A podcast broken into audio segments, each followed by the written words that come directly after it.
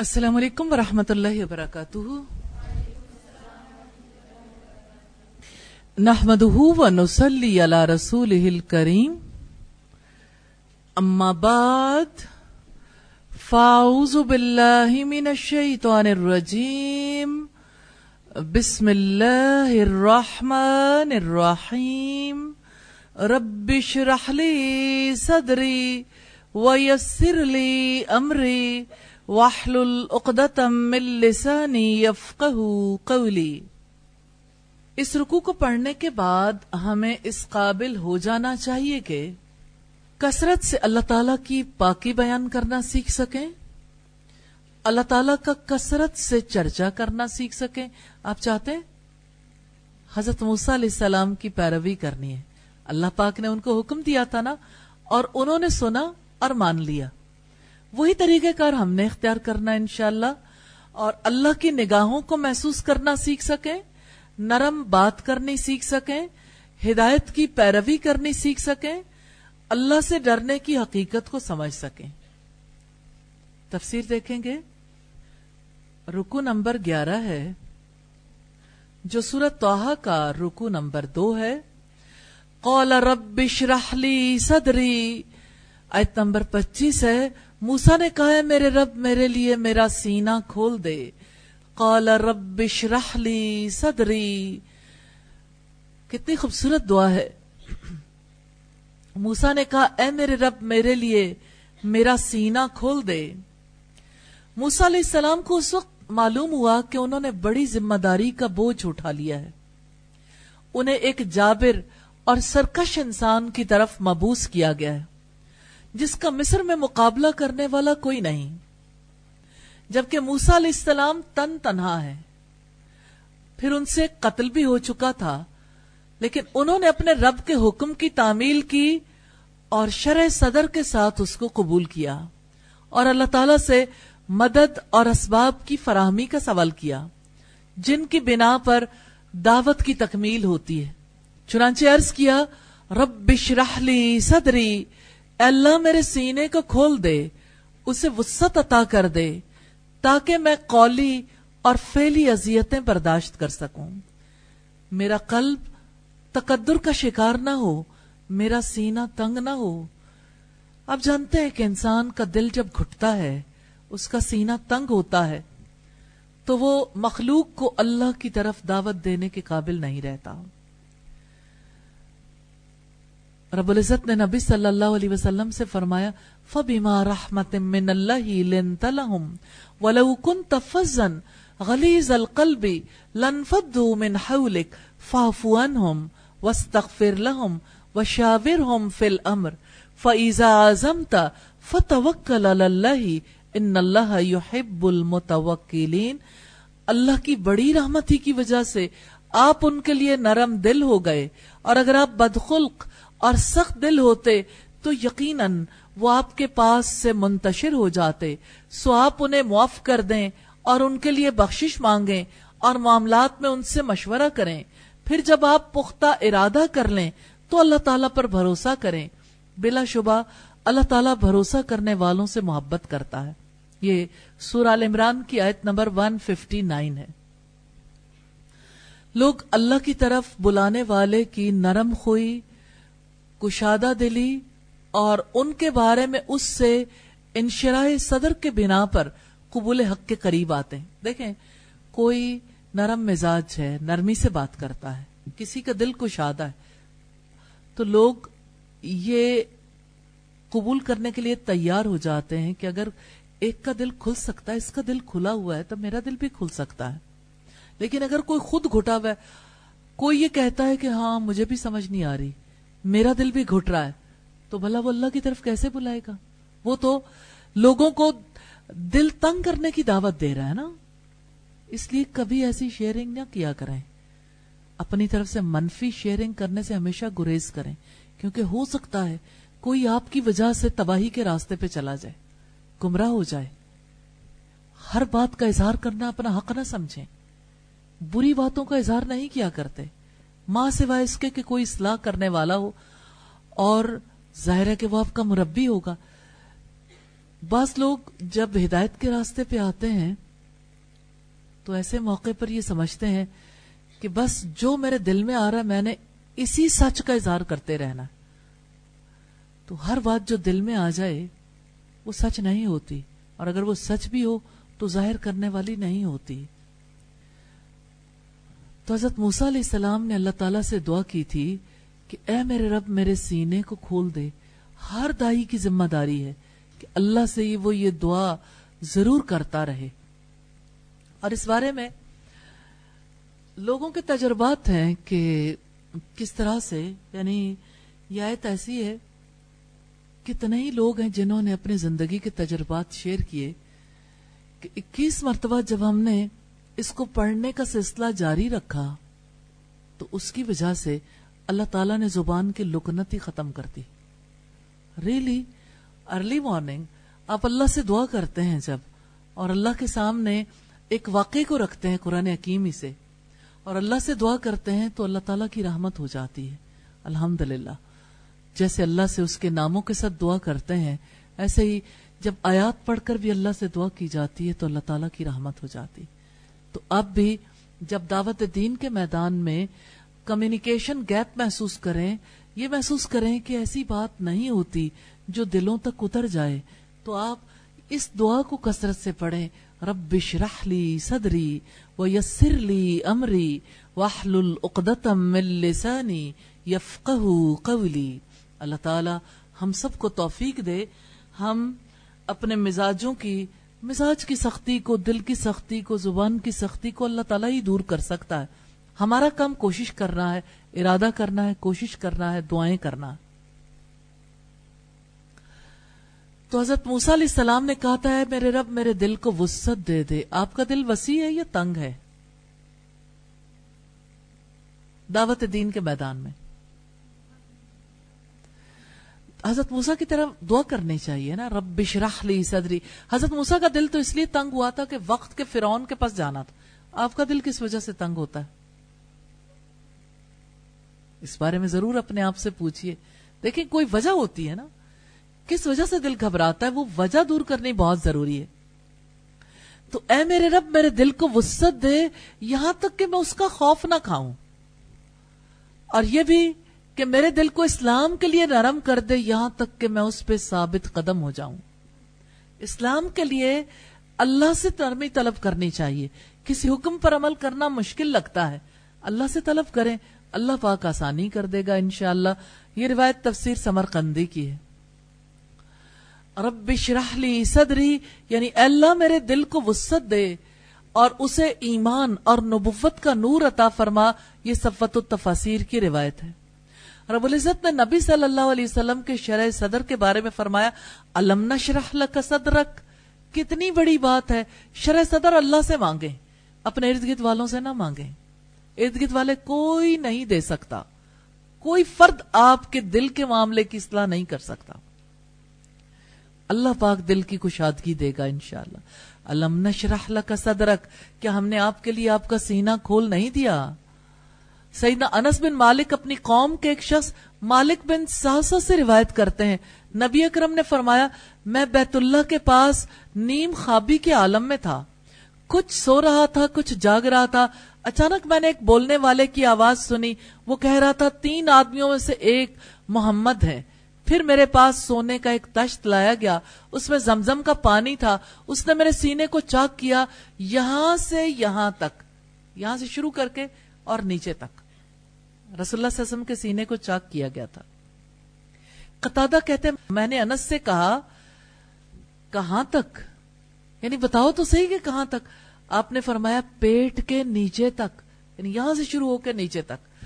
پھر آپ نے فرمایا، اس نے میرا دل نکالا۔ اس کا مطلب ہے بے ہوش نہیں کیا۔ جیسے ہمارے یہاں بے ہوش کیا جاتا ہے۔ پھر اس نے میرے دل کو زمزم سے دھو دیا۔ پھر دل کو اس کی جگہ پر رکھ دیا۔ اور ایمان اور حکمت سے اسے بھر دیا گیا۔ اس حدیث میں ایک لمبا قصہ ہے۔ ترمسی کی تین ہزار تین سو چھیالیس نمبر روایت ہے۔ تو آپ صلی اللہ علیہ وسلم کو دو مرتبہ اس پروسیس سے گزارا گیا۔ ایک جب آپ چار سال کے تھے۔ حضرت حلیمہ سعدیہ کے پاس اور اس کا تذکرہ سیرت کی کتابوں میں ملتا ہے۔ چار سال کے بچے کو جب حضرت جبریل علیہ السلام آئے اور ان کا سینہ چاک کیا اور جب دل باہر نکالا تو ہر چیز لہو لہو تھی۔ یعنی ظاہر ہے کہ بلڈ سرکولیشن ہوتی ہے نا۔ ارد گرد والے بچوں نے دیکھا کہ کوئی ایسا ہے جس نے محمد کو مار ڈالا ہے۔ اس میں رسول اللہ صلی اللہ علیہ وسلم کے رضائی بھائی بھی تھے۔ اس نے اپنی ماں کو جا کے بتایا، دو سفید کپڑوں میں ملبوس افراد آئے ہیں جنہوں نے میرے بھائی کا، میرے بھائی کو قتل کر دیا ہے۔ حضرت علیمہ بھاگی بھاگی آئیں۔ دیکھا تو آپ صلی اللہ علیہ وسلم کھڑے ہوئے تھے۔ اور صحیح سالم تھے اور آپ کا چہرہ پیلا پڑا ہوا تھا۔ یعنی اس کا کچھ اثر تو ظاہر ہے کہ رہ جاتا ہے۔ اللہ نے بہت ساری تکلیفوں سے تو آپ کو بچا لیا ہوگا۔ تو قرآن مجید میں جس شرح صدر کا ذکر ہے، وہ اس روایت کی تصدیق کرتا ہے اور وسیع تر معانی کا اظہار کرتا ہے۔ جیسا کہ سورہ الانام کی آیت نمبر 125 میں ہے، فَمَن يُرِدِ اللَّهُ أَن يَهْدِيَهُ يَشْرَحْ صَدْرَهُ لِلْإِسْلَامِ وَمَن يُرِدْ أَن يُزِلَّهُ یجعل صدرہ زیقا حرجا کأنما یسعاد فی السما کذالک یجعل اللہ الرجس علی اللذین لا یؤمنون تو جس شخص کو اللہ تعالیٰ چاہتا ہے کہ اسے ہدایت دے، اس کا سینہ اسلام کے لیے کھول دیتا۔ شرح صدر اسلام کے لیے دل کے کھلنے کا نام۔ آپ کو یہ شرح صدر حاصل ہے؟ الحمدللہ۔ کیا آپ کا سینہ اللہ نے اسلام کے لیے نہیں کھولا؟ کھولا ہے۔ اس کو محسوس کریں۔ پھر دل تنگ کیوں ہوتا ہے؟ اب دوسری بات بھی دیکھیں تو آپ کو ضرور یقین آئے گا۔ اور جسے وہ چاہتا ہے کہ اسے گمراہ کر دے، اس کا سینہ تنگ نہایت گھٹا ہوا بنا دیتا ہے۔ گویا کہ وہ مشقت سے آسمان میں چڑھ رہا ہے۔ اس طرح اللہ تعالیٰ گندگی ڈال دیتا ہے۔ ان لوگوں پر جو ایمان نہیں لاتے۔ اب مجھے یہ بتائیں کہ آپ کا سینہ اس اعتبار سے تنگ ہے؟ کہ آپ کا سینہ ایسے آپ کو فیل ہوتا ہے کہ جیسے آسمان کی طرف چڑھ رہے ہوں اور سینہ گھٹتا ہے آکسیجن کی کمی کی وجہ سے۔ سانس گھٹتا ہے اللہ کے حکم کی پابندی کرتے ہوئے، ایسا نہیں ہے۔ اس کا مطلب یہ کہ جس کو آپ گھٹن سمجھ رہے ہیں، وہ دراصل ابلیس کے ڈالے ہوئے وسوسے ہیں۔ اس کے علاوہ کچھ نہیں۔ تو اعوذ باللہ پڑھ لیں۔ اور اس بات پر یقین رکھیں کہ اللہ کی رحمت ہے۔ اللہ تعالیٰ نے آپ کو یہاں لا کر بٹھایا ہے۔ اور اللہ نے آپ کا سینہ کھولنے کے لیے بٹھایا نا، تنگ کرنے کے لیے تھوڑی بٹھایا تو اپنے آپ کو انڈر ایسٹیمیٹ بھی نہ کریں۔ اور اللہ کا شکر ادا کریں۔ اور اللہ سے مانگیں کہ اللہ کسی حکم کے لیے میرے دل میں گھبراہٹ نہ آئے۔ کیونکہ گھبراہٹ تو شیطان کی جانب سے ہوتی ہے۔ سورہ زمر کی آیت نمبر بائیس میں فرمایا، افمن شرح اللہ صدرہ للاسلام فهو على نور من ربه فویل للقاسیت قلوبهم من ذکر اللہ، فویل للقاسیت قلوبهم من ذکر اللہ اولئک فی ظلال مبین۔ کیا پھر وہ شخص جس کا سینہ اللہ تعالیٰ نے اسلام کے لیے کھول دیا، سو وہ اپنے رب کی طرف سے ایک روشنی پر ہے۔ کسی کافر جیسا ہو سکتا ہے۔ بس ان کے لیے تباہی ہے جن کے دل اللہ کی یاد سے سخت ہو گئے۔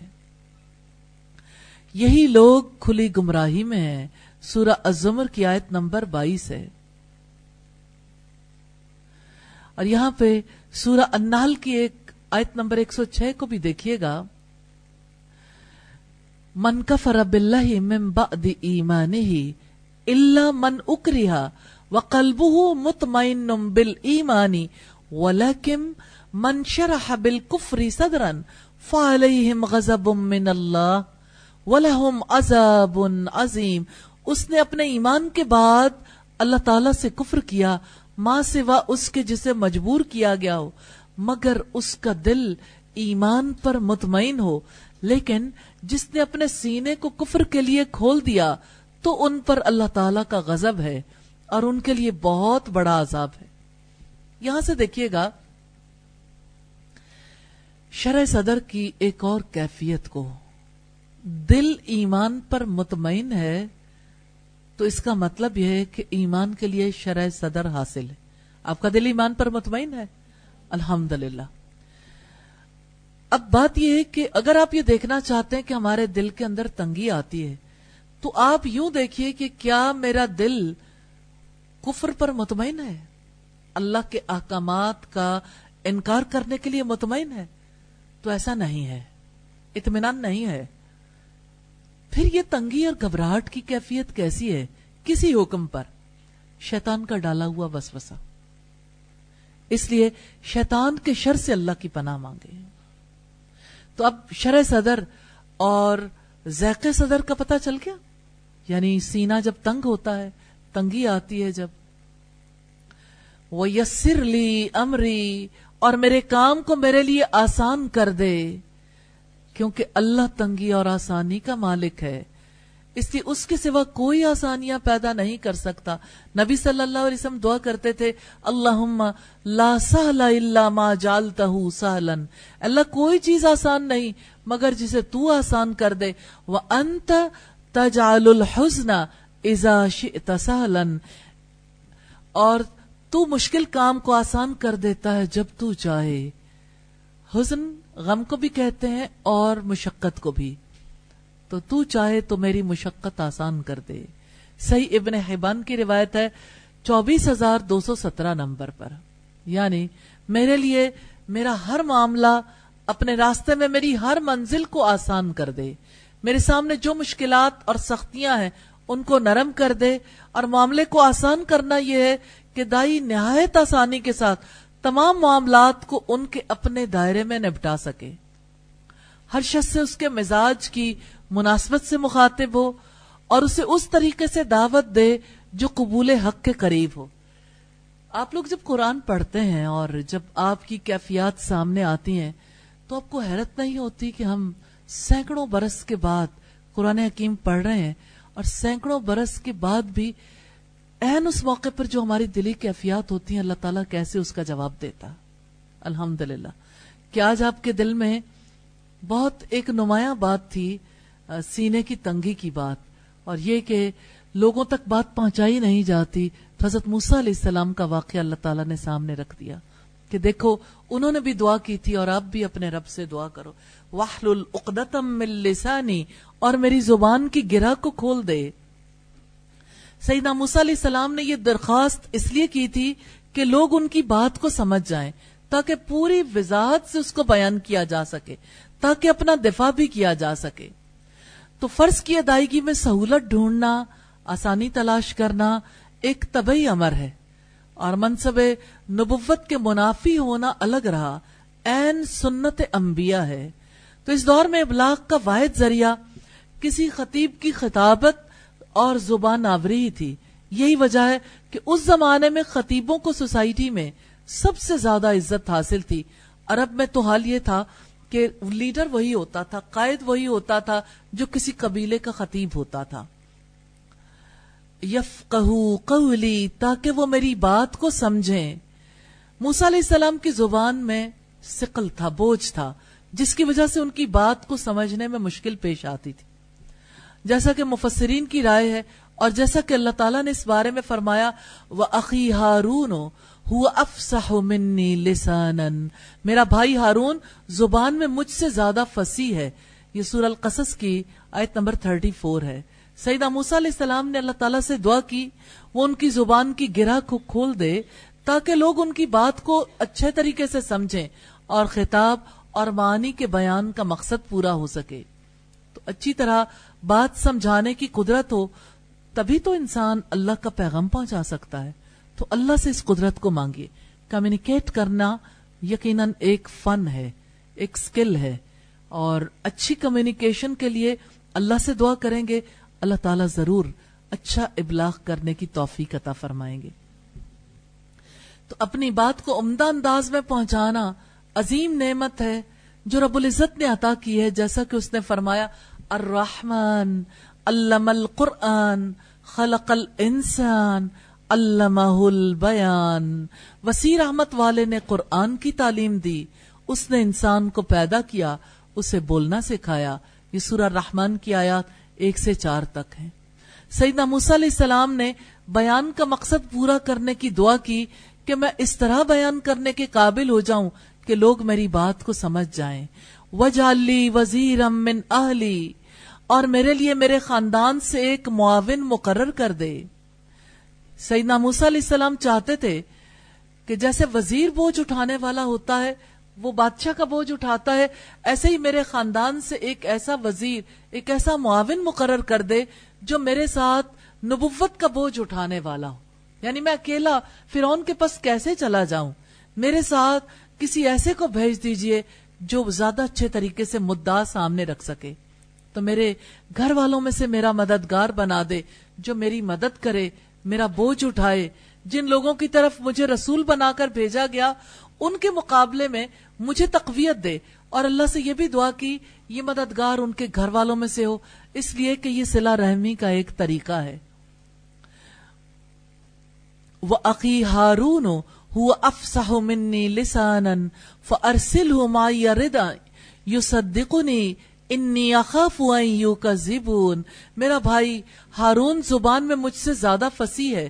تو اسے میرے ساتھ مددگار کے طور پر بھیج دے تاکہ وہ میری تائید کرے۔ یقیناً میں ڈرتا ہوں کہ وہ مجھے چٹلائیں گے۔ یہ سورہ القصص کی آیت نمبر 34 ہے۔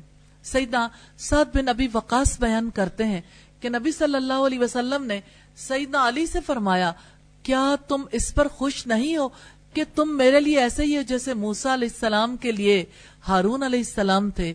یہ بخاری کی تین ہزار سات سو چھ نمبر روایت ہے۔ اور سیدنا عیسیٰ علیہ السلام نے بھی اسی طرح مدد طلب کی تھی۔ فلما احسا عیسیٰ منہم الکفر قال من انصاری الاللہ قال الحواریون نحن انصار اللہ آمنا باللہ وشہد باننا مسلمون۔ پھر جب عیسیٰ علیہ السلام نے ان سے کفر محسوس کیا تو کہا، کون اللہ کی طرف میرا مددگار ہے؟ ہواریوں نے کہا، ہم اللہ تعالیٰ کے مددگار ہیں، ہم اللہ پر ہی ایمان لائے ہیں۔ آپ گواہ ہو جائیں کہ یقیناً ہم فرما بردار ہیں۔ یہ سورہ عمران کی آیت نمبر 52 ہے۔ تو رب العزت نے سیدنا موسیٰ علیہ السلام کی دعا قبول کر لی، فرمایا کہ ہم جلدی تیرے بھائی کے ذریعے تیرا بازو مضبوط کریں گے۔ ہارون اخی، ہارون کو جو میرا بھائی ہے، یہ آیت نمبر 30 ہے۔ سیدنا ہارون علیہ السلام، سیدنا موسیٰ علیہ السلام کے حقیقی بڑے بھائی تھے۔ ان کو سیدنا موسیٰ علیہ السلام کی دعا اور التجا پر نبوت عطا ہوئی تھی۔ بائبل میں ہے کہ سیدنا ہارون علیہ السلام کے متعلق عبادت خانے کا اہتمام تھا۔ وہی امامت کروایا کرتے تھے۔ قرآن مجید میں سیدنا موسیٰ علیہ السلام کی زبان سے فرمایا گیا۔ سورہ القصص کی آیت نمبر 34 ہم نے دیکھی۔ فصاحت و بلاغت کا تعلق الفاظ سے بھی ہے، معنی سے بھی ہے، اسلوب کلام سے بھی ہے اور مناسب موقع سے بھی ہے۔ نبی صلی اللہ علیہ وسلم کی فساحت آپ کے اقوال سے ظاہر ہوتی ہے۔ آپ نے فرمایا، مَا عرف قدرہ جو کوئی اپنی قدر جان لیتا وہ ہلاک نہیں ہوتا۔ بہت پیاری بات۔ جو اپنی قدر جان لیتا ہے وہ ہلاک نہیں ہوتا۔ کچھ لوگ اپنے آپ کو ہمیشہ انڈر ایسٹیمیٹ کرتے ہیں۔ اپنی قدر بھی نہیں پہچانتے۔ اور اسی طرح آپ نے فرمایا حبو کا لشئی حبو کا لشئی یو و یوسمو کسی شے کی محبت انسان کو اندھا بہرا کر دیتی ہے۔ اسی طرح آپ نے فرمایا، الید الیا خیر من الید السفلا، اوپر والا ہاتھ نیچے والے ہاتھ سے بہتر ہے۔ اور آپ نے فرمایا، الخیر کثیر وقلیل فائلہ، نیکی کے قسمیں تو بہت ہیں مگر کرنے والے کم ہیں۔ الخیر کثیر وقلیل فائلہ، کتنی سچی بات ہے نا۔ رسول اللہ کا کلام جب آپ پڑھیں، آپ حیرت زدہ رہ جاتے ہیں، حکمت کے موتی ہیں۔ آپ اپنے لیے ایک ایسی ڈائری ضرور بنائیں جس میں نبی صلی اللہ علیہ وسلم کے چھوٹے چھوٹے اقوال کو، چھوٹی چھوٹی باتیں عام زندگی میں، جیسے آپ نے کسی چیز کی اصلاح کرتے ہوئے، کسی چیز کی حقیقت کو واضح کرتے ہوئے فرمایا، نوٹ کریں گے، اس کا ترجمہ نوٹ کریں گے، یاد کریں گے، استعمال کریں گے۔ جیسے آپ نے بچپن میں سنٹینسز میں استعمال کیا تھا نا ورڈز کو، اور آپ کو پھر وہ ورڈز یوز کرنے آ گئے تھے۔ اسی طرح سے اگر آپ نبی صلی اللہ علیہ وسلم کے اقوال کو استعمال کریں گے تو اللہ پاک آپ کو اسی طرح سے اچھا کلام کرنے کی توفیق دیں گے انشاءاللہ۔ اشدد بھی ازری، اس سے میری پشت کو مضبوط کر دے۔ حضرت موسیٰ علیہ السلام چاہتے تھے کہ مہم کو آگے بڑھائیں۔ اس وجہ سے قوت کی درخواست کی تھی ہارون عقی اپنے بھائی ہارون کے بارے میں کہا کہ اس سے میری پشت کو مضبوط کر دے۔ رحمی کا ایک طریقہ ہے اور انسان کی نیکی کا سب سے زیادہ مستحق اس کا رشتہ دار ہوتا ہے۔ پھر اپنی دعا میں اس مددگار کا تعین کرتے ہوئے فرمایا، میرے بھائی کے ذریعے قوت عطا کر میری کمر کو مضبوط کر دے۔ تو اللہ پاک نے فرمایا کالا سنشد ازودہ کا بھی عقی کا و نجالو لکما سلطان فلا یسلون الیکما بی آیاتنا انتما ومن اتباکم الغالبون۔ اللہ تعالیٰ نے فرمایا، ہم جلد ہی تیرے بھائی کے ذریعے تیرا بازو مضبوط کریں گے اور ہم تم دونوں کو غلبہ دیں گے، سو وہ تم دونوں تک نہ پہنچیں گے۔ ہماری نشانیوں کے ساتھ تم دونوں اور جو تم دونوں کی پیروی کریں گے غالب ہونے ہی والے ہیں۔ وہ اشرک فی امری اور اس کو میرے کام میں شریک کر دے۔ یعنی میرے ساتھ انہیں بھی نبوت میں شریک کر دیجیے، انہیں بھی رسول اور نبی بنا دیں۔ میرے ساتھ اسے بھی فرون کے پاس بھیج دیجیے۔ یہ جامل بیان کی روایت ہے۔ سیدنا موسا علیہ السلام مشورے سے کام کرنا چاہتے تھے۔ یہ بہت بڑی بات ہے۔ انسان انفرادی زندگی میں کام کرتا رہتا ہے۔ اور اپنے کام میں نارملی مشورے کی ضرورت محسوس نہیں کرتا۔ اتنے زیادہ لوگ اس چیز سے لابلد ہو گئے سوسائٹی میں کہ اپنی اصلاح کے لیے بھی کسی سے کوئی مشورہ، کوئی گائیڈ لائن لینا نہیں چاہتے۔ سعید ناموسا علیہ السلام مشورے سے کام کرنا چاہتے تھے، اس لیے کہ اس سے کام مؤثر طور پر ہو جاتے۔ ہیں اس لیے انہوں نے شرکت ضروری سمجھی۔ تفسیر خازن میں ہے، وہ اشرک خوفی امری. کہ میرے امر نبوت میں وہ شریک ہو جائے، اسے شریک کر دیں۔ رسالت کا کام کرنے کے لیے، تین کو پہنچانے کے لیے وہ میرا مددگار بنا دیجیے۔ اس سے مراد ہے کہ میرے ساتھ رسالت کے کام میں شریک کر دیں، یہاں تک کہ ہم باہمی تعاون کریں۔ ایت نمبر 33 ہے، کئی نصبح کا کثیرہ تاکہ ہم کثرت سے تیری تسبیح بیان کریں۔ ایک مہم جس پر اللہ تعالی حضرت موسا علیہ السلام اور حضرت ہارون علیہ السلام کو بھیج رہے تھے۔ اس مہم کی کامیابی کے لیے ضروری تھا کہ اللہ کی تسبیح بیان کی جائے، کیونکہ اسی کی وجہ سے اللہ تعالیٰ سے مضبوط رابطہ جڑتا ہے۔ کیا آپ چاہتے ہیں کہ اللہ تعالیٰ سے ہمارا رابطہ ہمیشہ مضبوط رہے؟ تو تسبیح کی ضرورت یوں تو ہر وقت ہے، لیکن اس وقت بہت زیادہ بڑھ جاتی ہے جب بڑا کام کرنا ہو۔ تو جتنا بڑا کام کرنا ہو، اتنی زیادہ اللہ کی تسبیح بیان کرنے کی ضرورت ہے۔ جیسے آپ کو یاد ہوگا، حضرت زکریہ علیہ السلام سے اللہ رب العزت نے یہ حکمن کہا تھا کہ صبح و شام اللہ کی تسبیح بیان کرو۔ اور یہ حکم اس وقت دیا تھا جب اولاد کی خوشخبری دی تھی اور یہ کہا تھا کہ آپ اللہ کی تسبیح زیادہ بیان کرو۔ تو نبی اور انبیاء کے طریقے پر کام کرنے والوں کے لیے بھی، خلوت میں بھی، جلوت میں بھی ذکر اور تسبیح معاون اور مددگار ہوتی۔ ہے جو کام وہ مسجد میں کرتے ہیں وہ بھی ذکر اور تسبیح ہے، اور جو کام وہ بازار میں کرتے ہیں وہ بھی ذکر اور تسبیح ہے۔ یعنی دعوت اللہ کا کام یا اللہ رب العزت کے احکامات پر عمل کرنے کا کام۔ سیدنا موسیٰ علیہ السلام کو معلوم تھا کہ تمام عبادات اور دین کا دار و مدار اللہ رب العزت کے ذکر پر ہے۔ تو انہوں نے اللہ تعالیٰ سے دعا کی کہ وہ ان کے ساتھ ان کے بھائی کو بھی نبوت عطا کر دے۔ وہ نیکی اور تقوی میں ایک دوسرے کی مدد کریں گے۔ اس طرح اللہ کا ذکر یعنی تسبیح اور عبادات کی قسموں میں اضافہ ہوگا۔ تصویر کرنا کسی بھی مہم کی کامیابی کے لیے ضروری ہے، کیونکہ تصویر کی وجہ سے اللہ سے رابطہ مضبوط ہو جاتا ہے۔ انسان کے دل کو ڈھارس بنتی ہے، انسان کو سکون ملتا ہے اور وہ کول رہ کے اپنی مہم کی کامیابی کے لیے کام کر سکتا ہے۔ وہ نسکور کا کثیرا اور ہم کثرت سے تیرا ذکر کریں۔ دیکھیے، ایک بات ہے تصویر کی۔ تصویر کا مطلب ہے اللہ تعالی کی پاکی بیان کرنا۔ اور دوسرا کام ہے ذکر کا اللہ کو یاد کرنا۔ ذکر کثیر بھی تصویر کثیر کی طرح مہم کی کامیابی کے لیے ضروری ہوتا ہے۔ اللہ کا ذکر انسان کے دل کو مطمئن رکھتا ہے، رب سے تعلق کو جوڑے رکھتا ہے، انسان کو مایوس نہیں ہونے دیتا۔ اللہ کی یاد انسان کے لیے کتنی بڑی قوت ہے۔ اللہ کی ذات ہی تو سہارا ہے۔ اللہ کے سہارے پر ہی تو انسان دنیا میں کام کرنے کے قابل ہوتا ہے۔ اس پر توکل کر کے، اس پر امید باندھ کے انسان کے لیے بڑے سے بڑے کام کرنے آسان ہو جاتے ہیں۔ جیسے ایک اکیلا انسان جب دعوت و تبلیغ کا کام کرتا ہے، اس کے مقابلے میں دو جب مل کے کرتے ہیں تو دو کی قوت زیادہ بڑھ جاتی ہے۔ سیدنا موسا علیہ السلام نے بھی اسی غرض سے وزارت کا مطالبہ کیا تھا کہ حضرت ہارون کو میرے لیے وزیر بنا دیں تاکہ دینی امور میں تقویت ملے اور دعوت و تبلیغ کے کاموں میں زیادہ اضافہ ہو، قوت ہو۔ تو مسلسل رابطے کے لیے اللہ تعالیٰ نے تسبیح اور ذکر کثیر کا حکم دیا۔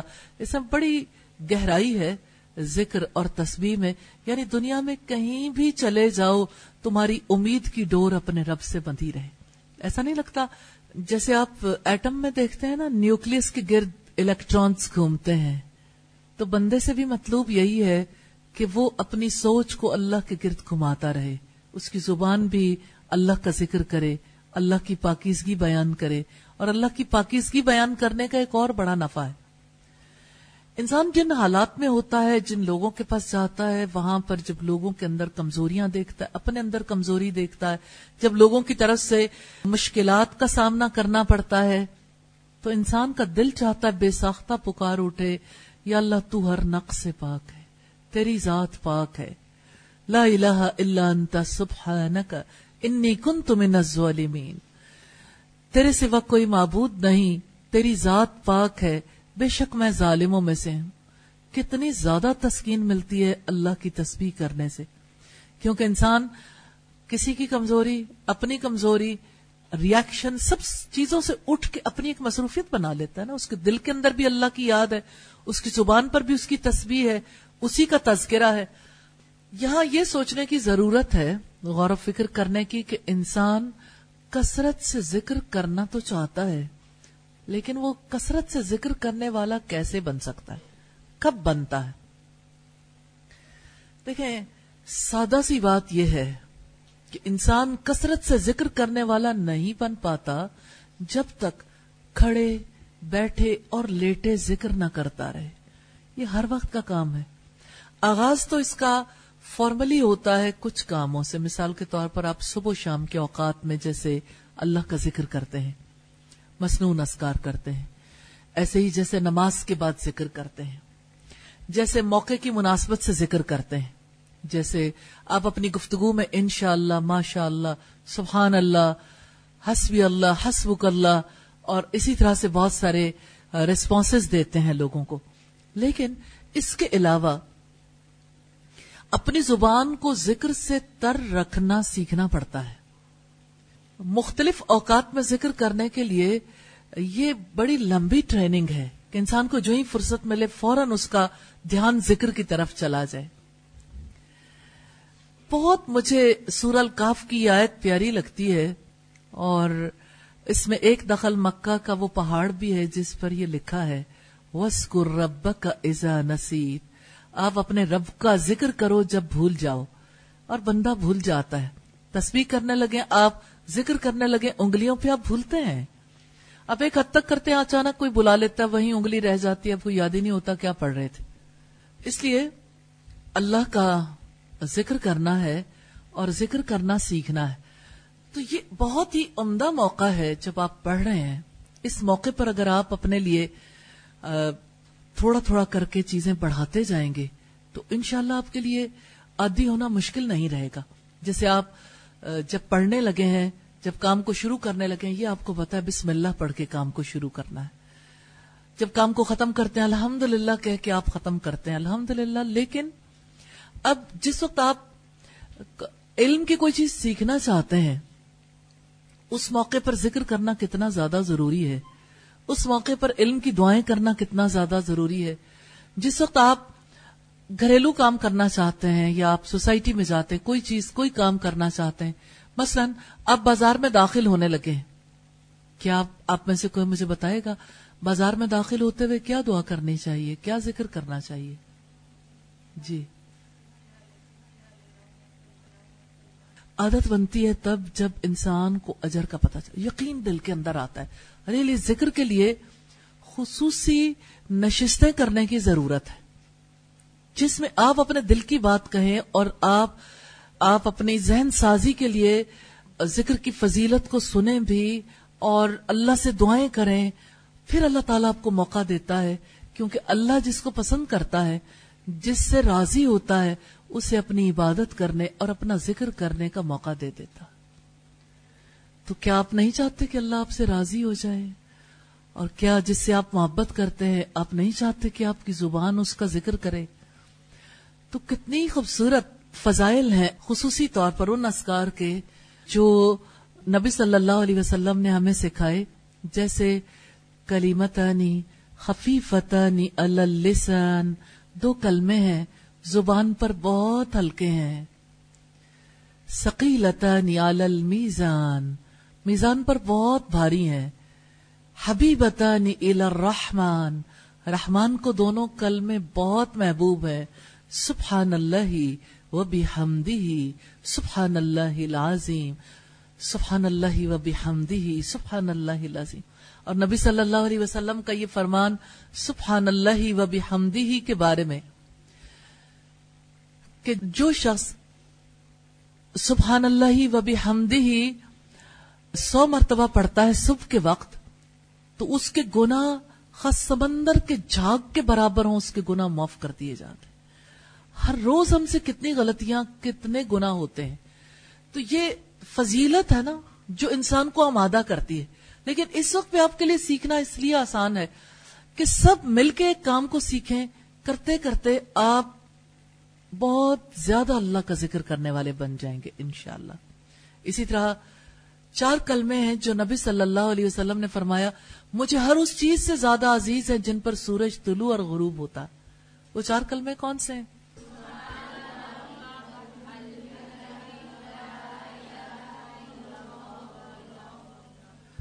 سبحان اللہ والحمد للہ ولا الہ الا اللہ واللہ اکبر۔ دل سے، اپنے دل کے ساتھ اللہ کو یاد کریں گے تو انشاءاللہ آپ کثرت سے ذکر کرنے والے بن جائیں گے۔ اللہ تعالی ہمیں توفیق عطا کرے۔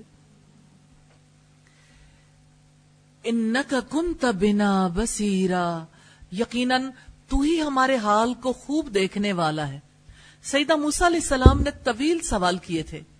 اپنی کمزوری کے ساتھ ضروریات کو سامنے رکھا اور اللہ سے مدد چاہی۔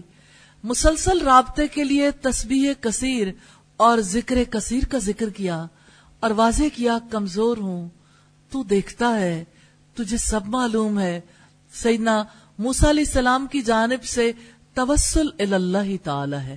یعنی اللہ رب العزت کے سے دعا کرنے کے لیے انہوں نے وسیلہ اختیار کیا۔ اور وسیلے کا مطلب بھی ہے اللہ کے قرب کے لیے جو ذریعہ اختیار کیا جائے۔ تو وہ ذریعہ ذکر ہے، وہ ذریعہ تسبیح ہے، وہ ذریعہ تلاوت ہے، وہ ذریعہ نماز ہے، وہ ذریعہ صدقہ ہے، نیک کام، ہر انسان کے سلا رحمی کے کام۔ یہ بھی توسل اللہ کا ذریعہ ہے۔ اور آپ کو یاد ہوگا تین لوگ جب کسی غار میں گر گئے تھے، تو اس میں انہوں نے سلا رحمی کا بھی حوالہ دیا تھا۔ کہ میں اپنے ماں باپ کو دودھ پلانے کے لیے کیسے ان کے یعنی جہاں وہ سوتے ہیں وہاں میں کھڑا رہتا ہوں۔ جب تک وہ دودھ نہیں پی لیتے اس وقت تک میں سوتا نہیں ہوں۔ اور ایک روز ایسا ہوا کہ مجھے دیر ہو گئی تو یعنی بھوکے سو گئے اور میں کھڑا رہا۔ حتیٰ کہ وہ اٹھے، انہوں نے دودھ پیا تو تب میں جا کے سو گیا۔ اے اللہ، اگر تجھے نیکی پسند ہے تو اس کی وجہ سے غار کے منہ سے پتھر ہٹا دے۔ اور غار کے منہ سے کچھ پتھر ہٹ گیا۔ یعنی نیکی کا واسطہ دے کر دعائیں کی جا سکتی ہیں، اسے توسل کہتے ہیں۔ تو جو کچھ وہ اپنے رب سے طلب کر رہے تھے، ان کے دل کو یقین تھا۔ یہ بات بڑی اہم ہے۔ میرا رب دیکھتا ہے، وہ میرے حالات کو جانتا ہے۔ آپ کے اندر جو تبدیلی آئے گی نا، جو شوق پیدا ہوگا، آپ کی جو لگن بڑھے گی، اسی بات سے جو بات حضرت موسا علیہ السلام نے کہی ان کا کنت بنا بصیرا۔ یقیناً تو ہی ہمارے حال کا خوب دیکھنے والا ہے۔ تو ہماری کمزوریوں کو بھی جانتا ہے، ہمارے عجز کو بھی جانتا ہے۔ تو جانتا ہے ہم تیرے محتاج ہیں۔ تو ہم سے زیادہ دیکھتا ہے، ہم پر رحم فرما دے۔ ہم نے جو سوال کیا ہے، تو ہمیں عطا کر دے۔ تو ہماری دعا قبول فرما لے۔ قال قد سؤلك یا موسا اللہ تعالیٰ نے فرمایا، یقیناً جو تم نے مانگا ہے تجھے دے دیا گیا، اے موسا ایسا لگتا ہے، ادھر موسا علیہ السلام نے دعا کی، ادھر سے دعا کی قبولیت کا پیغام بھی آ گیا۔ اللہ نے مطالبہ منظور کر لیا۔ کافی دیر تک تجلی کا یہ سلسلہ قائم رہا، ساری درخواستیں قبول ہو گئیں۔ تو حضرت موسا نے کیا مانگا تھا؟ شرح صدر مانگا، معاملے کی آسانی مانگی زبان کی گرہ کا کھلنا مانگا، بات کا قابل فہم ہونا، ہارون کے ذریعے ہاتھ مضبوط ہونا، اللہ پاک نے فرمایا سب کچھ عطا کر دیا۔ پھر آپ تصویر اور ذکر کا راستہ اختیار نہیں کریں گے کہ دعائیں اسی راستے سے قبول ہوتی ہیں۔ سیدنا ابن عباس فرماتے ہیں، جس وقت موسا علیہ السلام کو نبی بنایا گیا، اسی وقت ہارون علیہ السلام کو بھی نبی بنا دیا گیا تھا۔ اور سیدنا موسا علیہ السلام کا سوال اس امر پر دلالت کرتا ہے کہ آپ کو اللہ تعالیٰ کی کامل معرفت تھی۔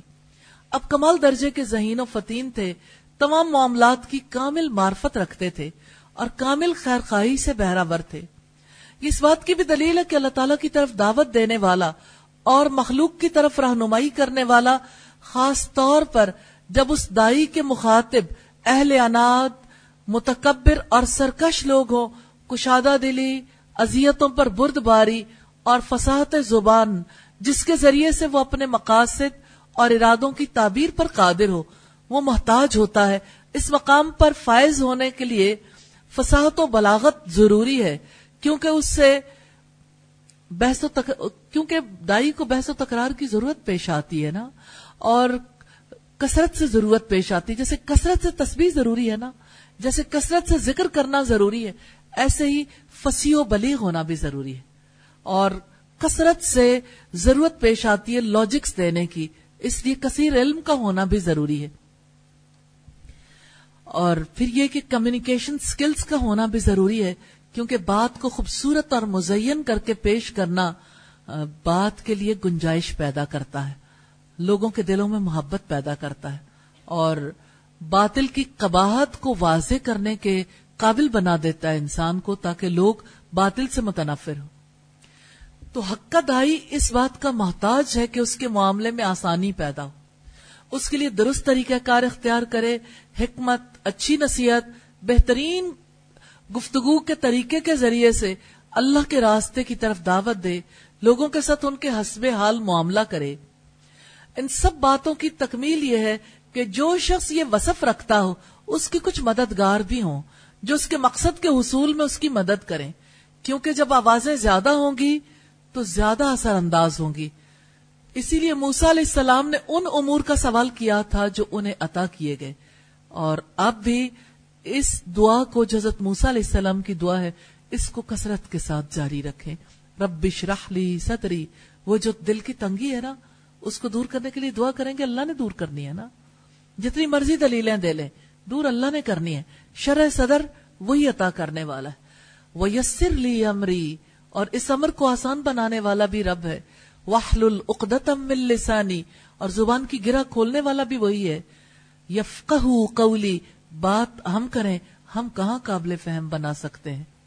ہم کہاں لوگوں کے دل میں بات اتار سکتے ہیں؟ وہ اللہ ہے جو اس کو قابل فہم بناتا ہے۔ کبھی آپ ان ویوز کو دیکھیں نا جو ساؤنڈ کی ویوز بنتی ہیں اور پیکٹس میں جو ڈیٹا چلتا ہے۔ ریلی really, انسان کی بات کا بھی یہی حال ہے۔ مبہم ہوتی ہے، اللہ ہی اس کی گرا کھولتا ہے۔ اللہ تعالیٰ ہی اس کے لیے آسانی پیدا کرتا ہے۔ ورنہ بندہ بات کرتا ہے، دوسرے کی سمجھ میں ہی نہیں آتی۔ اس لیے اللہ سے یہ دعا ضرور کیا کریں۔ تو انبیاء میں سے خاص طور پر محمد صلی اللہ علیہ وسلم ہر صفت میں با کمال تھے اور بلند ترین درجے پر تھے۔ آپ کو جس طرح شرح صدر تحصیر امر، فساحت زبان، حسن تعبیر و بیان، حقی راہ میں اوان و انصار یعنی صحابہ اور تابعین، اور ان کے بعد والوں سے نوازا گیا، دوسرے انبیاء کو یہ خوبیاں میسر نہیں آ سکی وَلَقَدْ مَنَنَّا عَلَيْكَ مَرَّةً اُخْرَى آیت نمبر 37 ہے، بلا شبہ یقیناً ہم نے ایک بار اور تم پر احسان کیا۔ سیدہ موسیٰ علیہ السلام پر انعامات اور عنایات اس وقت مبزول ہوئی کہ شرف ہم کلامی سے نوازا گیا۔ نبوت اور رسالت عطا ہوئی، خاص معجزات عطا ہوئے۔ اس کے ساتھ یہاں حق تعالیٰ اپنی نعمتوں کو یاد دلاتے ہیں، جو پیدائش سے لے کر زندگی کے ہر دور میں آپ پر ہوتی رہی اور مسلسل آزمائشوں اور جان کے خطروں کے درمیان اللہ تعالیٰ نے حیرت انگیز طریقوں سے حضرت موسیٰ علیہ السلام کی حفاظت فرمائی۔ ریلی نیل کی سطح اس بات کی گواہ ہے کہ نیل کے اندر حضرت موسیٰ کو بچانے کی کوئی صلاحیت نہیں تھی۔ وہ اللہ رب العزت کا ہاتھ تھا۔ وہ اللہ رب العزت کی تقدیر تھی کہ نیل کے اوپر صندوق کو بہا دیا جائے اور وہ فرون کے محل تک جا پہنچے۔ آج ہم اس واقعے کو جب پڑھتے ہیں، سنتے ہیں، تو ہمیں لگتا ہے کہ یہ ہونا ممکن ہے۔ کبھی آپ اس کا تجربہ کر کے دیکھیے گا، دریا میں کسی اپنے پیارے کو بہاتے ہوئے انسان کی کیا کیفیت ہوتی ہے۔ حفاظت کرنے والا رب ہے اور حضرت موسا کی اللہ تعالیٰ نے کہاں کہاں حفاظت نہیں کی تھی۔ احسان ہے نا اللہ تعالیٰ کا۔ جب گھر میں تھے تو مصری عورتیں آتی تھی نا، قبطیوں کی عورتیں آتی تھی اور گھر میں بچے ساتھ لے کے آتی تھی آپ جانتے ہیں کہ فرون یہ چاہتا تھا کہ بنی اسرائیل میں پیدا ہونے والے ہر لڑکے کو قتل کروا دے۔ اور اس مقصد کے لیے وہ گھروں میں خواتین کو بھیجتے تھے، بچے لے کر جائیں، بچوں کو رولائیں کیونکہ بچ، ایک بچے کو روتا دیکھ کر باقی بچے بھی رونے لگ جاتے۔ یہ بچوں کی فطرت ہے، بچوں کی عادت ہے۔ اس طرح سے انہیں پتا لگ جاتا تھا کہ اس گھر میں کوئی نیا بچہ آیا۔ تو حضرت موسا علیہ السلام بھی اپنے ماں کے پاس تو تھے۔ اور انہیں خوف بھی بہت تھا۔ اور آپ واقعات میں پڑھیں تو حضرت موسا علیہ السلام کی ماں کا دل اڑا جا رہا تھا۔ اللہ پاک نے سہارا دیا نا؟ اور اللہ پاک نے سجایا کہ آپ صندوق تیار کرو۔ کیسے فرشتوں نے مدد کی ہوگی؟ صندوق تیار ہوا ہوگا۔ زندہ انسانوں کو کوئی یوں نہیں بہایا کرتا۔ ہاں مردہ کو قبر میں ڈالنا ریلی وہ بھی بہت ہی دل گردے کا کام ہے۔ لیکن اللہ نے طریقہ کار مقرر کر دیا۔ لوگ مٹی کے اندر اپنے گھر والوں کو دبا کے آ جاتے لیکن زندہ انسان کو دریا کی لہروں پہ بہانا بڑا مشکل ہے جس کو بچانا چاہتے ہیں۔ اور پھر کسی بچے کو بہانا اور زیادہ مشکل ہے۔ تو اللہ پاک نے حفاظت فرمائی بچے نے جہاں جانا تھا وہاں دشمن بیٹھا یعنی سوچیں امیجن کریں، ایک دشمن کے گھر میں اس کے ہاتھوں میں پرورش پانی تھی۔ اسی نے بیٹا بنانا تھا۔ اللہ رب العزت نے کیسے حفاظت کی؟ پھر اللہ تعالیٰ کیسے ماں کے پاس پھیر لایا؟ پھر کس طرح سے حضرت موسیٰ علیہ السلام پروان چڑھتے رہے؟ کیسے قبطی قتل ہو گیا؟ تو اللہ تعالیٰ نے حفاظت فرمائی، مدین کی طرف چلے گئے۔ پھر جب واپس آئے، اب یہ واپسی کا موڑ ہے، جہاں اللہ تعالیٰ فرماتے ہیں، تم پر ہم نے بہت دفعہ احسان کیے اب بھی بچا لیں گے۔ اب کیوں گھبراتے ہو؟ فرعون کے دربار میں جاتے ہوئے۔ ہم نے آپ پہ کئی بار احسان کیا ہے۔ حیرت انگیز طریقوں سے آپ کی حفاظت کی ہے۔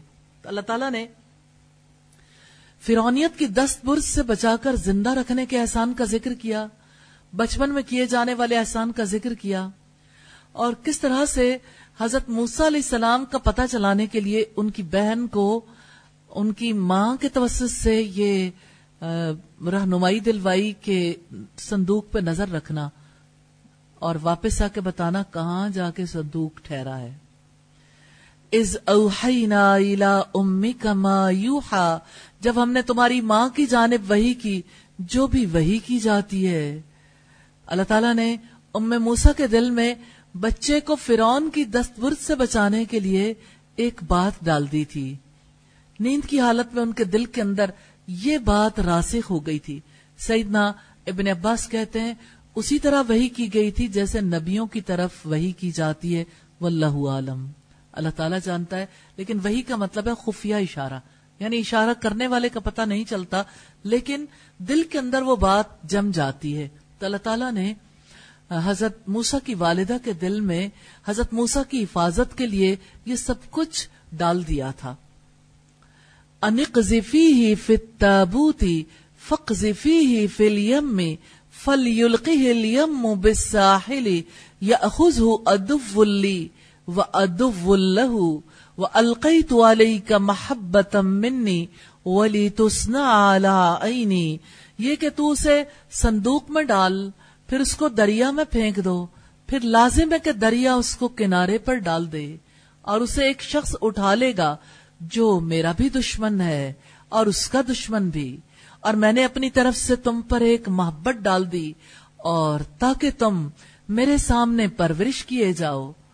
حضرت موسا علیہ السلام کے بارے میں انسٹرکشن ہے والدہ کو انک ہی فت تابوت یہ کہ تو اسے صندوق میں ڈال دے۔ سیدنا موسا علیہ السلام کی والدہ کی طرف اللہ تعالیٰ نے الہام کیا تھا کہ موسا علیہ السلام کو صندوق میں رکھو، کیونکہ انہیں موسا علیہ السلام کے بارے میں سخت خوف لاحق تھا۔ فقزفی ہی فلیم میں پھر اس کو دریا میں پھینک دو۔ یعنی صندوق میں رکھ کر دریائے نیل میں ڈال دو تو ام موسا نے انہیں دریائے نیل میں ڈال دیا۔ فل یم بساحلی دریا اس کو کنارے پر ڈال دے۔ پانی میں شعور کہاں؟ پانی کا کوئی برین ہے؟ پھر پانی کو کیسے سمجھ آئی تھی؟ پانی کو کیسے پتا چلا تھا کہ میں نے موسا علیہ السلام کو ڈبونا نہیں ہے؟ پانی کے بارے میں یہ بات ذہن میں رکھیے گا۔ پانی اللہ کا حکم قبول کرتا ہے، وہ اللہ کی مانتا ہے۔ پانی اللہ کا لشکر ہے، پانی اللہ کی مانتا ہے۔ تو پانی اللہ کے حکم سے صندوق کو بہا کے این فرون کے مال کے دروازے کے سامنے لا کر ڈال دیتا۔ پانی کے شعور کو تو دیکھیں، سوئی ڈالے تو ڈوب جائے۔ اور پورا جہاز نہ ڈوبے۔ پانی کو کون بتاتا ہے کہ کس نے ڈوبنا ہے اور کس نے زندہ رہنا ہے؟ پانی اللہ کے حکم کی پابندی کرتا ہے۔ وہی کرتا ہے جو رب چاہتا ہے۔ تو اللہ تعالیٰ نے دریا کو حکم دیا تھا کہ صندوق کو ساحل یعنی کنارے پر ڈال دو۔ یا اخذ ادب و ادب الہو اور اسے ایک شخص اٹھا لے گا جو میرا بھی دشمن ہے اور اس کا بھی دشمن ہے۔ اللہ تعالیٰ نے یہ اپنی تقدیر میں لکھ رکھا تھا۔ اور ایسا ہی ہوا، اللہ تعالیٰ نے مقدر کر دیا کہ صندوق کو اللہ تعالیٰ اور سیدنا موسا علیہ السلام کا سب سے بڑا دشمن پکڑ لے گا۔ ادب ولی و ادب اللہ میرا بھی دشمن، اس کا بھی دشمن۔ یا اللہ، ہمیں بھی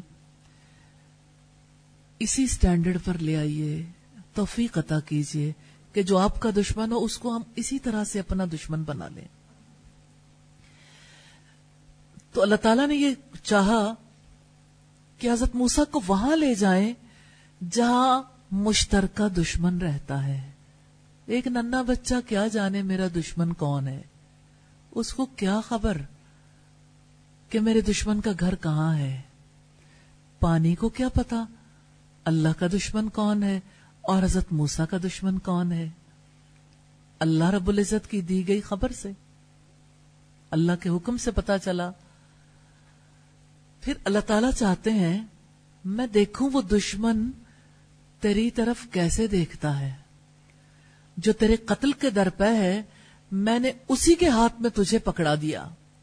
یہ اللہ تعالیٰ نے سیدنا موسا علیہ السلام پر کیے جانے والے دوسرے احسان کا ذکر کیا ہے۔ دشمن کے ہاتھوں میں پکڑا کر دشمنی نہیں کرنے دی۔ دشمن ہاتھ میں ہے، بے خبر ہے وہ جو کہتا ہے، آنا رب کمل میں تمہارا بڑا رب ہوں۔ اس کو تو پتا ہی نہیں ہے کہ اس کے ہاتھوں میری سلطنت برباد ہوگی۔ تو فرعون نے فرعون نے محل کے باہر تیرتے ہوئے تابوت کو دیکھا، باہر نکال لیا۔ سوچیں آپ کو کبھی ایسا صندوق ملے، آپ کیا محسوس کریں گے کہ صندوق کھول لیں تو ایک سویٹ سا بچہ، پیارا بچہ، جسے اپنی بیوی کی فرمائش پر پرورش کے لیے رکھ بھی لیا۔ اللہ تعالیٰ نے یہ مقدر کر رکھا تھا کہ موسا علیہ السلام کی پرورش اور تربیت فرون کے ہاتھوں ہو۔ فرون کی زندگی کا جو عجیب واقعہ ہے اس کی اولاد نہیں تھی، بچے کو دیکھ کر دل نرم ہو گیا۔ گھر لے آیا، بیوی کی فرمائش پر رکھ بھی لیا۔ ایسے موقع پر خاص طور پر یہ کہا جاتا ہے، اللہ نے دیا ہے۔ یہ نہیں دیکھا کہ کیوں دیا ہے۔ یعنی ہمارے یہاں جو بات کہی جاتی ہے کہ جو چیز ملے، اس کے بارے میں کہ اللہ نے دی ہے۔ لیکن، کیوں کا جواب نہیں ہے؟ کسی کے پاس پہ نہیں ہوتا، کسی کو اللہ تعالیٰ اولاد کیوں دیتا؟ بندہ اسی پہ خوش ہوتا رہتا ہے۔ اللہ نے دیا ہے۔ اللہ نے کسی مقصد کے لیے دیا ہوتا ہے نا۔ تو انسان کی سوچ یہاں تک پہنچ بھی نہیں سکتی تھی۔ اب دشمن کے ہاتھوں میں ایسا بچہ پہنچ گیا جس نے مستقبل میں نبوت کا کام کرنا تھا۔ لیکن انتظام ایسا کیا جس کا کوئی توڑ ہی نہیں۔ دنیا میں جو بھی انتظامات کیے جاتے ہیں، ان کا کوئی حل نکل آتا ہے۔ مثلا وی آئی پیز یا صدر وغیرہ کے پیچھے ایسے محافظ کھڑے ہوتے ہیں، جیسے ہی کوئی خطرے کی بات ہو، وہ بٹن دباتے ہیں، تو وہ شخص ایسے حصار میں آ جاتا ہے، وہاں گولی بھی اثر نہیں کرتی۔ اب خیمہ کسی پر تان دیا جائے، کسی کے آگے کوئی آڑ رکھ دی جائے، تو اس کو ہٹایا جا سکتا ہے۔ لیکن حضرت موسا کو جس پردے میں رکھا گیا تھا، جس آڑ کو رکھا گیا تھا، وہ محبت کا پردہ تھا۔ اب اس محبت کا کیا کریں؟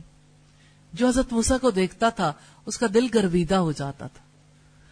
آپ اس کو یوں امیجن کر کے دیکھیں کہ دنیا میں جس شخص کو خطرہ لاحق ہوتا ہے، خاص طور پر بادشاہوں کو پرائم منسٹرز کو، تو وہ اپنے آگے ایک سکرین لگا لیتے۔ ارد گرد سے بھی تاکہ اگر کوئی گولی مارنے کی کوشش کرے یا ہلاک کرنے کی، تو اس کی وجہ سے وہ ایک حفاظت میں آ جائے، آڑ بنا دی جاتی ہے۔ اب آپ امیجن کریں کہ حضرت موسا علیہ السلام فرون کے ہاتھ میں ہے تو ان کے لیے کیا آڑ ہے؟ محبت۔ جب بھی دیکھے گا، محبت سے ہی دیکھے گا۔ نہیں جانتا کون ہے۔ دشمنی کرے گا یا دوستی؟ اور دشمن کو بیٹا بنا لیا۔ گھر بھی رکھ لیا۔ بیوی کے پاس فرونی تو لے کے آیا تھا۔ القی تو علیہ کا محبت منی ولی تسنا عینی اور میں نے اپنی طرف سے تم پر ایک محبت ڈال دی۔ کمزور بچے پر اللہ تعالیٰ نے محبت کو ڈھال بنا دیا۔ کوئی نظر اس پر برائی سے پڑ ہی نہیں سکتی تھی۔ اتنا ننا بچہ اپنا دفاع کیسے کر سکتا ہے؟ جانتے حضرت موسا کا دفاع کس نے کیا؟ محبت نے۔ محبت کی یہ چادر خطرے سے بچاتی ہی چلی گئی اللہ کے حکم سے۔ یہ محبت اللہ کی جانب سے خصوصی محافظ تھی۔ ولی تس اور تاکہ تم میرے سامنے پرورش پائے جاؤ۔ تو اللہ تعالی نے اپنی نظروں میں پالا، محبتوں میں پالا۔ ہوا کیا تھا؟ فلتقته آل فرعون ليكون لهم عدوا وحزنا۔ اسے فرعون کے گھر والوں نے اٹھایا تاکہ وہ ان کے لیے دشمن اور غم کا باعث ہو۔ آپ امیجن کر سکتے ہیں کہ اللہ پاک کا تو گول سیٹ تھا نا کہ اس بچے کو کیوں بھیجنا ہے۔ وجہ کیا تھی؟ مقصد کیا تھا؟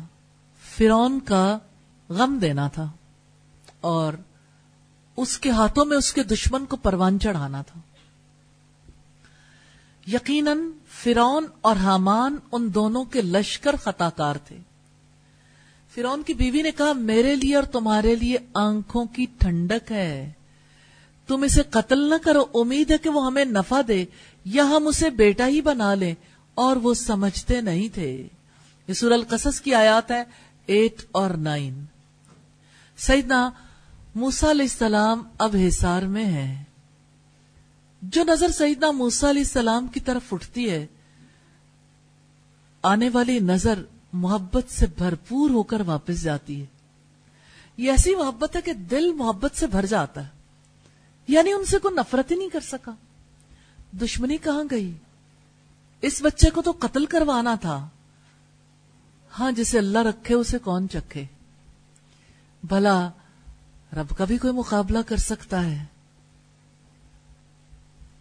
آپ امیجن کریں، میں کبھی سوچتی ہوں اس واقعے کو تو مجھے بڑا دلی اطمینان ملتا ہے۔ بہت زیادہ خوشی اور اللہ کی ذات پر یقین بہت آتا ہے۔ اللہ پاک نے ایسے ایسے نظارے لوگوں کو دکھائے ہیں اپنی ذات کا یقین کروانے کے لیے۔ انسان کی عقل دنگ رہ جاتی، جیسے حضرت نو علیہ السلام کے دور میں پانی۔ یعنی ساری قوم کا مقابلہ کرنے کے لیے پانی پانی تو پہلے بھی موجود ہے۔ اور پھر آسمان نے بھی پانی برسایا، زمین نے بھی اگلا، اور اللہ کے لشکر نے اس قوم کو ہلاک کیا۔ حضرت حود علیہ السلام کی قوم کے لیے ہوا ہوا ہر وقت چلتی ہے، لیکن تھوڑی سی شدت کے ساتھ پوری قوم کو ہلاک کر دیا۔ تو اللہ رب العزت کا طریقہ کار کتنا انسانوں کو توجہ دلانے والا ہے کہ دیکھو تو صحیح۔ اور اب اللہ تعالی وقت کے فرون کے سامنے مجھے ہمیشہ یہ فیل ہوتا ہے کہ اللہ تعالیٰ کسی کے سامنے جو بڑا بننا چاہتا ہے، کس طرح سے اس کے تکبر کو توڑتے ہیں۔ اب فرون کہتا ہے، میں تمہارا بڑا رب ہوں۔ تو اللہ تعالیٰ نے اس کا مقابلہ لشکروں سے نہیں کروایا۔ ایک چھوٹا سا بچہ لا کے کہا کہ یہ تیرے لیے مقابلہ کرنے کے لیے آیا اب کر مقابلہ۔ اب بنو دشمن۔ اب جو کر سکتے ہو کر لو۔ تو حضرت موسا علیہ السلام گویا فرون کی موت بن کے اس محل میں داخل ہوئے تھے۔ پہچانا ہی نہیں۔ انسان بھی کیسی چیز ہے۔ انسان کو کیسے علم ہو سکتا ہے مستقبل کا؟ تو فرون کا مقابلہ کرنے کون آیا ہے؟ بادشاہوں کے لشکر مقابلے کے لیے آتے ہیں۔ لشکر کے لشکر۔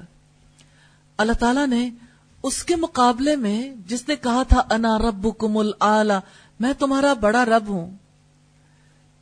تو اس کے سامنے ننا بچہ ننا لشکر لا کر کھڑا کر دیا۔ نہ وہ خود اٹھ سکتا ہے، نہ بیٹھ سکتا ہے، نہ خود کھا پی سکتا ہے۔ اور آپ سوچیں، جو مقابلے پہ آنے والا لشکر ہے، اس کو کھلانا، پلانا، چپ کروانا بھی دشمن کی ذمہ داری۔ اس کو پالنا، پوسنا بھی۔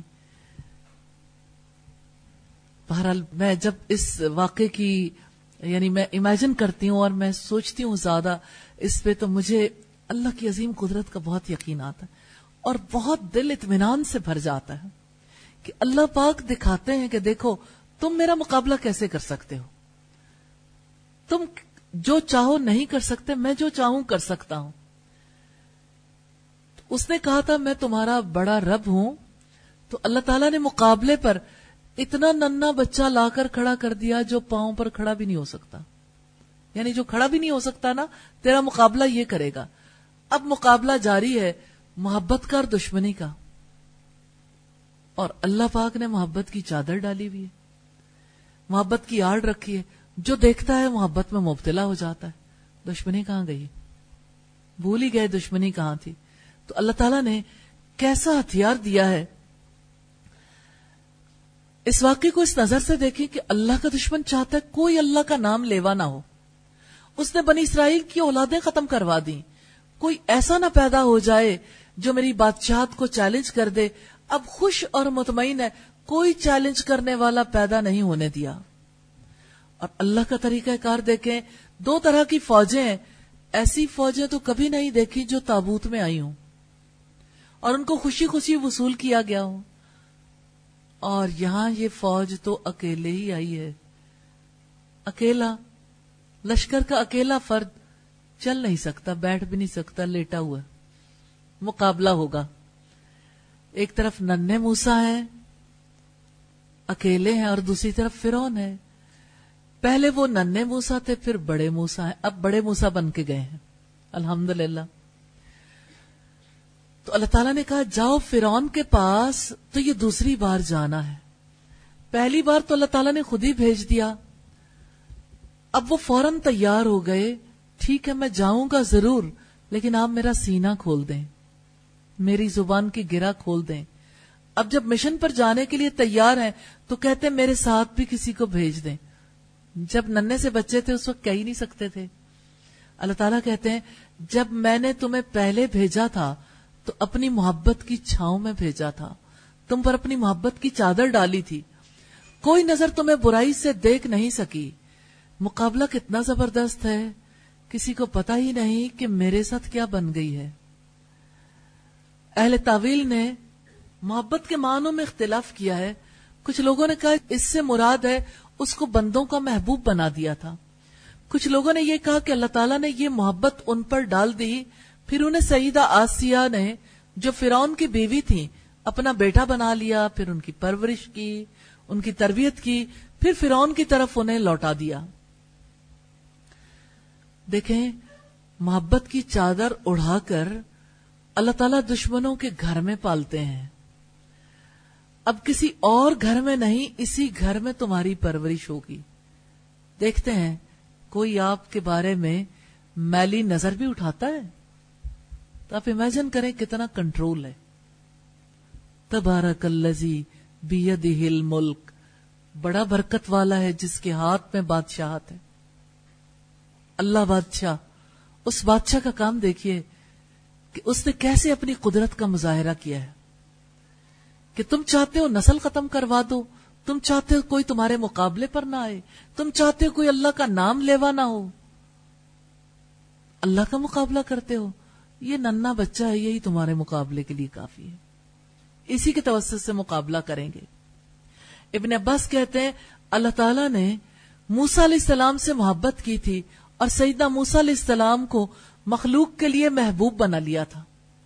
اللہ تعالیٰ نے سیدہ موسا علیہ السلام کے بارے میں فرمایا ولی آئینی اور تاکہ تم میرے سامنے پرورش کیے جاؤ تو اللہ تعالیٰ نے اپنی نظروں میں پالا۔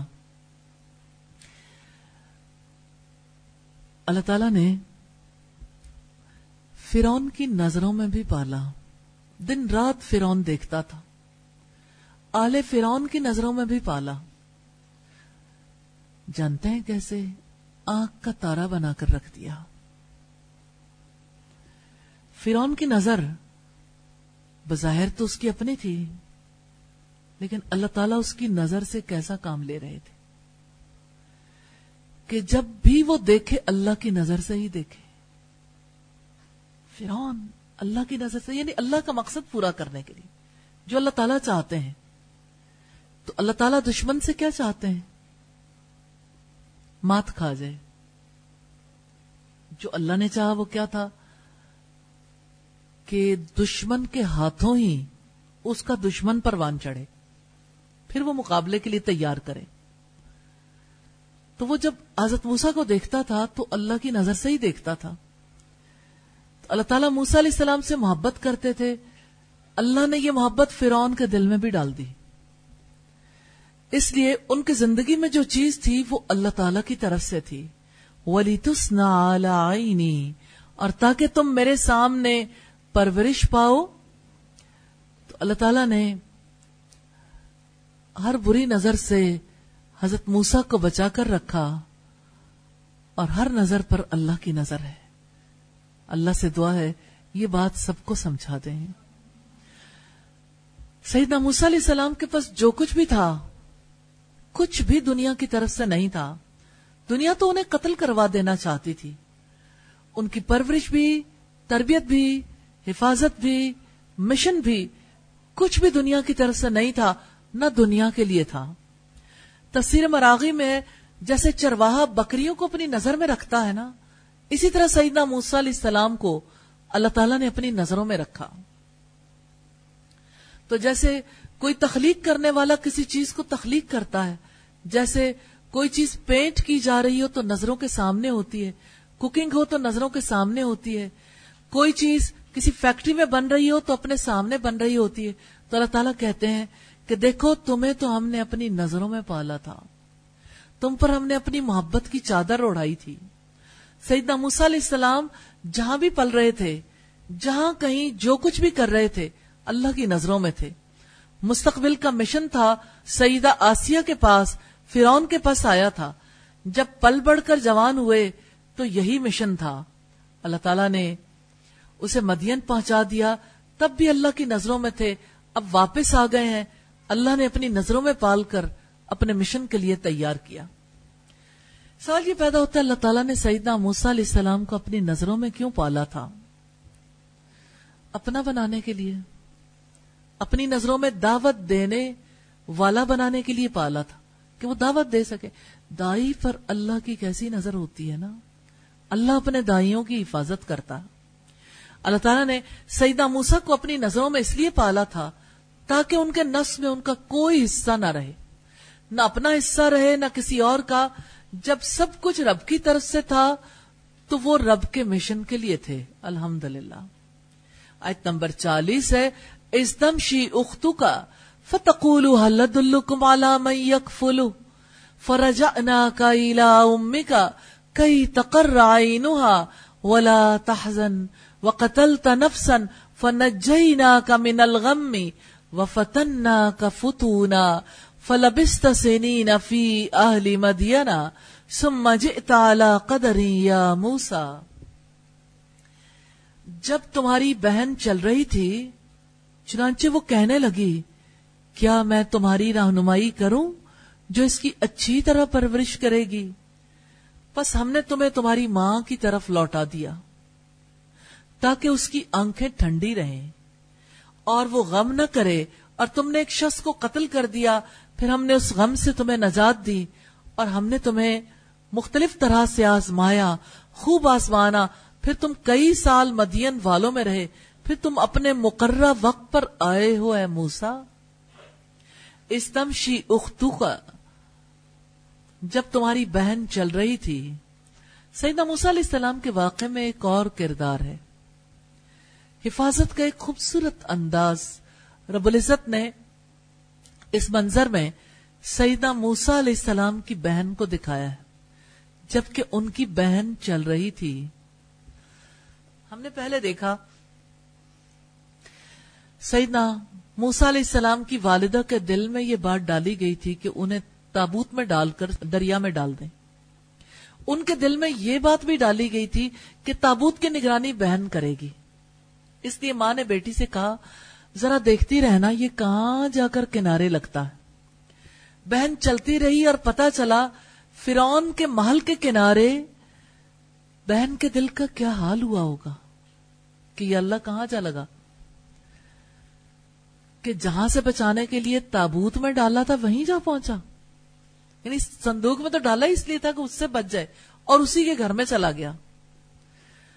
لیکن دس بارہ سال کی بہن بالکل ورڈ نہیں تھی۔ اعتماد میں تھی۔ محل میں جا پہنچتی ہے اور محل میں آمد و رفت لگی ہوئی ہے۔ محل میں ایک عجیب منظر ہے۔ دودھ پلانے والی عورتیں لائی جا رہی ہیں۔ کیونکہ اس دور میں ڈبے کا دودھ تو ہوتا نہیں تھا۔ کسی عورت ہی نے دودھ پلانا ہوتا تھا اور دودھ پلانے والی عورتیں یہ فریضہ سر انجام دیتی تھیں۔ ہر عورت چاہتی تھی بچے کو میں دودھ پلا دوں، میں پلا دوں۔ کہاں تو جان کے لالے تھے اور کہاں بادشاہ نے بھائی کو اڈاپٹ کر لیا۔ کیا بات دل میں آئی ہوگی اخت موسا کے دل میں؟ اس منظر میں کہیں وہ پریشان نہیں، کہیں وہ گھبرائی نہیں، ماں کی تربیت کا پتہ چلتا۔ اور اللہ کے احسان کا بھی۔ اور کہاں تو بچہ چھپا رہے تھے اور کہاں خدمت گار تیار ہے کہاں تو زندگی سے بچنے کے لیے صندوق میں آ بچہ اور کہاں کسی محل میں آ گیا فرون کے محل میں۔ اور سیدنا موسا علیہ السلام کی بہن بھی پہنچ گئی ہیں۔ حلد الکم علام یکفلو کتنی کانفیڈنٹ ہے اسے پتا ہے یہ دشمن ہے۔ لیکن کیسی تجویز پیش کی ہے؟ چنانچہ وہ کہنے لگی، کیا میں تمہاری رہنمائی کروں؟ جو اس کی اچھی طرح پرورش کرے گی۔ اب اتنی چھوٹی بچی سے خوف کی حالت میں ایسی ریکمنڈیشن کو نہیں دیکھتے۔ بڑے بڑوں کے ہاتھوں کے توتے اڑ جاتے ہیں۔ تو فرون کے کارندے دودھ پلانے والیوں کو ایک ایک کر کے بچے کے پاس لائے، مگر بچے نے کسی کی چھاتی کو قبول نہیں کیا۔ اور بچے نے ایک طوفان برپا کر رکھا تھا۔ فرون کے محل میں کتنا سکون ہوگا۔ لیکن بیٹا آیا اڈاپٹ کیا۔ اب بیٹا ہے کہ چپ ہی نہیں کرتا۔ رو رو کے کھگی بندھی بھی ہے۔ حلق خشک ہو رہا ہے۔ اور فرون کی جان نکلتی جا رہی کہ بچہ کسی کا دودھ نہیں پی رہا۔ اب کیا ہوگا؟ ایک کوشچن ہے اور اللہ پاک نے یہ کوشچن دلوں میں ڈالا۔ اور اللہ پاک نے یہ انتظام کیا کہ اخت موسا وہاں پر یہ سجیشن پیش کریں۔ کہنے لگیں فرون اور اس کے کارندوں سے کیا میں تمہاری رہنمائی کروں؟ آپ امیجن کر سکتے ہیں۔ فرون کو کوئی بچی مشورہ دے۔ فرونیت تو ظلم کی انتہا ہے نا۔ کیا میں تمہاری رہنمائی کروں جو اس کی اچھی طرح پرورش کرے گی؟ اس ماحول میں ہر کوئی پریشان تھا۔ اس پریشانی میں رب کا فیصلہ نافذ ہو گیا۔ فرجعنا کا الا امی کا کئی تقررائی نوہا ولا تحزن۔ ہم نے تمہیں تمہاری ماں کی طرف لوٹا دیا تاکہ اس کی آنکھیں ٹھنڈی رہیں اور وہ غم نہ کرے۔ ماں کی آنکھوں کی ٹھنڈک دل کا قرار بنا کر اللہ تعالی واپس لے آئے۔ موسا علیہ السلام واپس تشریف لے آئے ہیں۔ صندوق میں گئے تھے، گود میں چلے آئے ہیں۔ سیدنا موسا علیہ السلام خوبصورت تھے۔ ہر عورت کا دل چاہتا تھا اسے بیٹا بنا لے۔ جب شاہی محل میں رکھا گیا، دائیاں تلاش کی گئیں، لیکن رب العزت نے ہر ایک کا دودھ حرام کر رکھا تھا۔ تو موسا علیہ السلام کی بہن نے جب آ کر سجیشن دی، تو فرون بھی تیار ہو گیا۔ اب سوچیں محل میں ہنگامہ تھا۔ ہنگامہ کیوں برپا تھا؟ کہ موسا علیہ السلام کی بہن گود میں لے کر بچے کو ماں کے پاس لے جائیں۔ سوچیں، دریا کے ساتھ چلتی چلتی بہن آئی، محل میں ہنگامہ ہوا اور بچہ لے کے وہ واپس چلی گئی۔ الحمد للہ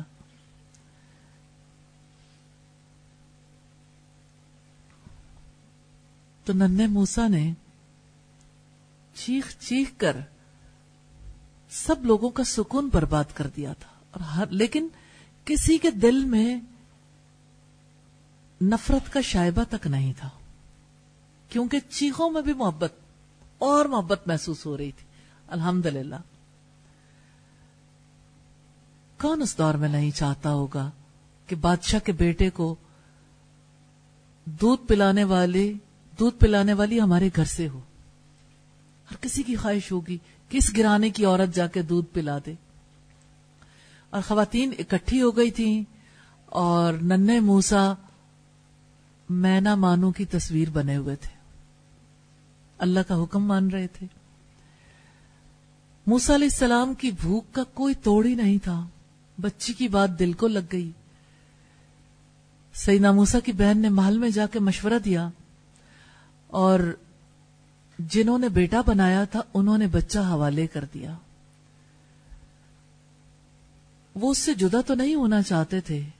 لیکن سیدنا موسا علیہ السلام کی آہو بکا نے چیخوں نے ماحول پیدا کر دیا تھا۔ کتنا وقت لگا ہوگا؟ موسا علیہ السلام جب محل میں رہے۔ سیدہ موسا علیہ السلام کتنا چیخے ہوں گے؟ یہ بھی ایک عجیب تقریب تھی۔ دیکھیں، ایک تقریب آسمان پر ہوئی تھی نا، حضرت آدم علیہ السلام کی تقریب رونمائی۔ اور یہ حضرت موسا علیہ السلام کی خاص تقریب تھی جو محل میں منعقد ہو رہی تھی، جس کے لیے پہلے سے کوئی نہیں جانتا تھا، کیونکہ یہ تقریب تو اللہ تعالیٰ نے منعقد کروائی تھی۔ اور اس تقریب کے نتیجے میں ہوا کیا؟ بچہ حضرت موسا کی والدہ کے حوالے کر دیا گیا۔ اور سیدنا موسا علیہ السلام کو ماں تک پہنچانے کی وجہ بتائی ہے، کئی تقرر ستر ماؤں سے بڑھ کر محبت کرنے والا فرماتا ہے تاکہ اس کی آنکھیں ٹھنڈی رہیں۔ ماں بیٹے کی جدائی برداشت نہیں کر پاتی اور ننے بچے کو جسے دریا کی لہروں کے سپرد کر دیا تھا، ماں کیسے صبر کرتی؟ کیسے اس غم کو دور کر سکتی تھی؟ اللہ کو اپنے بندے کتنے عزیز ہیں۔ ماں کے دل کا غم دور کرنے کے لیے، اس کی آنکھوں کو ٹھنڈا رکھنے کے لیے بیٹا ہی لوٹا لائے۔ پھر اگلا احسان رب العزت نے یاد دلایا وہ قتل تنفسن فنجینا کا من الغم وفتنا کا فتونا فلبست سینینا فی اہل مدینہ اور تم نے ایک شخص کو قتل کر دیا۔ پھر ہم نے اس غم سے تمہیں نجات دی اور ہم نے تمہیں مختلف طرح سے آزمایا، خوب آزمانا۔ پھر تم کئی سال مدین والوں میں رہے۔ پھر تم اپنے مقررہ وقت پر آئے، اے موسا وہ قتل تنفسن اور تم نے ایک شخص کو قتل کر دیا۔ سیدہ موسا علیہ السلام کا واقعہ ایک ایسے موڑ پر آن پہنچا، جب وہ ایسے وقت میں شہر میں داخل ہوئے، جب لوگ غفلت میں تھے۔ انہوں نے دیکھا کہ دو لوگ لڑ رہے ہیں۔ ان میں سے ایک قوم موسا سے تھا اور دوسرا ان کی دشمن قوم قبطی قوم سے تھا۔ رب العزت نے فرمایا، وَدَخَلَ الْمَدِينَةَ عَلَى حِينِ غَفْلَةٍ مِّنْ أَهْلِهَا۔ اور وہ شہر میں ایسے وقت داخل ہوا جبکہ اس کے رہنے والے غفلت میں تھے۔ فَوَجَدَ فِيهَا رَجُلَيْنِ يَقْتَتِلَانِ۔ تو اس نے اس میں دو آدمیوں کو پایا، وہ آپس میں لڑ رہے تھے۔ یہ اس کی قوم میں سے اور یہ اس کے دشمنوں میں سے تھا۔ تو جو اس کی قوم میں سے تھا، اس نے موسا علیہ السلام سے اس شخص کے خلاف مدد طلب کی جو ان کے دشمنوں میں سے تھا۔ تو موسا نے اس کو ایک گھونسا مارا، پھر اس کا کام تمام کر دیا۔ موسا نے کہا، یہ شیطان کے کاموں میں سے یقیناً وہ کھلا گمراہ کرنے والا دشمن ہے۔ یہ سورہ القصص کی آیت نمبر پندرہ ہے۔ تو مقتول قبطی تھا فنج جینا کا من الغمی پھر ہم نے اس غم سے تمہیں نجات دی یعنی سینا موسا علیہ السلام جس غم میں مبتلا تھے، ایک تو قتل ہو گیا، دوسرے گناہ کی سزا۔ سیدہ موسا علیہ السلام نے اللہ تعالیٰ سے مغفرت طلب کی اور رب العزت نے بخش دیا۔ ایک دفعہ پھر لوٹ چلیں موسا علیہ السلام اللہ کی نظروں میں پل رہے تھے۔ اللہ تعالیٰ نے ان کی تربیت کی تھی۔ اس لیے ان کے ضمیر نے ملامت کی کہ گناہ کر دیا ہے۔ سیدنا موسا علیہ السلام کو معلوم ہوا حکومتی کارندے ان کی تلاش میں ہیں۔ تاکہ انہیں قتل کر دیا جائے، تو وہ وہاں سے فرار ہو کر مدین پہنچ گئے۔ وہ فتن کا فتونا، اور ہم نے تمہیں مختلف آزمایا یعنی طریقے طریقے سے آزمایا۔ ہر مقام پر راست رو پایا۔ یہاں تک کہ تو اپنے اس مقام کو پہنچ گیا جہاں تم نے پہنچنا تھا۔ مجاہد کہتے پھر ہم نے تمہیں غم سے نجات دی۔ اور اس سے مراد ہے، قتل کرنے کی وجہ سے جو قلق، پریشانی، بے چینی اور روح پر بوجھ آ جاتا ہے، ہم نے اس سے تمہیں بچا لیا۔ تو انہیں غم لاحق ہوا تھا۔ سیدہ موسیٰ علیہ السلام اللہ کی نگاہوں میں پل رہے تھے۔ اللہ تعالیٰ نے ان کی تربیت کی تھی۔ اس لیے ان کے ضمیر نے ملامت کی۔ انہیں احساس ہو گیا، گناہ کر دیا ہے۔ تو اللہ تعالیٰ نے سیدہ موسیٰ علیہ السلام کو غم سے بچا لیا۔ اور مصر سے بھی بچا لیا، اس محل سے نکل کر مدین پہنچا دیا۔ ممکن ہے اللہ تعالیٰ نے ان کو استغفار سکھا دی ہو۔ اور ہم نے مختلف آزمائشوں سے تمہیں جانچا، جیسے اللہ تعالیٰ نے کبھی خوف ڈال دیا کہ اب موسا علیہ السلام کیا کرتے ہیں۔ قتل کر دینے کا خوف بہت ہی عجیب نوعیت کا ہوتا۔ ہے اہل و عیال سے دوری برداشت کی، وطن سے دوری، ملازمت کی مشقت، بھیڑیں چرانے کی آزمائش، جبکہ انہوں نے محل میں پرورش پائی تھی۔ تصویر مراغی میں ہے سیدہ موسا علیہ السلام نے ایک کے بعد ایک مشقت اٹھائی تھی اور اللہ تعالیٰ نے انہیں اخلاص عطا کیا تھا، جس کی وجہ سے وہ کامیاب رہے تھے۔ تو کامیابی کے لیے کس صفت کا ہونا ضروری ہے؟ جی اخلاص۔ تو اللہ تعالیٰ نے کس طرح سے بچوں کے قتل والے دور میں وہ عظیم بچہ بچا لیا۔ کس طرح سیدنا موسا علیہ السلام نے اپنے بچپن میں فرون کی داڑھی پر ہاتھ ڈالا تھا؟ فرون غزبناک بھی ہو گیا تھا۔ کس طرح سے قبطی کے قتل کے بعد انہیں مدین جانا پڑا؟ اللہ تعالیٰ نے ہر طریقے سے موسا علیہ السلام کو جانچا تھا۔ سوال یہ پیدا ہوتا ہے، اللہ تعالیٰ نے حضرت موسا علیہ السلام کو کیوں آزمایا؟ نبوت کا کام لینے کے لیے مشقت میں ڈالنا ضروری تھا۔ اس کے بغیر نبوت کے فرائض انجام نہیں دیے جا سکتے۔ ابن عباس کہتے ہم نے تمہیں ابتلا میں آزمائش میں مبتلا کیا۔ فلبس تسینی نفی اہلی مدین پھر تم کئی سال مدین والوں میں رہے۔ یعنی جب تمہارے قتل کے منصوبے بنے، تم مدین آ گئے۔ اللہ تعالیٰ نے خفیہ طریقے سے نکال کر مدین پہنچا دیا۔ تقریباً آٹھ یا دس برس تک حضرت موسا علیہ السلام مدین میں رہے۔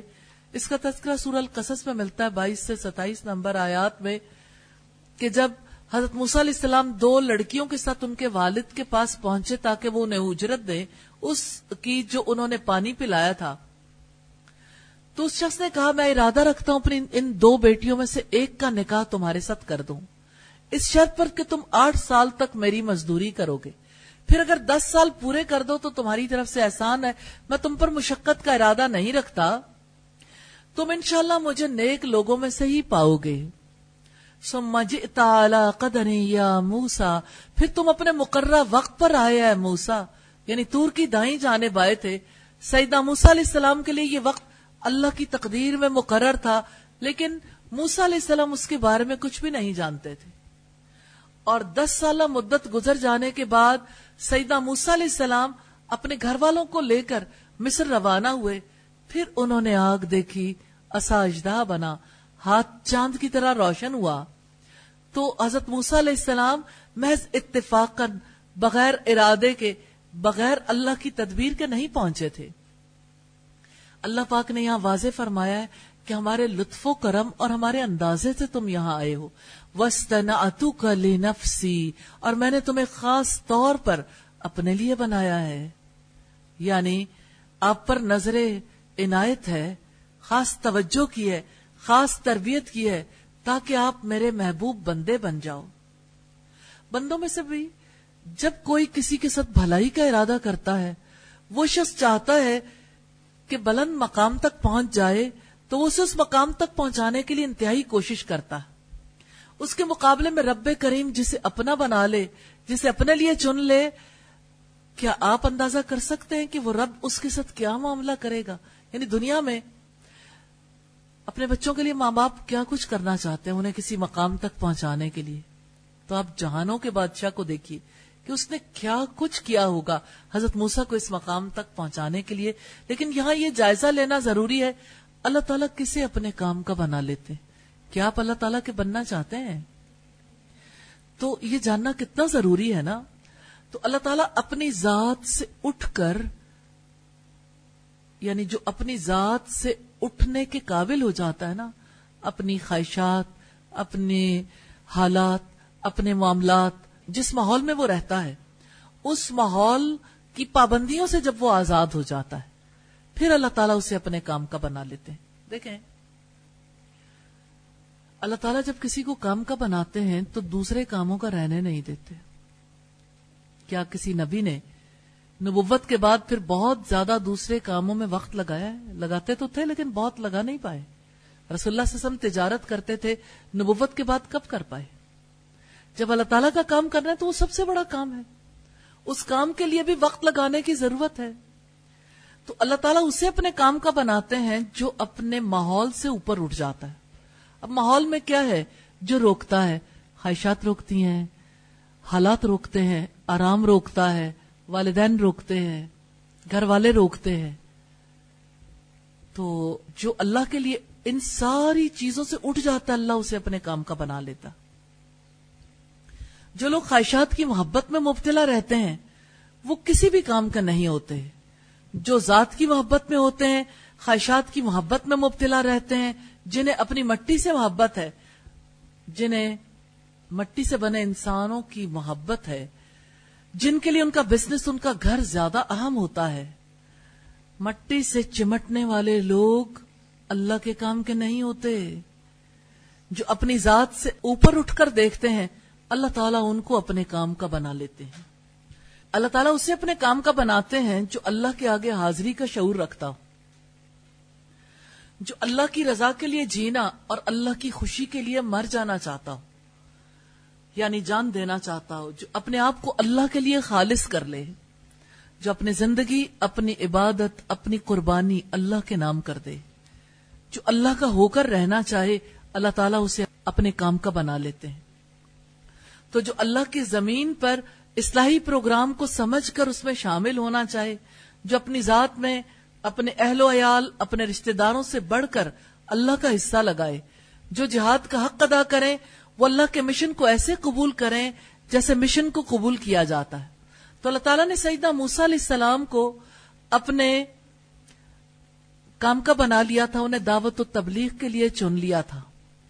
کہ آپ لوگوں کو ایسے دین کی دعوت دیں جس میں اللہ کے سوا کسی اور کی دعوت نہ دی جاتی ہو۔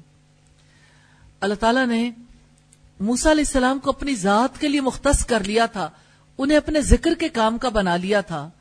اور اپنا پیغام پہنچانے کے مشن پر انہیں یوں فائز کیا کہ انہیں اپنے دعوت کے کام کا بنا لیا۔ یہاں یہ بھی سوال پیدا ہوتا ہے، اللہ تعالیٰ کسی کو اپنے کام کا کس طرح سے بنا لیتے ہیں؟ مشکل حالات میں رکھ کر۔ اللہ تعالیٰ کسی کو اپنے کام کا بناتے ہیں۔ رکو اور سجدوں کے مواقع دے کر، اپنی عبادت کی لذت دے کر اپنے کام کا بناتے ہیں۔ بھلائی کے کام کروا کر اپنے کام کا بناتے ہیں۔ انا پرستی نکال کر توازو ڈال کر اپنے کام کا بناتے ہیں۔ اللہ تعالیٰ عبودیت کے آخری مرحلے میں پہنچا کر اپنے کام کا بنا لیتے ہیں۔ اللہ تعالیٰ سے دعا ہے ہم سب کو اپنے کام کا بنا لیں۔ آیت نمبر 42 ہے، اذهب انت واخوك بیااتی ولا تنیا فی ذکری، تم اور تمہارا بھائی میری نشانیوں کے ساتھ جاؤ اور تم دونوں میری یاد میں سستی نہ کرنا۔ اذهب انت واخوك بیااتی اللہ تعالیٰ نے فرمایا، تم اور تمہارا بھائی میری نشانیوں کے ساتھ جاؤ۔ سیدنا موسا علیہ السلام کو جب اللہ تعالیٰ نے چن لیا، انتخاب کر لیا، انہیں اپنے کام کا بنا لیا کہ جاؤ اس مشن پر۔ بھی آیاتی میری نشانیوں کے ساتھ یعنی میرے دلائل کے ساتھ فرون کے پاس جاؤ، اسے میرا پیغام پہنچاؤ۔ تو یہ مشن ہے۔ جس کے لیے اللہ تعالیٰ نے سیدنا موسا اور سیدنا ہارون کو بھیجا تھا۔ بات ہے مشن پر روانگی کی۔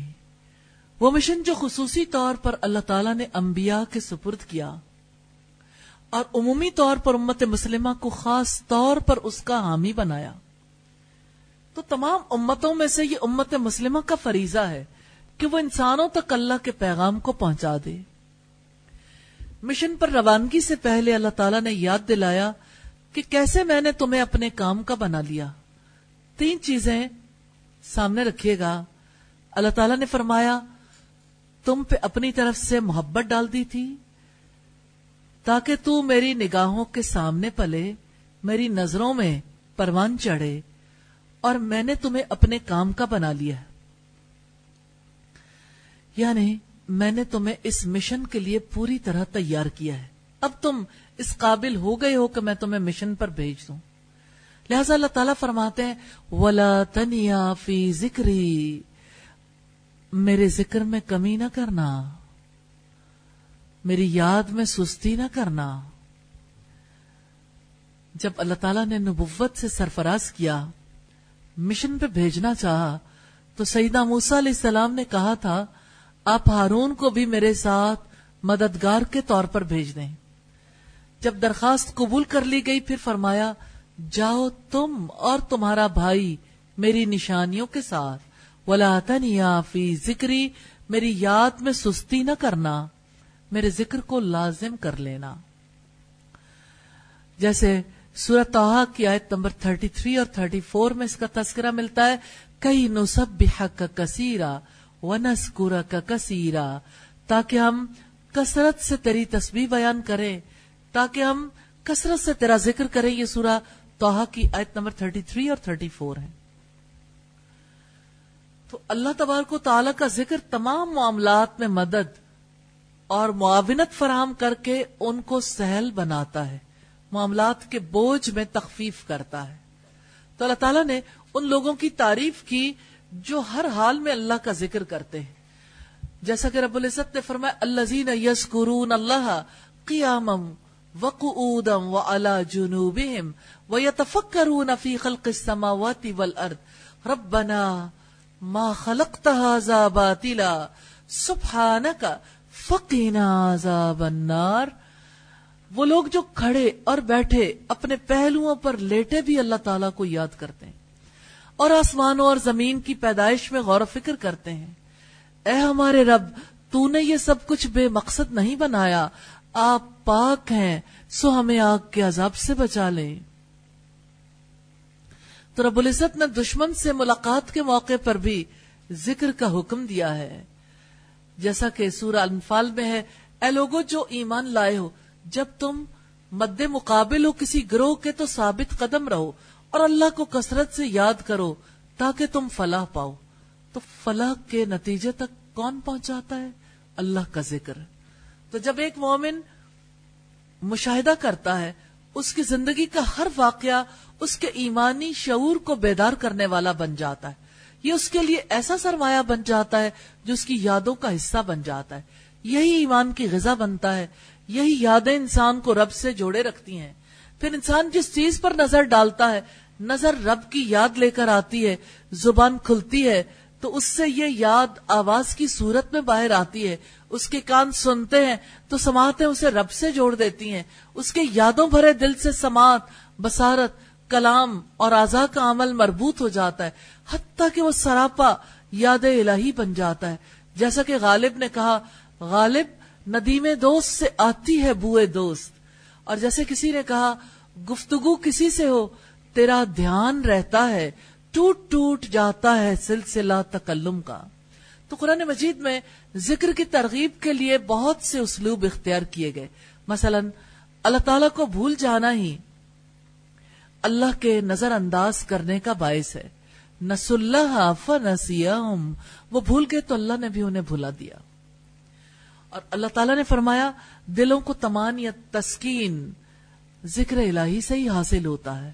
اللہ بذکر اللہ تطمئن القلوب۔ سن لو اللہ کی یاد ہی میں دلوں کا اطمینان ہے۔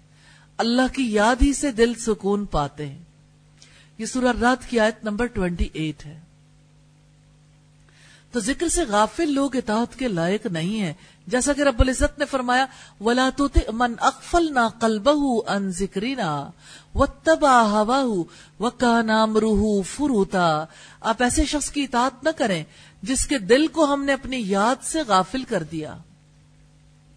تو رب العزت نے فرمایا، آپ ایسے شخص کی اطاعت نہ کریں جس کے دل کو ہم نے اپنی یاد سے غافل کر دیا اور جو اپنی خواہش کے پیچھے چلا ہے اور جس کا معاملہ حد سے گزرا ہوا ہے۔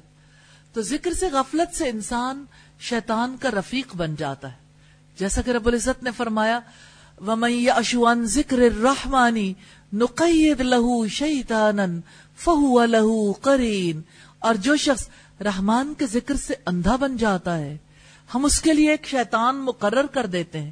چنانچہ وہی اس کا ساتھی بن جاتا ہے۔ یہ سورہ زخرف کی آیت نمبر 36 ہے۔ تو جو انسان ذکر سے اراض کرتا ہے، وہ دنیاوی زندگی پر فریفتہ ہو جاتا ہے۔ رب العزت نے فرمایا، چنانچہ اس سے منہ پھیر لو جو ہماری نصیحت سے منہ پھیرتا ہے۔ اور دنیا کی زندگی کے سوا کچھ نہیں چاہتا۔ یہ ان کے علم کی حد ہے۔ بلا شبہ آپ کا رب ہی خوب جانتا ہے کہ اس کے راستے سے کون بھٹک گیا۔ اور وہی خوب جانتا ہے کہ راہ راست پر کون ہے۔ تو شیطان کے تسلط کی وجہ سے انسان اللہ کے ذکر سے غافل ہو جاتا ہے۔ یہ بہت بڑی بات ہے شیطان، جس پہ غالب ہوتا ہے اس کا ذکر کرنے کو دل نہیں کرتا۔ استحوذ علیہم الشیطان فانساہم ذکر اللہ شیطان ان پر غالب آ چکا، سو اس نے انہیں اللہ کی یاد بھلا دی۔ تو یہی لوگ شیطانی گروہ ہیں۔ سن لو، شیطان کا گروہ ہی یقیناً خسارہ پانے والا ہے۔ یہ سورہ المجادلہ کی آیت نمبر انیس ہے۔ تو اللہ کا ذکر بصیرت افروز اور چشم کشا ہے۔ استغفار پر آمادہ کرتا ہے۔ جیسا کہ رب العزت نے فرمایا، یقیناً وہ لوگ جو اللہ سے ڈر گئے، جب انہیں شیطان کے اثر سے کوئی برا خیال چھو بھی جاتا ہے تو وہ فوراً چونک پڑتے ہیں، پھر اچانک وہ بصیرت والے ہوتے ہیں۔ اسی طرح سے اب دیکھیں، قربانی کا مقصد بھی اللہ کا ذکر ہے۔ اور اللہ پاک نے جتنی عبادات رکھی ہیں، اس کا مقصد ذکر ٹھہرایا ہے۔ اور کسی قسم کی مشغولیت اور مصروفیت سے اللہ تعالیٰ نے یہ تلقین کی ہے کہ کوئی مشغولیت ایسی نہ ہو جو آپ کو اللہ کے ذکر سے غافل کر دے۔ اور اللہ کے ذکر سے دل کی سختی دور ہوتی ہے۔ اور اسی طرح حدیث مبارکہ میں بھی بہت ساری حدیث ہمیں ملتی ہیں ذکر کی ترغیب دلانے والی۔ مثلا بخاری اور مسلم میں سیدنا ابو موسا اشری نبی کریم صلی اللہ علیہ وسلم سے بیان کرتے ہیں۔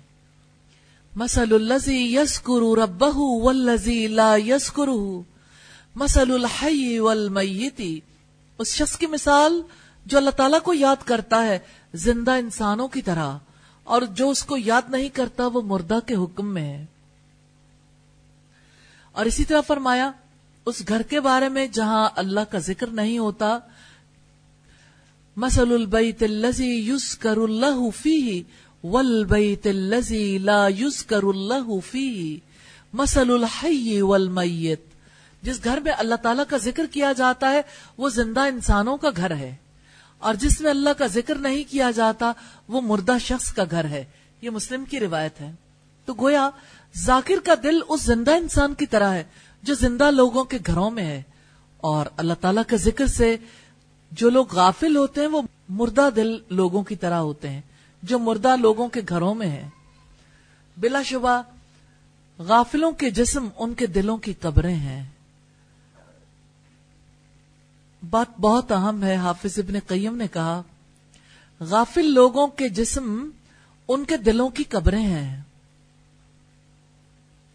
کیا آپ امیجن کر سکتے ہیں؟ دل کی قبر کہاں ہے؟ جسم میں۔ اور یہ غافل لوگوں کا دل ہے۔ اور ان کے دل ان میں مردوں کی طرح ہیں جو قبروں میں ہیں۔ یعنی وہ دل جو ہیں، وہ قبروں کے اندر چلے جاتے ہیں، جہاں نہ کوئی چیز جاتی ہے، نہ واپس آتی ہے۔ تو اللہ کے ذکر سے مراد انسان کے دل میں آنے والی وہ یاد ہے جس میں یقین شامل ہو۔ یہ ذکر قلبی بھی ہے، عملی بھی ہے، لسانی بھی ہے۔ تو وہ ذکر جس میں یقین شامل ہو انسان کو کیا دیتا ہے اور یقین انسان کو کیسے آتا ہے۔ مثلا ایک انسان نماز پڑھتا ہے، مومن تینتیس بار کہتا ہے سبحان اللہ، اتنی بار دل کے اندر یقین اترتا ہے کہ اللہ پاک یہ یقین ہر ایک کے دل کے اندر اتر تو سکتا ہے، لیکن کیا کیا جائے؟ سبحان اللہ کہنا سب کا برابر نہیں ہے۔ کچھ لوگ سوچ سمجھ کے یہ الفاظ ادا کرتے ہیں، لیکن عام طور پر جو سبحان اللہ الحمد للہ اللہ اکبر کا ذکر کرتے ہیں، شعور کا دخل نہیں ہوتا۔ تو ایسا ذکر انسان کو زیادہ فائدہ نہیں دیتا۔ سیدنا علی نے ایک بار کسی کو استغفر اللہ استغفر اللہ کہتے دیکھ لیا، تو کہنے لگے توبت القذابین جھوٹوں کی توبہ ہے۔ یعنی اس کے دل میں ندامت اور شرمندگی نہیں ہے۔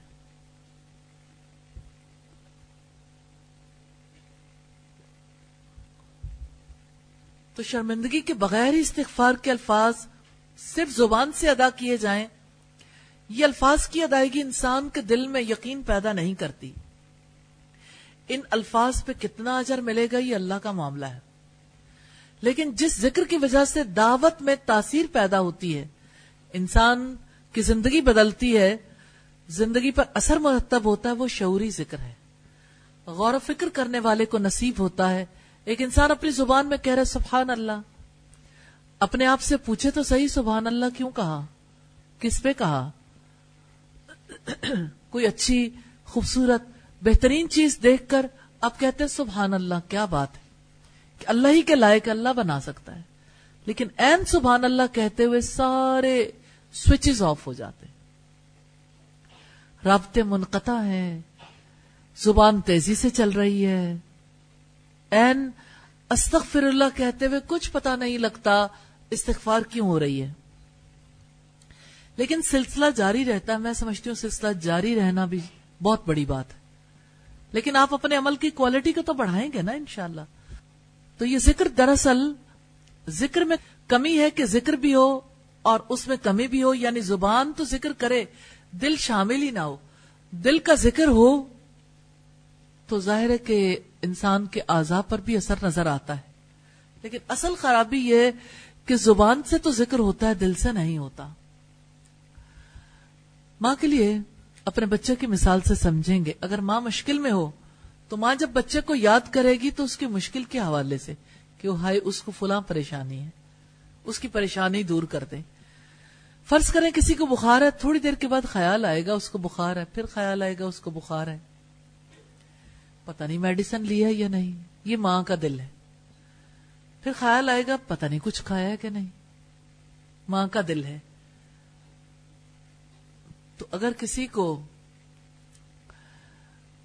صرف الفاظی یاد آئے پیچھے ذہن بھی خالی، دل بھی خالی، اور خالی دل ہو کر اگر رب کو یاد کرتے رہیں تو یہ کمی ہے۔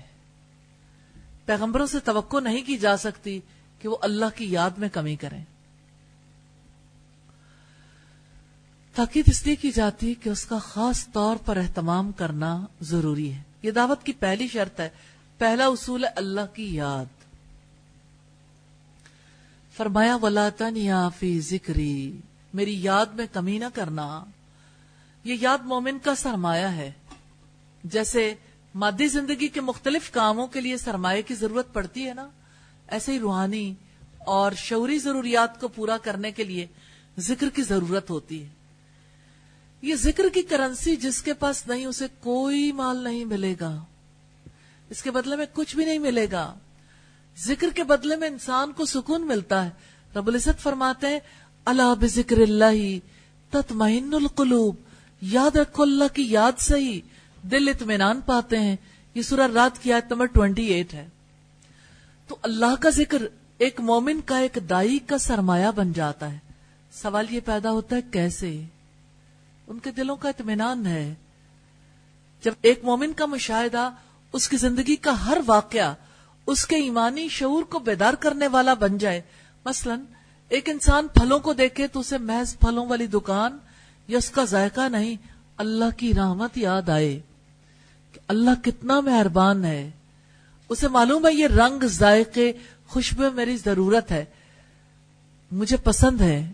اللہ نے اس کے لیے اہتمام کیا ہے۔ تو مومن کی نگاہ دنیا میں ہر چیز پر ایسے ہی پڑتی ہے۔ موسموں کی تبدیلی پر، نیا پھل آنے پر، نئے پتے آنے پر، بادل آنے پر، بارش برسنے پر، تیز دھوپ نکلنے پر، ہواؤں کے چلنے پر ہر واقعہ مومن کے لیے سرمایہ ہے۔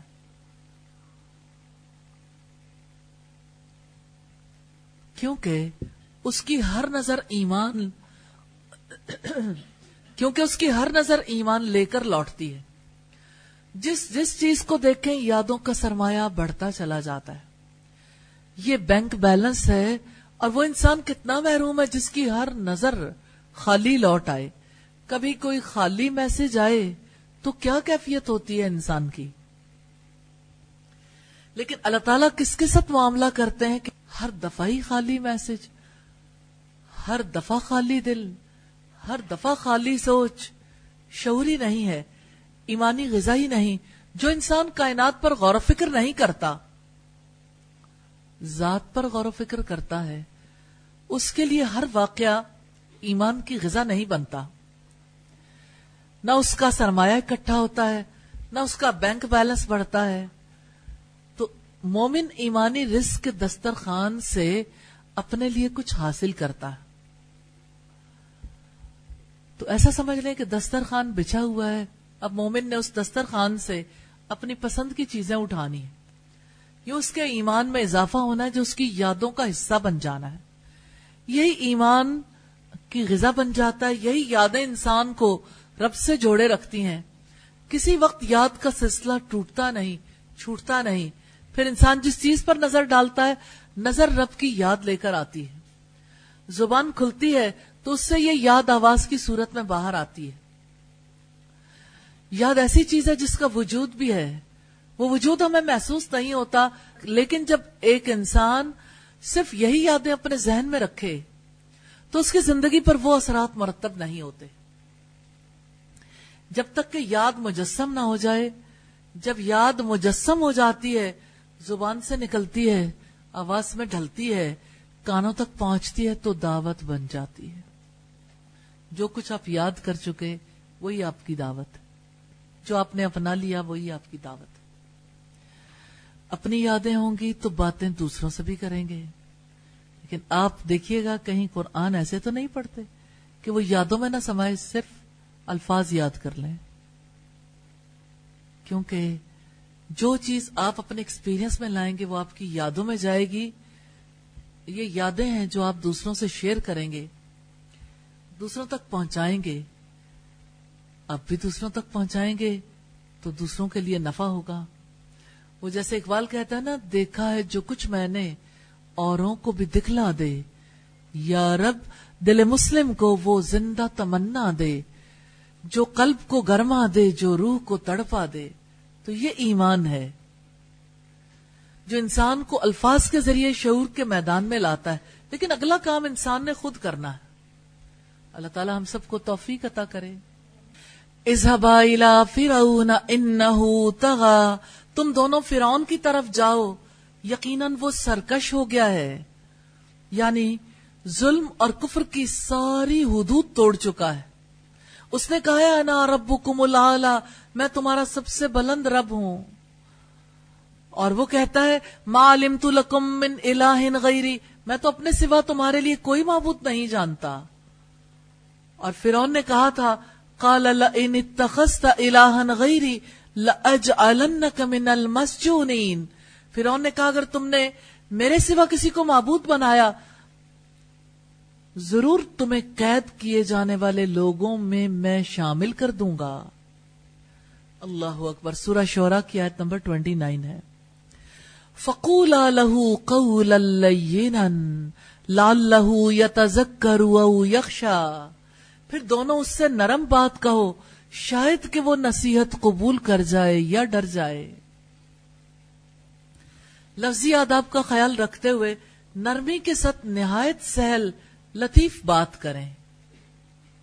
فوش گوئی کرنے سے، سخت الفاظ یوز کرنے سے، سخت معاملات کرنے سے گریز کرنا چاہیے۔ لالہ شاید کہ وہ یعنی اس نرم گوئی کی وجہ سے۔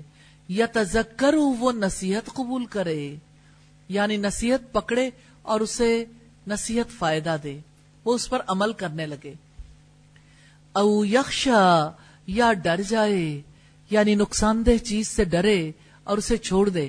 کیونکہ نرم گوئی اس کی طرف دعوت دیتی ہے اور سخت گوئی لوگوں کو اس سے متنفر کر دیتی ہے۔ اللہ تعالیٰ نے نرم گوئی کی اپنے ارشاد میں تفسیر بیان کی ہے۔ فقل حل کا اعلان تزکا وہ اہدی کا اعلان ربی کا فتخشا کہہ دو کیا تیرے لیے کوئی رغبت ہے کہ تم پاکیزگی اختیار کرو۔ یعنی سافٹلی پوچھو نا۔ اور میں تمہارے رب کی طرف رہنمائی کروں اور تم ڈرنے لگ جاؤ۔ تو اس قول میں جو نرمی اور آسانی پنہا ہے اور سختی اور درستگی سے پاک ہے غور کرنے والے پر مخفی نہیں ہے۔ اللہ تبارک و تعالی نے حل کا لفظ استعمال کیا ہے جو عرض اور مشاورت پر دلالت کرتا ہے، جسے کوئی شخص نفرت نہیں کرتا اور اسے ہر قسم کی گندگی سے تطہیر اور تزکیہ کی طرف بلایا ہے، جس کی اصل شرک کی گندگی سے تطہیر ہے۔ جسے ہر عقل سلیم قبول کرتی ہے، آپ نے یہ نہیں فرمایا ازکی کا میں تجھے پاک کر دوں بلکہ فرمایا، تزکا یعنی تو خود پاک ہو جائے۔ پھر علیہ السلام نے اسے اس کے رب کی طرف بلایا، جس نے اس کی پرورش کی، اسے ظاہری اور باطنی نعمتوں سے نوازا، جن پر شکر اور ذکر ادا کرنا چاہیے۔ اس لیے فرمایا وہ اہدی کا ربی کا فتخ اور میں تمہارے رب کی طرف تمہاری رہنمائی کروں کہ تم ڈرنے لگ جاؤ۔ یہ سورہ نازیات کی آیت نمبر نائنٹین ہے۔ تو جب فرعون نے اس کلام نرم و نازک کو قبول نہ کیا، جس کے بارے میں اقبال کہتا مرد ناداں پر کلام نرم و نازک بے اثر۔ وہ کہتا ہے، پھول کی پتی سے کٹ سکتا ہے ہیرے کا جگر۔ یعنی پھول کی پتی جو ہے نا، وہ ہیرے پر کیسے اثر انداز ہوتی ہے کہ ہیرے کا جگر بھی کٹ سکتا ہے۔ مرد ناداں پر کلام نرم و نازک بے اثر۔ تو نادانی ہے نا۔ سمجھ نہیں ہے۔ تو نصیحت کا فائدہ نہیں ہوا۔ تو جب اس نے نرم و نازک کلام قبول نہ کیا، جس کا حسن دلوں کو پکڑ لیتا ہے، تو اللہ تعالیٰ نے اسے اسی طرح پکڑ لیا، جس طرح ایک غالب اور مقتدر ہستی پکڑتی ہے۔ تو اللہ پاک نے فرمایا، نرم بات سے دعوت دو۔ نرم بات سے کوئی شخص زد اور ہٹ دھرمی پر نہیں اترتا۔ نرم بات سرکش اور جھوٹی برائی میں جینے والوں کو بھی غصے میں نہیں آنے دیتی۔ نرم بات دلوں میں جوت جگاتی ہے۔ نرم بات کی وجہ سے سرکش لوگ بھی بات سننے اور اس پر غور کرنے کے لیے تیار ہو جاتے ہیں۔ نرم بات کی وجہ سے لوگ قریب آ جاتے ہیں، متاثر ہوتے ہیں اور ہدایت قبول کر لیتے ہیں۔ سیدہ عائشہ صدیقہ رضی اللہ تعالی عنہا نبی صلی اللہ علیہ وسلم کی زوجہ متحرہ سے روایت ہے۔ آپ نے فرمایا، نرمی جس چیز میں ہوتی ہے وہ اسے خوبصورت بنا دیتی ہے۔ اور جس چیز سے نرمی نکال دی جاتی ہے، وہ چیز بدصورت ہو جاتی ہے۔ مسلم کی روایت ہے چھ ہزار چھ سو دو نمبر پر۔ سیدہ انس بن مالک سے روایت ہے، رسول اللہ نے فرمایا، آسانی کرو، سختی نہ کرو، خوش کرو اور نفرت نہ دلاؤ، یہ صحیح بخاری کی سکسٹی نائن نمبر روایت اللہ تعالیٰ کتنا مہربان ہے نا، آپ کو کیسے وہ دعوت کے لیے تیار کر رہا ہے نا؟ کہ ادھر سے آپ دعوت کے لیے پوری تیاری کر رہے ہیں، ادھر سے آپ کو سکھا رہا ہے کہ دیکھو حضرت موسا کو بھی یہی حکم دیا تھا۔ آپ نے بھی نرمی کرنی ہے، آپ نے بھی سختی نہیں کرنی۔ جانتے ہیں کیوں؟ لال لہو یا تزک کرو یکشا شاید کہ وہ نصیحت قبول کر جائے یا ڈرے۔ فرون کے ساتھ نرمی برتنے کے لیے رب العزت نے حکم دیا، کیونکہ نرم بات کی وجہ سے توقع ہو سکتی ہے کہ فرون بھی ڈر جائے یا نصیحت قبول کر لے۔ تو آپ امیجن کر سکتے ہیں، اللہ تعالیٰ نے ہمارے شعور کو کہاں تک پہنچا ہے؟ کہ اگر کوئی فرون جیسا بھی ظالم ہوگا نا، تو اس کے دل کو بھی نرم بات چھو سکتی ہے۔ تو اللہ تعالیٰ کو اگرچہ نتیجے کا پہلے سے علم ہوتا ہے اور اس کا علم مستقبل کے معاملات میں ایسا ہی ہے، جیسا کہ حال کے واقعات یا ماضی کے واقعات کے بارے میں، پھر بھی کسی شخص کے بارے میں عملاً فیصلہ تبھی ہو سکتا ہے جبکہ نیکی یا بدی اس سے سرزد ہو جائے۔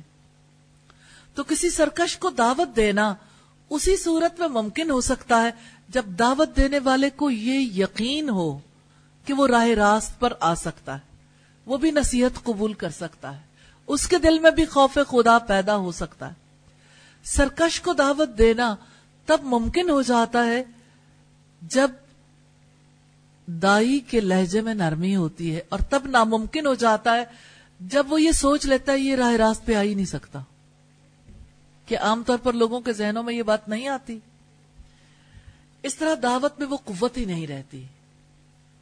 رب العزت نے فرمایا ادو الا سبیلی ربی کا بالحکمتی والموعظت الحسنتی وجادلہم باللتی ہی احسن اپنے رب کے راستے کی طرف حکمت اور عمدہ نصیحت کے ساتھ دعوت دیں اور ان سے اس طریقے سے بحث کریں جو زیادہ اچھا ہو۔ یقیناً آپ کا رب ان کو زیادہ جانتا ہے جو اس کے راستے سے بھٹک گئے ہیں۔ اور وہ ہدایت یافتہ لوگوں کو بھی خوب جانتا ہے۔ تو بات ہے نرمی کی خوئے دل نوازی کی۔ سوال یہ پیدا ہوتا ہے، یہ نرم مزاجی، یہ خوش خلقی کیسے دعوت دینے والے کا مزاج بن سکتی ہے؟ نرمی اور خوش خلقی کو پہلے سمجھنے کی ضرورت ہے۔ تہذیب اور شائستگی کو پہلے جاننے، سمجھنے کی ضرورت ہے۔ حلم اور افو کیا ہے؟ اس کو پہلے سمجھنے کی ضرورت ہے۔ شفقت اور مہربانی، محبت اور ہمدردی یہ ایسی صفات ہے جس سے دوسروں کو دل جیتا جا سکتا ہے۔ تاکہ لوگ اس کی زبان سے نکلی ہوئی باتوں کو وقت دیں۔ دیکھیں، پہلی سٹیج علم کی ہے، پھر یقین کی ہے۔ جیسے آپ تصویحات کا یقین حاصل کریں گے، تو میں یہ امید کرتی ہوں اللہ تعالیٰ سے کہ انشاءاللہ وہ آپ کو تسبیح والی، ذکر والی زندگی گزارنے کا موقع دیں گے۔ انشاءاللہ۔ تو یقین آنا ضروری ہے، پھر انسان کا عمل اس کے مطابق ہو جاتا ہے۔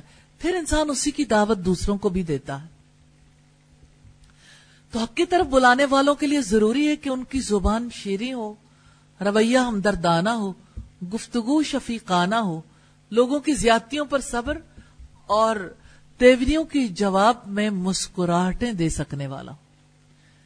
تو جب کبھی کوئی تیوری چڑھائے اور آپ کا دل ڈر جائے، تو آپ جان لیں کہ آپ کے دل میں اللہ کا ڈر نہیں ہے۔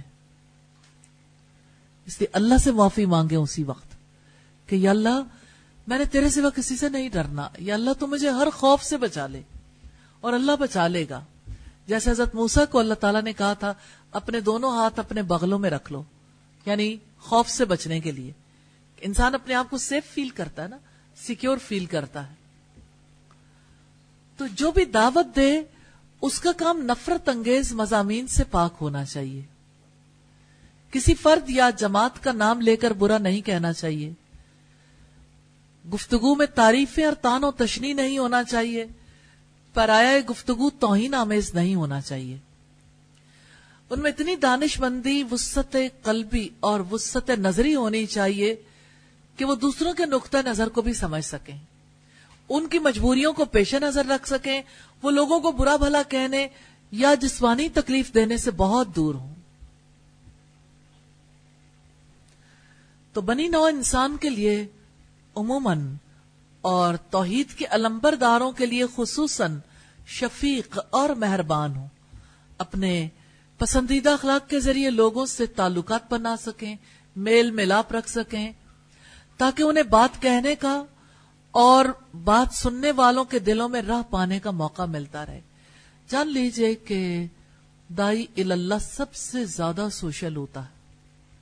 کوئی اینٹی سوشل بیہیویئر رکھنے والا اللہ کی طرف نہیں بلا سکتا۔ اس لیے لوگوں کے درمیان گھل مل کر رہے نبی صلی اللہ علیہ وسلم نے فرمایا، مومن الفت کرتا ہے اور اس سے الفت کی جاتی ہے۔ رب العزت نے نبی صلی اللہ علیہ وسلم کے بارے میں فرمایا، فَبِمَا رَحْمَةٍ مِّنَ اللَّهِ لِنْتَ لَهُمْ وَلَوْ كُنْتَ فَزًّا غَلِيظَ الْقَلْبِ لَنْفَزُّوا مِنْ حَوْلِكَ فَاعْفُ عَنْهُمْ وَاسْتَغْفِرْ لَهُمْ وَشَاوِرْهُمْ فِي الْأَمْرِ فَإِذَا عَزَمْتَ فَتَوَكَّلْ عَلَى اللَّهِ إِنَّ اللَّهَ يُحِبُّ الْمُتَوَكِّلِينَ۔ اللہ کی بڑی رحمت ہی کی وجہ سے آپ ان کے لیے نرم ہو گئے۔ اگر آپ بدخلق اور سخت دل ہوتے تو یقیناً وہ آپ کے پاس سے منتشر ہو جاتے۔ سو آپ انہیں معاف کر دیں، ان کے لیے بخشش مانگیں، معاملات میں ان سے مشورہ کریں۔ پھر جب آپ پختہ ارادہ کر لیں تو اللہ تعالیٰ پر بھروسہ کریں۔ بلا شبہ اللہ تعالیٰ بھروسہ کرنے والوں سے محبت رکھتا ہے۔ تو اس آیت میں ایک تو یہ بات ہمیں ملتی ہے کہ نبی صلی اللہ علیہ وسلم کے نرم مزاج ہونے کو امت کے لیے اللہ کی رحمت قرار دیا گیا۔ دوسری طرف یہ حقیقت بھی واضح کر دی گئی ہے کہ حق کی طرف دعوت دینے والا سخت مزاج، سخت دل ہوگا تو لوگ اسے چھوڑ کر چلے جائیں گے۔ اور عیسائیت کے سسٹم میں ساتویں بات یہ ہے کہ بعض دینداروں نے سخت مزاجی، سخت کلامی، سخت گیری اور بحث بازی کو دین کے تقاضا بنا لیا دین کا تقاضا بنا لیا سوال یہ پیدا ہوتا ہے کیوں؟ بات یہ ہے کہ وہ اپنے تئیں یہ سوچ لیتے ہیں کہ ہم کسی کو مخالفت کرنے کا موقع ہی نہیں دے رہے۔ چڑھائی کرتے ہیں۔ یاد رکھیے گا، چڑھائی کے جواب میں ہمیشہ چڑھائی ہوتی ہے۔ سخت گیری کا رویہ ہمیشہ لوگوں کو دور بھگانے کا باعث بنتا ہے۔ کیونکہ سخت گیری میں سخت دلی میں سخت طرز عمل میں کوئی بھی کشش فیل نہیں کرتا۔ تو جو لوگ دین کے نمائندوں کی حیثیت سے سختی اور کرختگی اختیار کرتے ہیں، وہ لوگوں کو یہ سمجھنے پر مجبور کر دیتے ہیں کہ دین شاید سختی اور کرختگی ہی سکھاتا ہے۔ حالانکہ دین جو کچھ سکھاتا ہے، وہ ہم نے ان آیات کی روشنی میں دیکھا ہے۔ اور رب العزت نے فرمایا، اور وہ اللہ کے سوا جن کو پکارتے ہیں، انہیں برا بھلا نہ کہو۔ وہ بھی بغیر علم کے حد سے گزر کر اللہ کو برا کہیں گے۔ اسی طرح ہم نے ہر گروہ کے لیے اس کا عمل خوش نما بنا دیا ہے۔ پھر انہیں اپنے ربی کی طرف پلٹنا ہے، تو وہ انہیں بتا دے گا جو وہ عمل کیا کرتے تھے۔ ولا تسائر خدك للناس۔ اللہ رب العزت نے فرمایا، لوگوں سے منہ پھیر کر بات نہ کرو۔ ولا تمشي في الارض مرحا۔ زمین میں اکڑ کر نہ چلو۔ ان اللہ لا يحب كل مختال فخور۔ یقینا اللہ تعالی کسی خود پسند، فخر کرنے والے سے محبت نہیں کرتا۔ پھر اللہ کس سے محبت کرتا ہے؟ نبی صلی اللہ علیہ وسلم سے جن کے اخلاق عظیم تھے۔ وہ ان نقلا خلق عظیم اور بلا شبہ آپ یقیناً عظیم اخلاق پر ہیں۔ سیدنا ابن عباس کا بیان ہے، نبی صلی اللہ علیہ وسلم نے فرمایا، اے مسلمانوں تمہیں سب سے اچھے وہ ہیں جن کے اخلاق اچھے ہیں اور جو توازوں سے جھکے جاتے ہیں۔ اور تمہیں سب سے برے وہ لوگ ہیں جو بد زبان بدگو اور دریدہ دہن ہو یہ بحقی کی روایت ہے۔ سیدنا ابو دردا سے روایت رسول اللہ نے فرمایا، میزان میں جو چیز سب سے زیادہ بھاری ہوگی وہ حسن اخلاق اور سیدہ عائشہ روایت کرتی ہیں، رسول اللہ نے فرمایا، اے عائشہ، اللہ رفیق ہے۔ یعنی اور رفق یعنی نرمی کو پسند کرتا ہے اور نرمی اختیار کرنے کی بنا پر وہ اس قدر عطا فرماتا ہے کہ جو سختی یا اس کے علاوہ کسی اور وجہ سے کبھی عطا نہیں فرماتا۔ صحیح مسلم کی چھ ہزار چھ سو ایک نمبر روایت۔ تو اللہ تعالیٰ معاملات میں نرمی اور ملائمت کو پسند کرتا ہے۔ بخاری کی چھ ہزار چوبیس نمبر روایت۔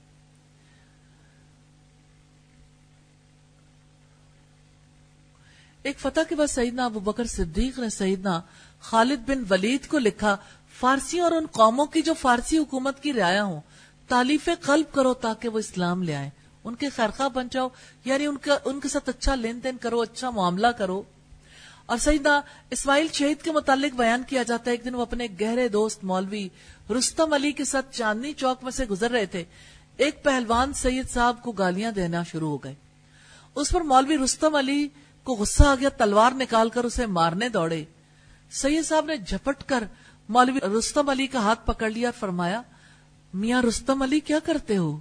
وہ گالیاں بیجا نہیں دیتا، بلکہ وہ ٹھیک کہتا ہے۔ وہ یہی کہتا ہے کہ تو بڑا بددین ہے جو نئی نئی باتیں نکالتا ہے۔ سو اس میں وہ کیا بیجا کہتا ہے؟ میری باتیں اس کے لیے واقعی نہیں ہے علماء نے یہ باتیں ان بیچاروں کو کہاں سنائی ہیں؟ پھر اس کو نئی کیوں نہ معلوم ہو اور وہ گالیاں کیوں نہ دے؟ یہ ہے ایک دائی کا طریقہ کا کہ وہ مدھو کی مجبوریوں کو سمجھے کہ وہ یہ کام کس انٹینشن سے کیوں کر رہا ہے۔ تو رائے حق پر چلنے والوں اور دوسروں کو بلانے والوں کو اللہ کی آیات، احادیث نبوی سلف صالحین کے اقوال اور اعمال کی روشنی میں اپنا رویہ متعین کرنا چاہیے۔ اسلام دین فطرت ہے، فطرت انسانی، نرمی ہمدردی اور محبت سے لازمن متاثر ہوتی ہے۔ تو دائی کے لیے حق گوئی ایک بڑا وصف ہے، مگر حق بات کہتے ہوئے یہ ضروری تو نہیں کہ اسے کہنے کے لیے لہجہ اور الفاظ ایسے استعمال کیے جائیں جو کسی کے سینے سے آر پار ہو جائیں۔ وہ جیسے انور مسعود کہتا ہے نا، ساس اور بہو کے جھگڑے کے بارے میں، کہ ایک ساس اپنی بہو سے کہتی ہے کہ تو جڑی بھی گل کرنی ہے وہ ڈاڈی تتی کرنی ہے۔ یعنی تم اتنی تیز بات کرتی ہو کہ میرا دل جل جاتا ہے۔ تیرے ورگینوں میں کیا کھا؟ تو ایک دیا چھتی کرنی ہے۔ یہ طرز عمل دائی کا نہیں ہو سکتا۔ اور سوسائٹی نے یہی سکھایا ہے کہ جب کوئی ایک بات کرے تو اس کے جواب میں اس پر بچھاڑ کر دو۔ یہ دفاع کا انداز اللہ رب العزت کو قطن پسند نہیں ہے۔ تو دنیا میں سب سے بڑے حق گو تو انبیاء کرام تھے۔ انہوں نے شریر بد کردار اور تنگ کرنے والی قوموں کو بھی اے میری قوم کہہ کر مخاطب کیا۔ ان کی شرارتوں کا جواب خیرخواہی اور دعاؤں سے ہی دیا۔ الحمد للہ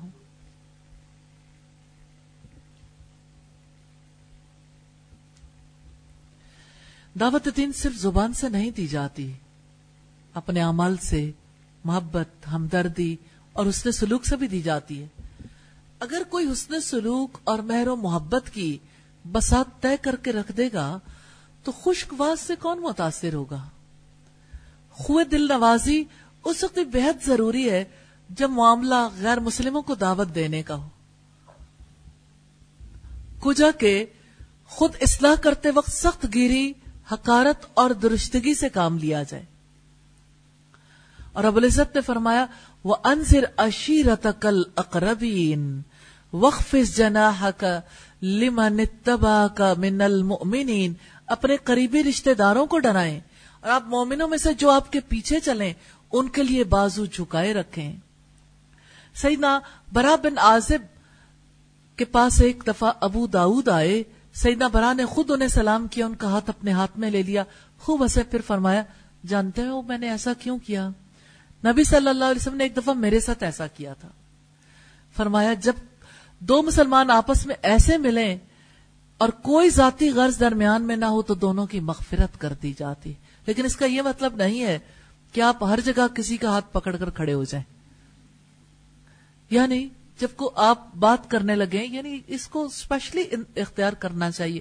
راستوں میں جگہ جگہ کھڑے ہوئے کسی بس سٹاپ پہ کوئی کسی کا ہاتھ پکڑ کھڑا ہو جائے تو ظاہر ہے کہ یہ ایک آکورڈ پوزیشن ہے۔ ظاہر ہے یہ طریقہ کار تو درست نہیں ہے۔ طریقہ کار کو بھی سیکھنا چاہیے۔ سیدنا جریر بن عبداللہ بیان کرتے ہیں، میں نے رسول اللہ کو فرماتے سنا، جو نرمی سے محروم رہا، وہ تمام بھلائی سے محروم رہا۔ مسلم کی چھ ہزار چھ سو نمبر روایت ہے۔ تو مسلمانوں کی شیریں زبانی، پختہ کرداری سے آری ہو جانے کا افسوس کرتے ہوئے اقبال کہتے ہیں اے لا الہ کے وارث، باقی نہیں ہے تجھ میں گفتار دل برانا، کردار قاہرانہ۔ یعنی نہ تو تیری گفتگو ایسی ہے کہ دل مہلے اور نہ تیرا کردار ایسا ہے جس کی وجہ سے لوگ مغلوب ہو جائیں۔ تو دعوت دین والوں کے لیے یہ یاد رکھنا ضروری ہے کہ ان کے لیے اصل نمونہ اللہ کے رسول کا کردار ہے۔ آپ لوگوں کو دین سکھاتے وقت سخت مزاجی اور سخت گیری کا ثبوت نہیں دیتے تھے۔ چھوٹی چھوٹی معمولی باتوں پر سب کے سامنے برملا نہیں ٹوکتے تھے۔ یا ایسا رویہ اختیار نہیں کرتے تھے جس سے اپنی برتری اور دوسرے کی کمتری ظاہر ہو۔ آپ نرم خو، نرم مزاج، شفیق اور مہربان تھے۔ جیسے اقبال کہتا ہے، ہو حلقے یاراں تو بریشم کی طرح نرم، رسم حق کو باطل ہو تو فولاد ہے مومن۔ تو اگر گھر میں ہی فولاد بن گئے، یا آپس کے تعلقات میں ہی فولاد بن گئے تو ظاہر ہے پھر حق کی دعوت تو نہیں دی جا سکتی۔ سیدنا مالک بن وائرس بیان کرتے ہیں کہ ایک بار کچھ ہم عمر نوجوان رسول اللہ کی خدمت میں رہنے کے لیے پہنچے اور ہم آپ کی خدمت میں بیس راتوں تک رہے۔ واقعی اللہ کے رسول انتہائی رحیم اور نرم دل تھے۔ جب آپ نے محسوس کیا اب ہمیں گھر والوں کی یاد ستا رہی ہے۔ ہم سے پوچھنے لگے کہ تم لوگ اپنے پیچھے گھر میں کن کن لوگوں کو چھوڑ آئے ہو؟ ہم نے تفصیل بتائی تو فرمایا اچھا تو اب تم لوگ اپنے گھر والوں کے پاس جاؤ، ان کے ساتھ رہو، جو کچھ تم نے سیکھا ہے تم سکھاؤ، اور انہیں نیک باتوں کی تلقین کرو۔ جب نماز کا وقت آ جائے تو تم میں سے کوئی ایک اذان دے، اور جو تم میں سب سے بڑا ہو تمہارا امام بنے۔ سبحان اللہ، کتنی خوبصورت انسٹرکشن ہیں۔ اور آپ کا طریقہ کار کتنا پیارا تھا کہ اگر کسی کا دل یعنی اپنے گھر والوں کی یاد میں تڑپنے لگ گیا تو اس کو پھر گھر چلے جانا چاہیے۔ صحیح بخاری میں سیدنا برا سے روایت ہے کہ چھ ہجری زی قادہ میں نبی صلی اللہ علیہ وسلم عمرہ کرنے مکہ کی طرف گئے تو کفار نے آنے نہیں دیا۔ پھر مسلمانوں اور کافروں کے درمیان ایک معاہدہ ہوا جس کی روح سے مسلمان آئندہ سال مکہ میں آ سکتے تھے مگر صرف تین دن قیام کر سکتے تھے۔ چنانچہ آئندہ سال نبی صلی اللہ علیہ وسلم مکہ گئے، جب وہ معینہ مدت گزر گئی، تو لوگ سعید علی کے پاس پہنچے کہ وہ اپنے ساتھی سے کہیں کہ وہ یہاں سے چلے جائیں۔ کیونکہ معینہ مدت گزر گئی ہے، نبی صلی اللہ علیہ وسلم وہاں سے روانہ ہوئے۔ تو آپ کے یعنی حضرت حمزہ کی بیٹی چچا چچا کہتے آپ کے پیچھے ہولی سیدنا علی نے اس کا ہاتھ پکڑا، اسے سیدہ فاطمہ کو دے دیا۔ سیدہ فاطمہ نے اسے سوار کر لیا۔ اب سیدنا علی، سیدنا جعفر اور سیدنا زید کے درمیان اس لڑکی کی وجہ سے جھگڑا ہونے لگا۔ سیدنا علی کہتے تھے، میں اس لڑکی کا زیادہ حقدار ہوں، یہ میرے چچا کی بیٹی ہے۔ سیدنا جعفر دعویٰ کرتے تھے، یہ میرے چچا کی بیٹی ہے، اس کی خالہ میری بیوی ہے۔ سیدنا زید یہ کہہ کر اپنا حق ثابت کرتے تھے، یہ میرے بھائی کی بیٹی ہے۔ ان لوگوں کے باہمی اختلاف کو دیکھ کر نبی صلی اللہ علیہ وسلم نے ان کے درمیان فیصلہ چکاتے ہوئے لڑکی کی خالہ کے حق میں فیصلہ کیا۔ اور کہا، خالہ ماں کے قائم مقام ہے۔ اور آپ نے سیدنا علی کو مخاطب کرتے ہوئے کہا، تو مجھ سے میں تجھ سے ہوں یعنی ان کی دل جوئی بھی کر دی۔ اور سیدنا جعفر کو مخاطب کرتے ہوئے کہا، تم صورت اور سیرت میں مجھ سے زیادہ مشابہ سبحان اللہ۔ اور سیدنا زید کو تسلی دی، تو ہمارا بھائی ہے اور ہمارا مولا ہے۔ اس طرح نبی صلی اللہ علیہ وسلم نے فیصلہ تو اسی کے حق میں دیا جسے زیادہ مستحق سمجھا، مگر اپنی شیریں گفتاری کے سبب ہر ایک کو اپنی اپنی جگہ مطمئن کر دیا۔ الحمد للہ رب العالمین۔ واقعات کا یہ سلسلہ جاری ہے۔ اور اب صلی اللہ علیہ وسلم کے طرز عمل کو ہم جب دیکھتے ہیں تو ہمارا جی چاہتا ہے کہ ہم اس سلسلے کو جاری ہی رکھیں، لیکن وقت ہو گیا نماز کا۔ اور کیا آپ جانتے ہیں، نماز اللہ تعالی کی ملاقات ہے۔ ہم میں سے کوئی نہیں جانتا کہ یہاں سے اٹھ کے جائے گا۔ تو اسے پیغام دے دیا جائے، وقت ہے اللہ تعالی کی ملاقات کا۔ چلو، اپنے رب کے پاس۔ لوٹ چلو اپنے رب کے پاس۔ کتنا کم وقفہ ہے نا۔ نماز اس ملاقات کی یاد دلاتی ہے۔ لہذا جب آپ نماز ادا کریں، اس سے پہلے بھی تھوڑی دیر ضرور خاموش رہیں۔ اور جب آپ خاموش رہیں گے، ریلی آپ کی زور کی نماز خاص طور پر۔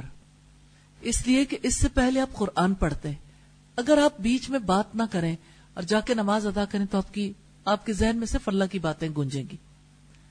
اور آپ کی نماز بہت زیادہ خوبصورت ہو جائے گی۔ لیکن نماز کو ملاقات سمجھ کر ادا کیا کریں۔ اللہ تعالی ہم سب کو توفیق عطا کرے۔ سیدہ عائشہ رضی اللہ تعالی عنہ کی روایت ہے۔ نبی صلی اللہ علیہ وسلم کے اخلاق کا حال بیان کرتے ہوئے فرماتی ہیں، آپ کی عادت کسی کو برا بھلا کہنے کی نہیں تھی۔ آپ سے پوچھنا چاہتی ہوں، آپ کی کیا عادت ہے؟ اپنے آپ کو دیکھنا چاہیے نا، کیونکہ ہم نے نبی صلی اللہ علیہ وسلم کے نقش قدم پر چلنا ہے۔ تو ہمیں اپنی ذات کے بارے میں سب سے پہلے دیکھنا چاہیے۔ کیونکہ اگر کمی بیشی ہے، اگر کہیں نبی صلی اللہ علیہ وسلم کی ذات سے اپوزٹ رویہ ہے، تو ہمیں بدلنا ہے انشاءاللہ۔ اور اللہ کے فضل و کرم سے یہ تبدیلی کا سفر ہے۔ تو اب صلی اللہ علیہ وسلم کی عادت کسی کو برا بھلا کہنے کی نہیں تھی۔ آپ اس عادت کو اپنانا چاہیں گے؟ انشاءاللہ۔ کیسے اپنائیں گے؟ کیسے؟ جی۔ کنٹرول کر کے۔ اچھا چلیے، یہ بھی بڑا اچھا ہے اگر آپ بولیں گے۔ جی بیٹا۔ اچھا۔ کسی کو برا بھلا کہنے کو دل چاہے گا تو آپ سٹاپ کریں گی، ٹھیک ہے؟ پھر سوچیں گی، ٹھیک۔ کہ اس کا نتیجہ کیا نکلے گا؟ ہاں ٹھیک ہے۔ اچھا ٹھیک ہے۔ اب یہ باتیں تو آپ کو یاد ہو گئی لیکن کبھی آپ سٹاپ لگاتے بھی ہیں؟ لگانا شروع ہوئے؟ آسانی ہے نا؟ الحمد ٹھیک ہے۔ اللہ کا شکر ہے الحمد بس آپ نے ہمیشہ ایک چیز کو ذہن میں رکھنا ہے۔ اپنی ذات نہیں، نبی صلی اللہ علیہ وسلم کی ذات۔ آپ جو کچھ بھی ہیں، آپ نے ان کو دیکھنا ہے۔ اور جو وہ کر رہے ہیں، جو کر چکے، کر رہے ہیں کی بات اس لیے کر رہی ہوں کہ جو آپ نے کیا، لفظوں میں، یادوں میں جاویداں ہے الحمد للہ اور ہم جب امیجن کرتے ہیں تو آپ کو ایسی صورت حال میں دیکھتے ہیں اپنے تصور میں اللہ کے فضل و کرم سے۔ تو نبی صلی اللہ علیہ وسلم کی عادت کسی کو برا بھلا کہنے کی نہیں تھی۔ برائی کے بدلے میں برائی نہیں کرتے تھے، بلکہ درگزر کرتے تھے اور معاف فرما دیتے تھے۔ برائی کا بدلہ لینا انسان اپنا حق سمجھتا ہے۔ اب صلی اللہ علیہ وسلم برائی کو چھوڑ دینا اپنے لیے لازم کیے ہوئے تھے۔ آپ نے کیا کرنا ہے؟ بدلہ لینے کی بجائے جو چیز کام آئے گی در گزر۔ اور ہر دفعہ یہ سوچنا ہے کہ اللہ کے رسول درگزر کرتے تھے، مجھے بھی درگزر کرنا ہے۔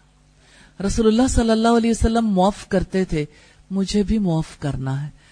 اور یہ سوچنا ہے کہ آپ صلی اللہ علیہ وسلم نے فرمایا کہ جو اللہ تعالی کی خاطر معاف کر دیتا ہے، اللہ تعالیٰ اس کا درجہ بلند کر دیتا ہے۔ تو درجے کی بلندی معاف کرنے میں ہے، بدلہ لینے میں نہیں۔ پھر کیسے اپنے کسی بہن بھائی کو معاف کریں گے؟ جبکہ آپ کو اچھے طریقے سے سمجھ آ رہی ہے کہ اس نے آپ کے بارے میں جو سٹیپ لیا، آپ کا امیج خراب کیا، آپ کے اوپر چڑھائی کی ہے اور ارد گرد کا پورا ماحول آپ کے مخالف کر دیا۔ پھر کیا کریں گے؟ ریلی پھر سٹاپ کریں گے اپنے آپ کو۔ پھر سوچیں گے کہ میرے لیے نفع معاف کرنے میں ہے۔ سکون۔ اطمینان۔ اب کول ہو کے زندگی میں وہ کام کریں جن کاموں کو کرنے کا اللہ تعالیٰ نے حکم دیا۔ اتنا فائدہ ہے معاف کرنے میں۔ اتنا فائدہ ہے درگزر کرنے میں انسان کے آساب سکون میں رہتے ہیں۔ اسٹریس نہیں ہوتا۔ ریئلی کسی پہ غصے رہنا۔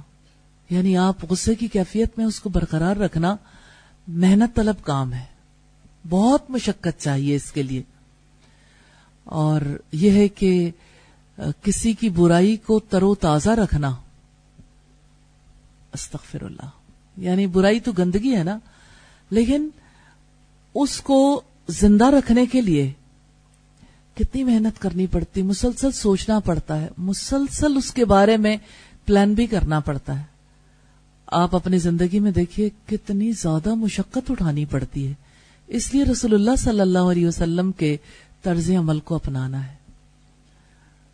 ان کے امت میں سے ہیں اور جنت میں ان کا ساتھ چاہیے۔ رفاقت چاہیے۔ اگر جنت میں رفاقت چاہیے تو پھر لازم ہے کہ آپ صلی اللہ علیہ وسلم کہ اس فرمان کے مطابق کہ سجدوں کی کثرت سے میری مدد کرو۔ سجدہ کیا ہے؟ آجزی کا کامل اظہار اللہ رب العزت کے سامنے۔ اور یہ نماز ہے جو ہمیں برائی اور بے حیائی سے روکتی ہے۔ رکنا ہے انشاءاللہ۔ اللہ آپ صلی اللہ علیہ وسلم نے کبھی کسی سے اپنے ذاتی معاملے میں انتقام نہیں لیا۔ کبھی آپ نے انتقام نہیں لیا۔ اچھا یہ بتائیے کہ کوئی انتقام کیوں لیتا ہے؟ دل میں کیا ہوتا ہے؟ کس وجہ سے انتقام لینا چاہتا ہے؟ جی۔ جب یہ فیل ہوتا ہے کہ میری عزت پر ہٹ کیا گیا۔ جی۔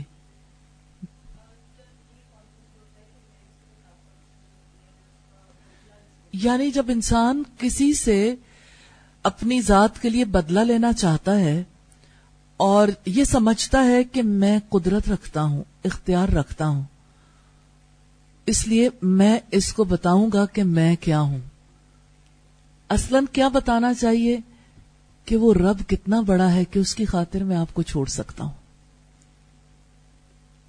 تو رب کی طرف دیکھنے والا انتقام لینے کے بارے میں نہیں سوچتا۔ درگزر کرتا ہے۔ جی آپ کچھ کہنا چاہتے ہیں؟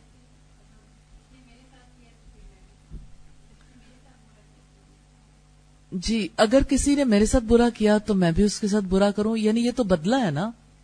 اور بدلہ لینے کا تو اللہ تعالیٰ بھی حق دیتا ہے، لیکن اجر تو معاف کرنے کا ہے۔ بدلہ لینے کا اجر تو نہیں ہے، گنجائش ہے۔ تو اعلی کام کرنے چاہیے نا، افضل کام کرنے چاہیے۔ تو جہاں تک اس بات کا تعلق ہے، عزت تو یاد رکھیے گا، عزت ساری کی ساری اللہ کی ہے۔ ان العزت اللہ جمیا بے شک عزت ساری اللہ کے لیے ہے۔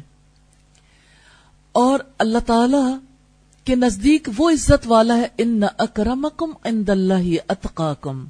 بے شک تم میں سب سے زیادہ عزت والا وہ ہے جو سب سے زیادہ متقی ہے، جو اللہ سے ڈرتا ہے، جو اللہ کے لیے زندگی گزارتا ہے، جو اللہ کی خوشی کے لیے اس سے اجر کی امید رکھ کر کام کرتا ہے، جو اللہ کا خوف رکھتا ہے اور بدلہ لینا چھوڑ دیتا ہے۔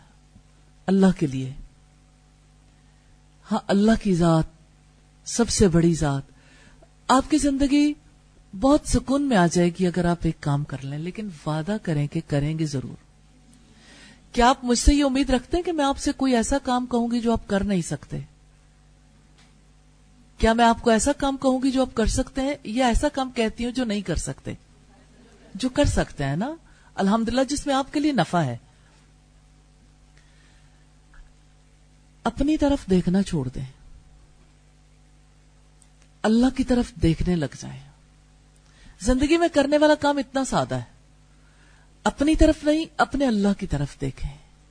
اگر آپ اللہ کی طرف دیکھنا شروع کر دیں گے، تو آپ کی پوری لائف اللہ اورینٹڈ ہو جائے گی۔ آپ اس حدیث سے اس بات کو سمجھیے۔ نبی صلی اللہ علیہ وسلم نے فرمایا ایک اور کام جو اس کے لیے ناگزیر ہے، کیونکہ جب کوئی کام انسان نے کرنا ہوتا ہے تو کچھ چیزیں ہوتی ہیں جو ہیلپ فل ہوتی ہیں۔ نبی صلی اللہ علیہ وسلم نے فرمایا، اللہ تعالیٰ فرماتے ہیں اللہ یزال عبدی یا تقرب الیہ بن نوافل میرا بندہ میرا بندہ برابر نفل عبادات کے ذریعے سے میری قربت کے لیے کوشش کرتا رہتا ہے۔ میرا قرب طلب کرتا ہے۔ یا تقرب الیہ بن نوافل سوچیں، وہ بندہ کتنا عظیم ہے جو اللہ کا قرب چاہتا ہے۔ آپ کس کا قرب چاہتے ہیں؟ اپنے اندر سے جھانک کے دیکھیے گا۔ مجھے بتانا نہیں ہے۔ لیکن اپنے آپ سے پوچھیں، میں کس کا قرب چاہتی ہوں؟ لا یزال عبدی، مجھے تو یہ جو ورڈ ہے نا، عبدی میرا بندہ۔ میرا تو یہ دل پکڑ لیتا ہے اللہ کہتا ہے میرا بندہ، اس کے لیے انسان ساری زندگی نچاور کر دینا وہ بھی کم ہے۔ لا یزال عبدی یتقرب الیہ بن نوافل میرا بندہ برابر نفل عبادات کے ذریعے میرا قرب تلاش کرتا رہتا ہے، حتیٰ کہ میں اس کے کان بن جاتا ہوں جن سے وہ سنتا ہے۔ کان۔ وہ سنے جو اللہ تعالی چاہتا ہے۔ ایک برابر ہمنی کتنی ہے۔ بندہ کتنی عجیب چیز ہے، وہ چاہتا ہے مجھے اپنے جیسوں سے ہم ہمانگی چاہیے۔ اللہ تعالیٰ کہتے ہیں، میں اس کا کان بن جاتا ہوں، جن سے وہ سنتا ہے، اس کی آنکھیں بن جاتا ہوں، جن سے وہ دیکھتا ہے، بندے کی آنکھ ہو۔ اور رب کہے، میں اس کی آنکھ بن جاتا ہوں۔ اللہ اکبر اللہ اکبر کون نوافل پڑھے گا؟ کون نوافل سے اللہ کا قرب تلاش کرے گا؟ انشاءاللہ۔ میں اس کے ہاتھ بن جاتا ہوں۔ میں اس کے ہاتھ بن جاتا ہوں۔ اپنے ہاتھ دیکھیں۔ ہاتھ دیکھیں۔ اللہ تعالیٰ کہتا ہے، میں اس کے ہاتھ بن جاتا ہوں۔ جن سے وہ کام کرتا ہے۔ پاؤں دیکھیے گا۔ میں اس کے پاؤں بن جاتا ہوں جن سے وہ چلتا ہے۔ اتنا عظیم مقام کس کو ملتا ہے جو نوافل پڑھتا ہے؟ نفل عبادات، جب آپ یہاں آتے ہیں، دو رکت نماز ادا کرتے ہیں؟ الحمد جو لوگ نہیں ادا کرتے، وہ بھی اپنے لیے ذمہ لازم کر لیں۔ اور نوافل سے محبت کریں۔ نوافل کب کب وضو کیا ہے، چلو نوافل پڑھ لیں۔ اچھا اس وقت پہ کسی کام کو شروع کرنا، چلو پہلے نوافل پڑھ لیں۔ دو رکت رکتین اچھا تھوڑی سی فرصت ہے۔ چلو نوافل پڑھ لیں۔ آپ نماز پڑھ چکے اور نماز کے بعد کچھ باتیں کی ہیں، لیکن آپ فیل کرتے ہیں کہ دل تھوڑا سا خالی خالی ہے۔ چلو نفل پڑھ لیں۔ آتے ہوئے تو پڑھے تھے۔ جاتے ہوئے بھی دو نفل پڑھ لوں۔ تو میرا آنا اور جانا اللہ کے قرب کے لیے ہو جائے گا۔ میرا دیکھنا، میرا سننا، میرا کام کرنا اپنے ہاتھوں سے چل کے آنا اللہ کے قرب کے لیے ہو جائے گا۔ نوافل کتنی زیادہ ہیلپ کرتے ہیں نا؟ رات کو اگر آج کل آپ رات میں تھوڑا ارلی جاگنا شروع کر دیں، تقریباً فائیو او کلاک پہ فجر ہو جاتی ہے۔ اور چلیے، بہت زیادہ جلدی نہ صحیح، لیکن پندرہ منٹ مل جائیں اگر۔ کیونکہ ہر آنے والے دن پہ ایک ایک منٹ پیچھے جا رہا ہے۔ تو یہ کرتے کرتے تین سوا تین تک چلا جائے گا ٹائم۔ اور بالکل رمضان قریب ہے۔ اور آپ نے رجب کے آنے سے پہلے پہلے انشاءاللہ اللہ پندرہ منٹ کے مہم کو ضرور برقرار رکھنا ہے۔ انشاءاللہ۔ اسی طرح جیسے مغرب کی نماز ہے، مغرب کی نماز کے ساتھ اللہ تعالی موقع دے دے تو ضرور شامل کر لیں۔ اللہ کا قرب جس کو مل جاتا ہے نا اس کے لیے اتنی آسانی ہو جاتی ہے، وہ جو کام کرنا چاہتا ہے، اسے کام ہلکا لگتا ہے۔ کچھ بھی مشکل نہیں لگتا۔ بڑے سے بڑا غم برداشت کرنا آسان ہو جاتا ہے۔ کوئی صدمے کی خبر ملی ہے نا؟ دو رکت نماز۔ آپ کو زمین سے اوپر اٹھا دیتی ہے۔ آپ کا دل اللہ تعالیٰ خود سنبھال لیتا ہے۔ الحمد للہ رب العالمین۔ نبی صلی اللہ علیہ وسلم کی زندگی میں دیکھیں، جس چیز نے آپ سے اتنا بڑا کام کروایا، ان میں نوافل کا بہت بڑا رول ہے۔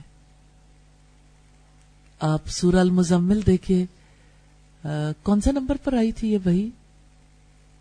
تیسرے نمبر پر۔ تیسری، اور بعض کچھ روایات میں ہے کہ شاید تیسرے سے چوتھی وہی ہوگی، لیکن تیسری وہی کا زیادہ ہمیں ملتا ہے۔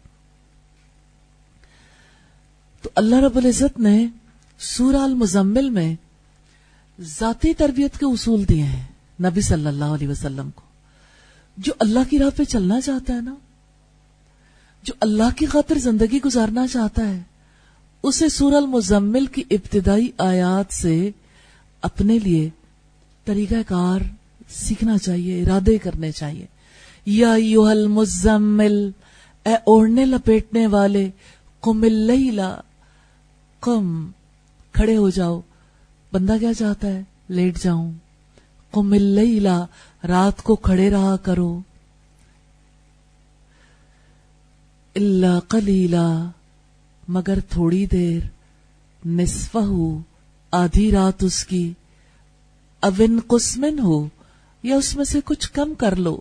اوزد علیہ، یا اس پر کچھ بڑھا لو۔ آدھی سے زیادہ بھی کر سکتے ہو۔ جس کو قرب چاہیے تو قرب چاہنے والا تو بھاگتا ہے نا۔ قرب کے لیے کوشش کرتا ہے اسٹرگل کرتا ہے۔ اوزد علیہ، یا اس پر کچھ زیادہ کر لو۔ پھر کیا کریں؟ ورتل القرآن ترتیلا دن میں تو پڑھتے ہو، لیکن رات کو خوب ٹھہر ٹھہر کر قرآن پڑھو۔ اس لیے کہ دن میں تو آپ کے لیے لمبی چوڑی مصروفیات ہیں۔ کیسے رب العزت فرماتے ان اللہ کفن نہاری سب ہن طویلا بندے کو کچھ کہنا ہی نہیں پڑتا۔ بے شک دن میں تمہارے لیے لمبی چوڑی مصروفیات ہیں۔ ان نشیت اللیلی بے شک رات کا جاگنا۔ ہی اشد وطم و اقوام مقیلا نفس کو کچلنے اور بات کو مضبوط کرنے کے لیے بڑا کارگر ہے۔ آپ چاہتے ہو خود کو کنٹرول کر لو۔ ابھی آپ نے کہا ہم کنٹرول کریں گے۔ کم اللہ کلیلا تھوڑی دیر رات میں سے۔ آپ ففٹین منٹ سے شروع کریں گے۔ جمے نہیں رہیں گے۔ پھر آگے بھی بڑھنا ہے انشاءاللہ۔ اور رمضان تک انشاءاللہ آپ اس کے عادی ہو چکے ہوں گے۔ اللہ کے فضل و کرم سے انشاءاللہ شاء اللہ تو اپنی زندگی کے لیے نبی صلی اللہ علیہ وسلم کو رہنما مان لیں۔ جو آپ نے اپنی حیات میں کیا، پیچھے پیچھے وہی کرنا ہے۔ سیکھنا ہے۔ اس کو اپنے ذہن سے نہیں سیکھنا۔ اپنے ذہن کو اس کی طرف لگانا ہے۔ یعنی جو اب تک کی ذہن سازی ہے، جو مائنڈ سیٹنگ ہوئی بھی ہے، اس پری کانسیپٹ کو لے کے آپ نے نبی صلی اللہ علیہ وسلم کے طرز عمل کو نہیں دیکھنا۔ خالی اس ذہن ہو کے۔ رسول اللہ صلی اللہ علیہ وسلم کے پیچھے لگانا ہے ذہن کو۔ دل اور ذہن پیچھے لگانے ہیں۔ میں نے یہ بات اس لیے کہی ہے کہ جب آپ اپنے ذہن سے سوچتے ہیں تو آپ کو وہ بات جو آپ اختیار کرتے ہیں، ضروری نہیں ہے کہ وہ سنت کے مطابق ہی رہ جائے کیونکہ آپ اسے اپنے مطابق ڈھال لیتے ہیں۔ اپنے مطابق کبھی نہیں ڈالنی آپ نے ڈھلنا ہے۔ ان شاء اللہ تعالی۔ مشکل نہیں ہے، لیکن سمجھنے کی بات ہے۔ آپ ڈھلیں گے تو اللہ تعالیٰ کو پسند آ جائیں گے ان شاء اللہ تعالی۔ اب صلی اللہ علیہ وسلم نے نام لے کر کبھی کسی مسلمان پر لانت نہیں کی۔ نام لے کر کبھی لانت نہیں کی۔ آپ نے کبھی کسی غلام کو، کسی کنیز کو، کسی عورت، کسی خادم، کسی جانور کو اپنے ہاتھ سے نہیں مارا۔ آپ نے کبھی کسی کی درخواست رد نہیں کی۔ درخواست لوگ کس مقصد کے لیے کرتے تھے؟ آپ صلی اللہ علیہ وسلم سے درخواست کرتے تھے، ہمیں فلاں مال دے دیا جائے، فلاں چیز دے دی جائے۔ لیکن کبھی کبھی آپ کے پاس اور بھی درخواستیں آتی تھیں۔ جیسے ایک درخواست آپ سے یہ تھی، جنت میں آپ کی رفاقت کا سوال ہے۔ ربیہ بن کاب الاسلمی کا یہ سوال تھا آپ سے۔ جب آپ نے ان سے کہا تھا ربیہ مانگو، میں تمہیں دوں گا جو تم مانگو گے۔ تو آپ صلی اللہ علیہ وسلم سے ربیہ نے مال نہیں مانگا۔ ربیہ نے اپنی زندگی کے لیے کسی قسم کی کوئی مادی سہولت نہیں طلب کی۔ مانگا بھی تو کیا جنت میں رفاقت۔ طلب کتنی عظیم تھی۔ وہ کتنے فہیم تھے، کتنا فہم رکھنے والے تھے کہ انہوں نے سب سے بڑی چیز مانگ لی۔ اللہ کے فضل و کرم سے۔ آپ نے کبھی کسی کی درخواست رد نہیں فرمائی۔ تو آپ اپنی لائف میں اس کو لے کے آئیے نا۔ کبھی کسی کی درخواست رد نہیں کرنی۔ جب آپ سے کوئی چیز مانگے، مطالبہ کرے، تو جہاں تک بھی ہو سکے، آگے بڑھ کے اس کے کام کو کرنے کی کوشش کرنی ہے، انشاءاللہ۔ سوائے اس کے کہ وہ ناجائز ہو، ناجائز بات نہیں ماننی۔ آپ جب گھر کے اندر تشریف لاتے تو نہایت خنداں، ہنستے مسکراتے ہوئے۔ آپ جب گھر جاتے ہیں تو پھر کیسے جاتے ہیں؟ تھکے ہوئے، چہرے پہ کیسے جسر ہوتے ہیں؟ سنجیدہ، بس آج کے بعد نہیں ہوں گے، انشاءاللہ۔ اسمائلنگ فیس کے ساتھ جانا ہے، انشاءاللہ۔ اپنی تھکاوٹ اور پریشانی دوسروں پر نہیں انڈیلنی اور آپ کی اسمائل آپ کو خود بھی فائدہ دے گی، کیونکہ آپ کے نروس ٹائٹ نہیں ہوں گے نا۔ انسان کو سنجیدہ رہنے کے لیے محنت کرنی پڑتی ہے۔ جبکہ اسمائلنگ فیس کے لیے اسے محنت نہیں کرنی پڑتی، بلکہ خوشی کا سامان ہے۔ دوسروں کے لیے بھی اور پھر اپنے لیے بھی۔ الحمد للہ سیدہ ہند بن ابی حالہ نبی صلی اللہ علیہ وسلم کے اخلاق کے بارے میں بتاتے ہیں، آپ نرم خو تھے، سخت مزاج نہ تھے۔ آپ کیسے ہیں؟ جائزہ لیجیے گا۔ اور ارد گرد والوں سے بھی پوچھیں۔ اپنے آپ کو بعض اوقات سب لوگ بہت کامل سمجھ رہے ہوتے ہیں۔ آپ وہی کچھ ہیں جو دوسرے آپ کو سمجھتے ہیں۔ آپ کسی کی توہین روا نہیں رکھتے تھے۔ چھوٹی چھوٹی باتوں پر اظہار تشکر فرماتے تھے۔ کسی چیز کو برا نہیں کہتے تھے۔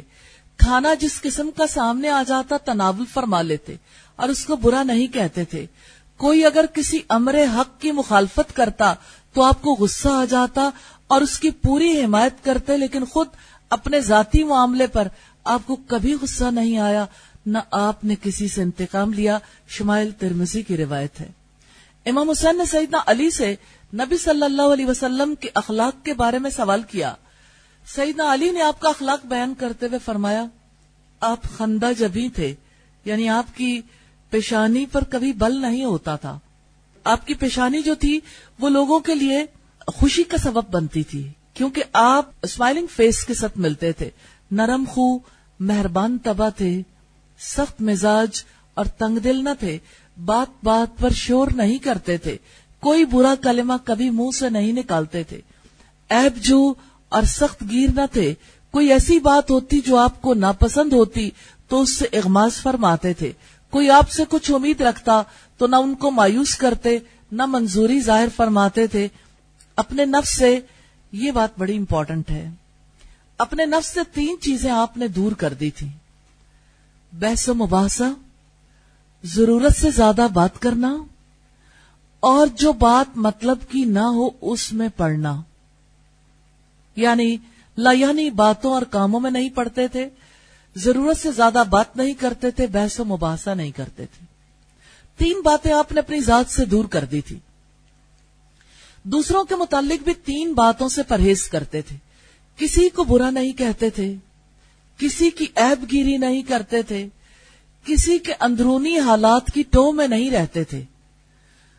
وہی باتیں کرتے تھے جس سے کوئی مفید نتیجہ نکل سکتا تھا۔ بہت ہی پیاری باتیں تین ایسی باتیں جس کے متعلق اگر آپ طے کریں گے، ارادہ کریں گے، انشاءاللہ دوسرے آپ سے نفع میں رہیں گے اور آپ دوسروں کے شر سے محفوظ رہو گے، انشاءاللہ۔ آپ کسی کو برا نہیں کہتے تھے، نہ کسی کی ایب گیری کرتے تھے۔ آپ کسی کے اندرونی حالات کی ٹو میں نہیں رہتے تھے یعنی تجسس نہیں کرتے تھے۔ اور آپ وہی باتیں کرتے تھے جن سے کوئی مفید نتیجہ نکل سکتا تھا۔ جب آپ کلام کرتے تو صحابہ اس طرح خاموش ہو کر اور سر جھکا کر سنتے، گویا ان کے سروں پر پرندے بیٹھے ہیں۔ جب آپ چپ ہوتے تو وہ آپس میں بات چیت کرتے، کوئی دوسرا بات کرتا تو جب تک وہ بات ختم نہ کر لیتا، چپ سنا کرتے۔ لوگ جن باتوں پر ہنستے، آپ بھی مسکرا دیتے۔ جن پر لوگ تعجب کرتے، آپ بھی کرتے، کیونکہ آپ اپنے آپ کو بڑی چیز نہیں سمجھتے تھے۔ لوگوں کے لیے آپ سے رابطہ کرنا، آپ سے کوئی بات پوچھنا بہت آسان ہوتا تھا۔ کوئی باہر کا آدمی اگر بے باکی سے گفتگو کرتا تو آپ تحمل فرماتے۔ ہیں دوسروں کے منہ سے اپنی تعریف سننا پسند نہیں فرماتے تھے۔ لیکن اگر کوئی آپ کے احسان اور انعام کا شکریہ ادا کرتا تو قبول کرتے تھے۔ جب تک بولنے والا خود چپ نہ ہو جاتا، آپ اس کی بات درمیان سے نہیں کاٹتے تھے۔ نہایت فیاض راست گو نہایت نرم تباہ، نہایت خوش صحبت تھے۔ گو کوئی دفتن آپ کو دیکھتا تو مروب ہو جاتا، لیکن جیسے جیسے آشنا ہونے لگتا، آپ سے محبت کرنے لگ جاتا تھا۔ مجھے ایسا محسوس ہوتا ہے کہ نبی صلی اللہ علیہ وسلم کے شمائل آپ کے اخلاق آپ کی زندگی کے بارے میں پڑھ کے بندے کو یوں ہی نہیں گزر جانا چاہیے۔ نبی صلی اللہ علیہ وسلم کے اخلاق کے بارے میں جو احادیث ہیں، ان کو یاد کرنا اور پھر ان کے بارے میں طے کرنا کہ میں نے انہیں زندگی میں اپنانا ہے۔ اور اس کے لیے بہت زیادہ جو چیز ہیلپ کرتی ہے، وہ یہ کہ آپ اپنا محاسبہ کریں۔ حدیث سب یاد ہوگی، آپ ڈیلی اس حدیث کو سونے سے پہلے ریوائز کر لیں گے، آپ کو بہت فائدہ ہوگا انشاءاللہ۔ آپ کی خوشخلقی خندہ روئی اور دوسروں کی مدارات اور دلجوئی کرنے کے سلسلے میں بزرگوں کے کئی اقوال روایت کیے گئے۔ سعید عبداللہ ابن مبارک نے حسن اخلاق کی تعریف تین باتوں سے فرمائی ہے۔ کہتے ہیں، جب آدمی کسی سے ملے تو ہنستے، مسکراتے چہرے سے ملے۔ یہ حسن خلق ہے۔ ملاقات کے وقت کیسا ہونا چاہیے؟ ہنستے، مسکراتے چہرے سے ملنا چاہیے۔ اللہ تعالیٰ کے محتاج اور ضرورت مند بندوں پر خرچ کرے۔ یہ دوسری اہم بات ہے ضرورت مندوں پر خرچ کرنا۔ اور تیسری بات ہے، کسی کو کوئی تکلیف نہ پہنچائے۔ خواجہ معین الدین چشتی فرماتے ہیں کہ جس شخص میں تین خصلتیں ہوں گی، اللہ تعالیٰ اسے دوست رکھے گا۔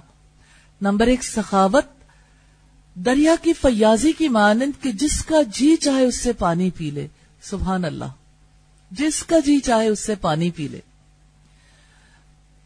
دوسری چیز شفقت ہے۔ آفتاب کی شفقت کی مانند کی ہر جگہ یکساں روشنی دیتا۔ تیسری چیز توازو ہے۔ زمین کی توازو کی مانند کہ اس پر اچھا برا ہر قسم کا انسان رہتا ہے۔ سبحان اللہ۔ سخاوت، شفقت، توازو۔ کیا آپ ان تین خصوصیات کے حوالے سے اپنے بارے میں کچھ بتائیں گے کہ کس کے لیے آپ ایفرٹ کر رہے ہیں؟ یا کس کے لیے آپ نے ایفرٹ کرنی ہے؟ سخاوت، شفقت۔ اب آپ دیکھیے کہ شفقت کے بارے میں کائنات سے بھی مثالیں ملتی ہیں کہ جیسے سورج ہر ایک کو یکساں روشنی دیتا، زمین ہر اچھے برے کو جگہ دیتی ہے اپنے اوپر، اور دریا دلی اسی لیے کہتے ہیں نا، جو بھی پانی پی لے اچھا برا دریا الاؤ کرتا ہے۔ لیکن ہم جب دیکھیں گے سخاوت کو، شفقت کو توازو کو، تو نبی صلی اللہ علیہ وسلم۔ شخص شادی فرماتے دنیا کمانا ہنر نہیں ہے۔ یا اللہ، آپ نے کتنا فہم دیا ان لوگوں کو۔ دنیا کمانا ہنر نہیں ہے۔ اگر ہو سکے تو ایک مرتبہ ہی کسی کا دل جیت لے۔ دل جیتنا ہنر ہے۔ کچھ کر سکتے ہو تو دل جیتو۔ دل جیتنے کے لیے محنت کرنی پڑتی ہے نا، لیکن اجر ہے۔ اللہ کے لیے کرنے کا اجر ہے۔ تو دعوت دین کے سلسلے میں جن امور کو خصوصی طور پر پیش نظر رکھنا چاہیے، ان میں ایک یہ ہے کہ بحث بازی سے بچا جائے۔ سیدنا علی رضی اللہ تعالی عنہ نے نبی صلی اللہ علیہ وسلم کے اخلاق کے بارے میں جو باتیں بیان کی، ان میں سے ایک یہ تھی کہ آپ نے بحث و مباحثہ کو اپنی ذات سے دور کر دیا تھا۔ حقیقت یہ کج بحثیاں زبان تو بند کر دیتی ہیں، مگر دل نہیں کھول سکتی۔ لوگ قریب آنے کی بجائے اور زیادہ دور ہو جاتے ہیں، اور انسان جیت کر بھی ہار جاتا ہے۔ جو انسان اس بات پر خوشی محسوس کرتا ہے کہ اس نے ایسی دلیل دی کہ دوسرا جواب نہ دے سکا۔ وہ یہ بھول جاتا ہے کہ اس کا اصل مقصد لوگوں کو لاجواب کرنا نہیں تھا۔ انہیں دین کی طرف مائل کرنا تھا۔ اور انہیں لاجواب کر کے اس نے انہیں دین سے اور بھی زیادہ دور کر دیا۔ یہ تو خود اپنی کوششوں کی نفی کرنا ہوا۔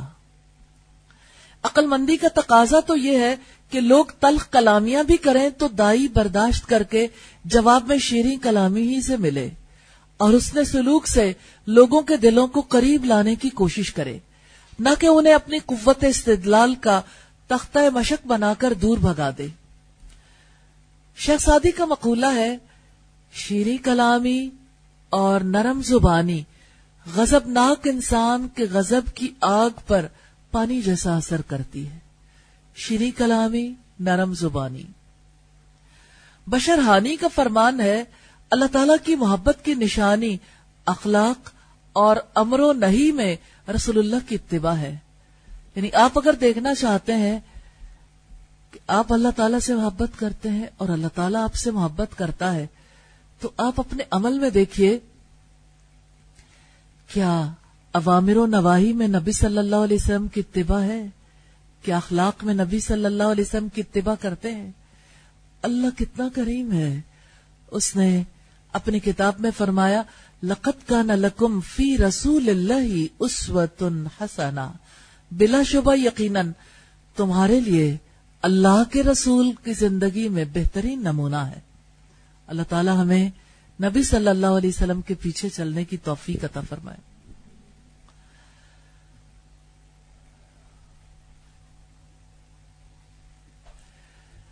کسی نے کہا، اور کہنے والی بنت الاسلام ہے۔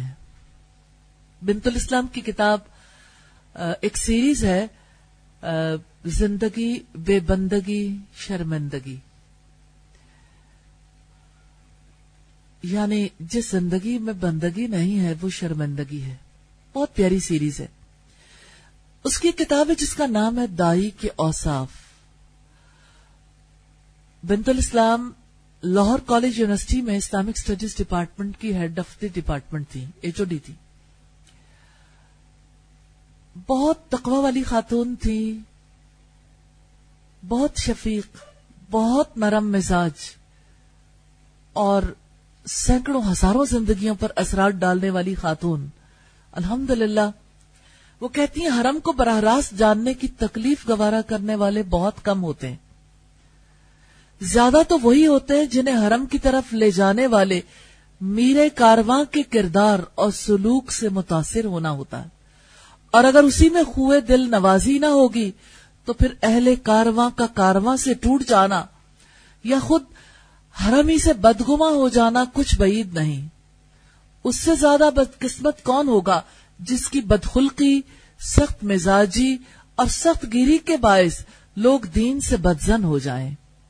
اقبال کا جو شعر ہے نا، کوئی کارواں سے ٹوٹا، کوئی بدگما حرم سے، کہ امیر کارواں میں نہ رہی ہے خوئے دل نوازی۔ تو یہ خوئے دل نوازی کیا ہے؟ دل جیتنے کا طریقہ، دل جیتنے کی عادت۔ سیدنا عبداللہ بن مسعود رضی اللہ تعالیٰ عنہ سے روایت ہے۔ نبی صلی اللہ علیہ وسلم نے فرمایا، کیا میں تمہیں ایسے لوگوں کی خبر نہ دوں؟ جو جہنم کی آگ پر یا جہنم کی آگ ان پر حرام ہے۔ جہنم کی آگ لوگوں کے قریب رہنے والے، آسانی کرنے والے، نرم اخلاق والے پر حرام ہے۔ ترمسی کی روایت ہے دو ہزار چار سو اٹھاسی نمبر پر۔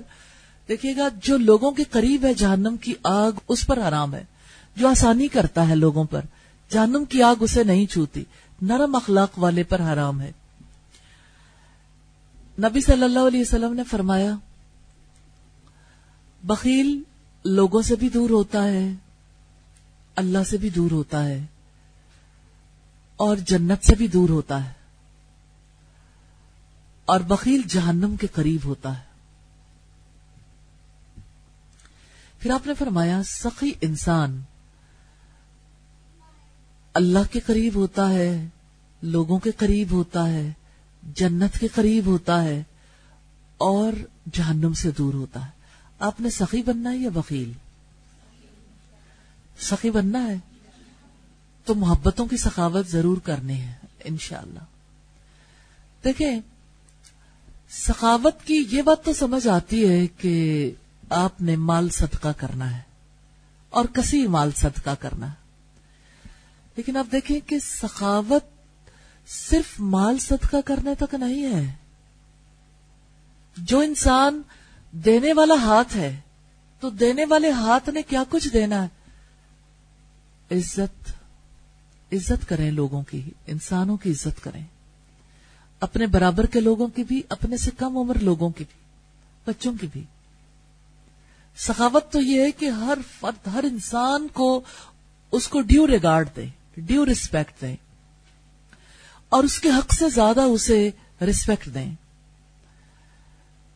پھر آپ دیکھیے کہ بخیلی یہ ہے کہ انسان خود تو اللہ تعالی کا کام کرنا چاہتا ہو اور دوسروں کو کام کرنے کے مواقع نہ دینا چاہتا ہو۔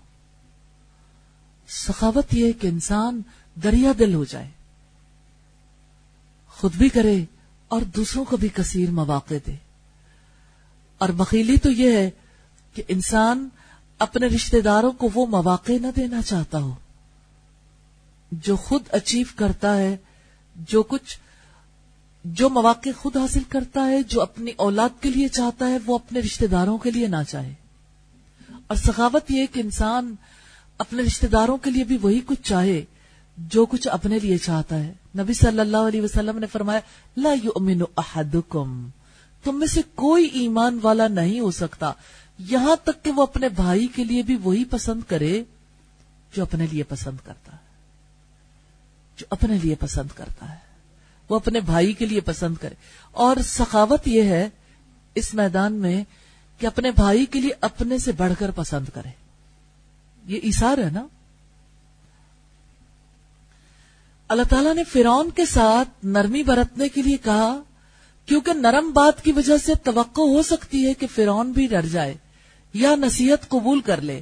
اللہ تعالیٰ کو اگرچہ نتیجے کا پہلے سے علم ہوتا ہے اور اس کا علم مستقبل کے معاملات میں ایسا ہی ہے جیسا کہ حال کے واقعات میں یا ماضی کے واقعات کے بارے میں۔ پھر بھی کسی شخص کے بارے میں عملاً فیصلہ تو تبھی ہو سکتا ہے نا جبکہ نیکی یا بدی اس سے سرزد ہو جائے۔ الحمد للہ ہم نے سورہ توحہ کی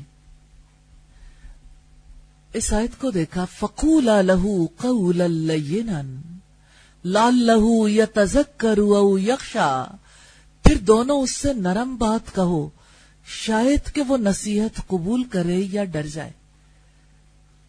تو اللہ کا شکر ہے کہ اب آپ بھی لوگوں سے اللہ تعالی کی بات کرنے جا رہے ہیں۔ اور جب آپ اللہ تعالیٰ کی بات کرنے جائیں گے، تو ظاہر ہے کہ آپ کے لیے بھی اللہ تعالیٰ کی طرف سے وہی گائیڈ لائن ہے، جو انبیاء کے لیے لوگوں سے نرم بات کریں، شاید کہ وہ نصیحت قبول کریں، یا اللہ کا ڈر ان کے دل میں آ جائے۔ تو نرم بات کے حوالے سے ہم نے نبی صلی اللہ علیہ وسلم کے اخلاق کو دیکھا کیونکہ محض ایک بات بغیر دوسرے اخلاق کے جاری نہیں رہ سکتی۔ مثلا کسی نے کسی سے ایک نرم بات کر لی، لیکن مزاج کے اندر سختی ہے۔ یہ تو پورا ایک مزاج ہے نا؟ تو نرمی کے مزاج کے بارے میں ہم نے دیکھا۔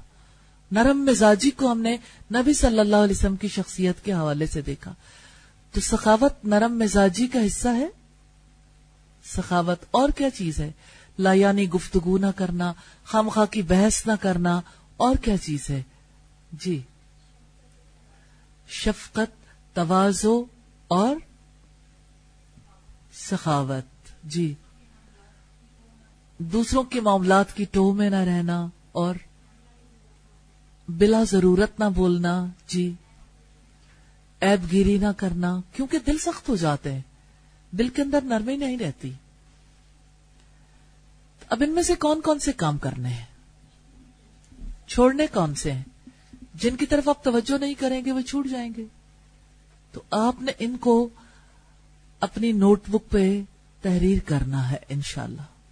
نبی صلی اللہ علیہ وسلم کی صفات کو۔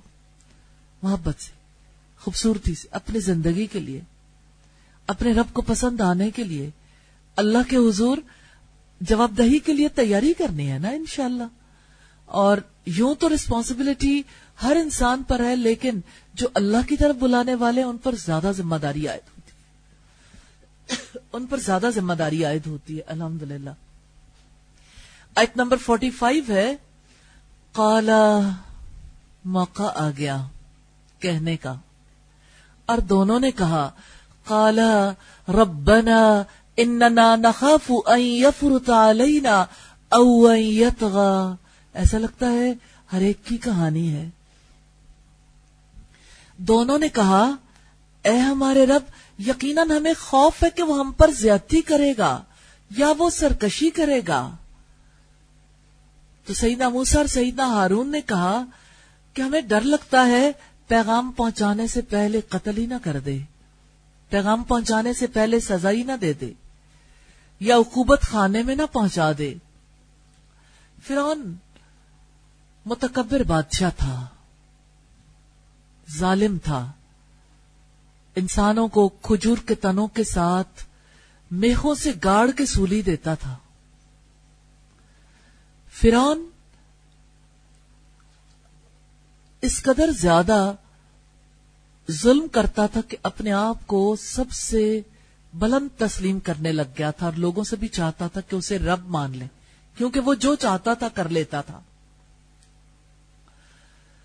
تو فرون کے ظلم کی وجہ سے، اس کے تکبر کی وجہ سے اور اس کی بادشاہت کی وجہ سے انہیں یہ اندیشہ تھا کہ اس کے سوا کسی اور کا پیغام دیا جا رہا ہے یعنی اللہ تعالی کا، تو وہ تو غصے میں بھڑک اٹھے گا کہ مجھ سے بڑا کسی اور کو بنا لیا، یا وہ سرکشی کرے گا یعنی حق کے خلاف تکبر سے اپنے مددگاروں اور اپنی فوجوں کی بنا پر سرکشی کرے گا یعنی ظلم میں بہت آگے بڑھ جائے گا۔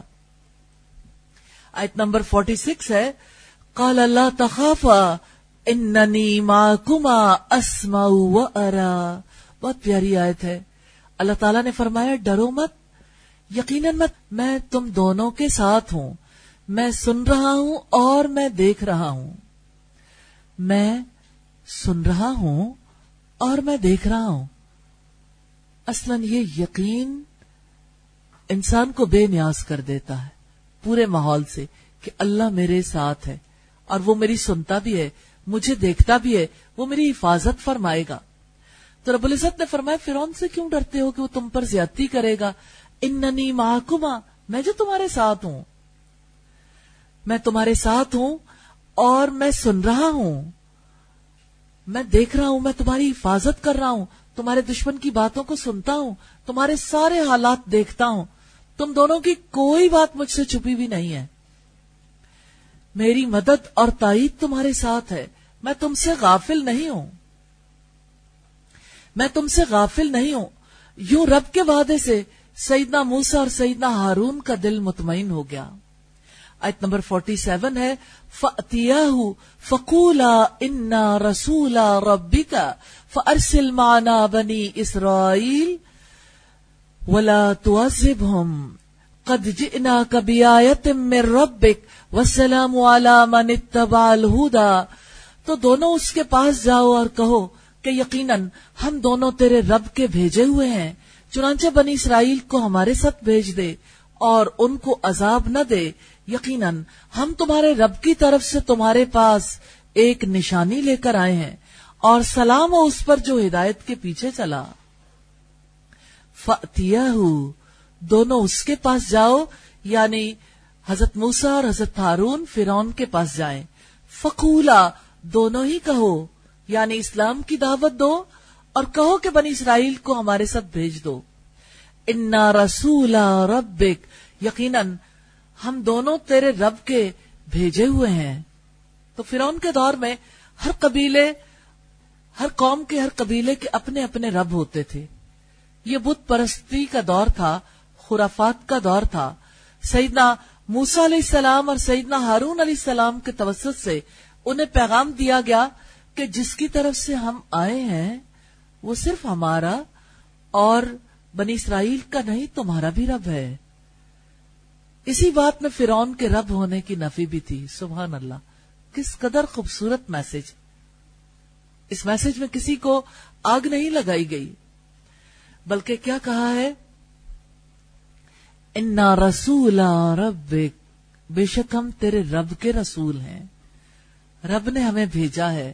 فرسل مانا بنی اسرائیل ولا تو چنانچہ بنی اسرائیل کو ہمارے ساتھ بھیج دے۔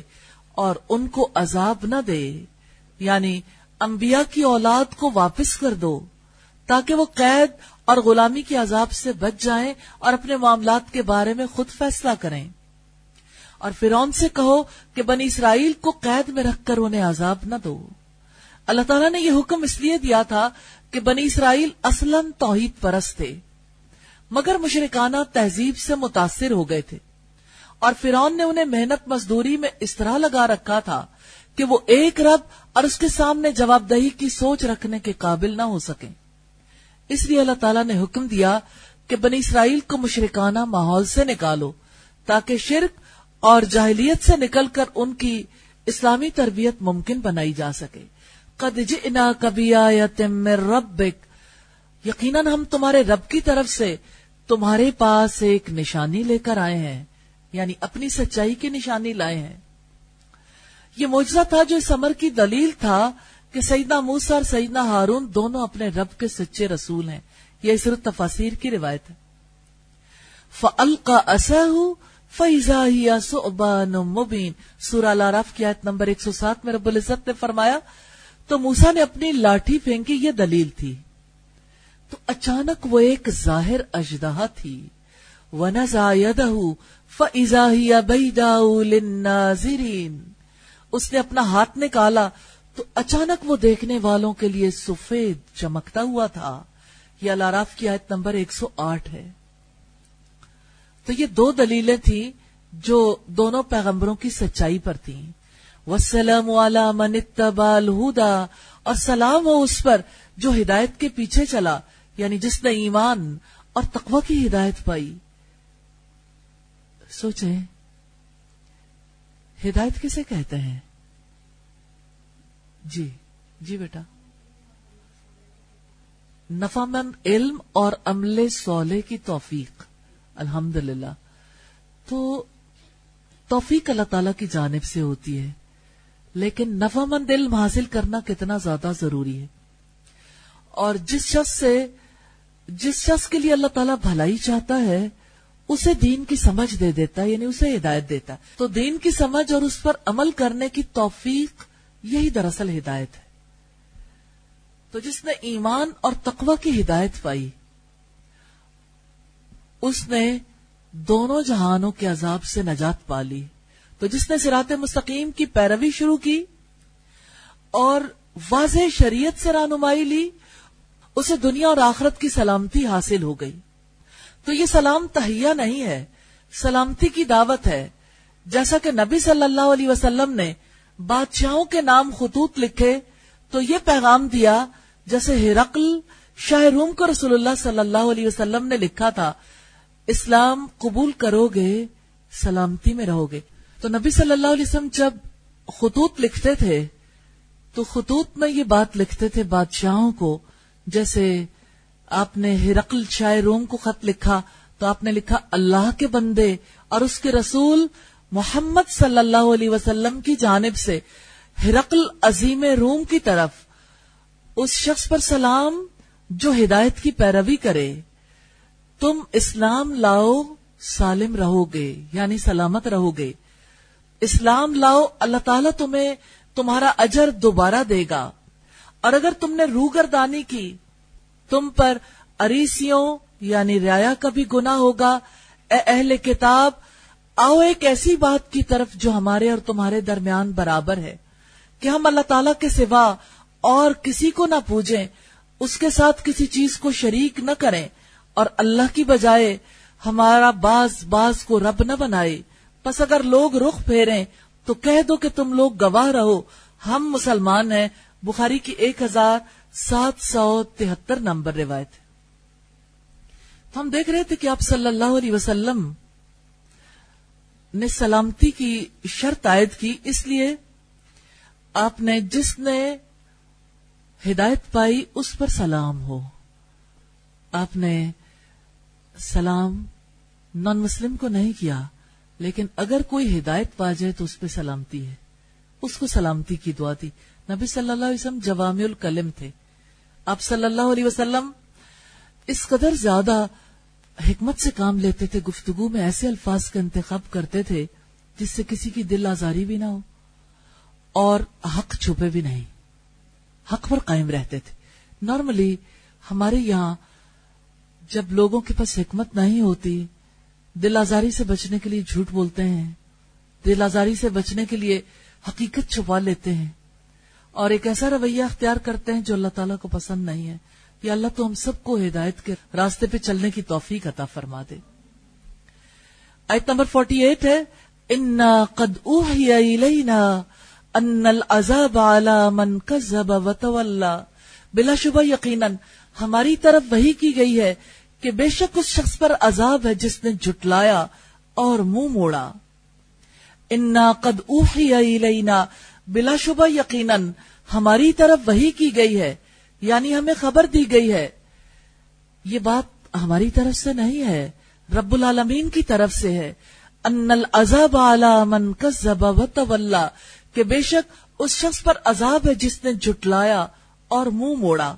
تو اللہ تعالی کا عذاب خاص طور پر ان لوگوں کے لیے ہے جنہوں نے انبیاء کو جھٹلایا، ان کی اطاعت نہیں کی، اور جن لوگوں نے اللہ تعالیٰ کی آیات کو جھٹلایا اور اس کی اطاعت سے منہ مو موڑا۔ رب العزت نے فرمایا فنزر تو کم نارن تلزا لا يسلاها الا الاشق الذي كذب وتولى۔ میں نے تمہیں شولہ مارتی آگ سے ڈرا دیا ہے، جس میں اس بڑے بدبخت کے سوا کوئی داخل نہیں ہوگا، جس نے جھٹلایا اور منہ مو موڑا۔ یہ سورہ اللیل کی آیت نمبر چودہ سے سولہ ہے۔ سورہ نازیات کی آیت نمبر 37 سے 39 میں فرمایا، فَأَمَّا مَن تَغَى، مگر جس نے سرکشی کی۔ سوچیں، سرکشی کسے کہتے ہیں؟ اللہ کے حکم کے مقابلے میں جس نے سر اٹھا لیا، جس نے سر نہیں جھکایا۔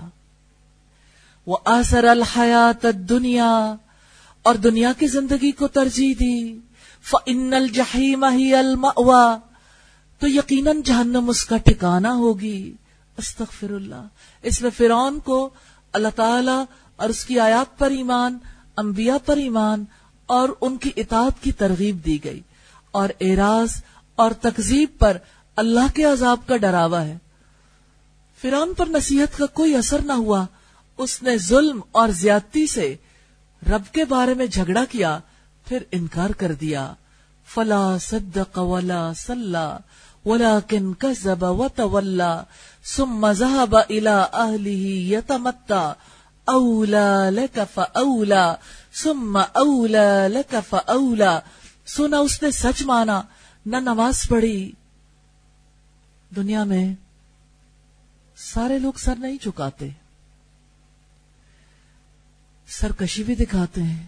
نبیوں کے سامنے بھی سرکشی دکھائی تھی۔ بلکہ اس نے جھٹلایا اور منہ پھیرا۔ پھر اکڑتا ہوا اپنے گھر والوں کی طرف چلا گیا۔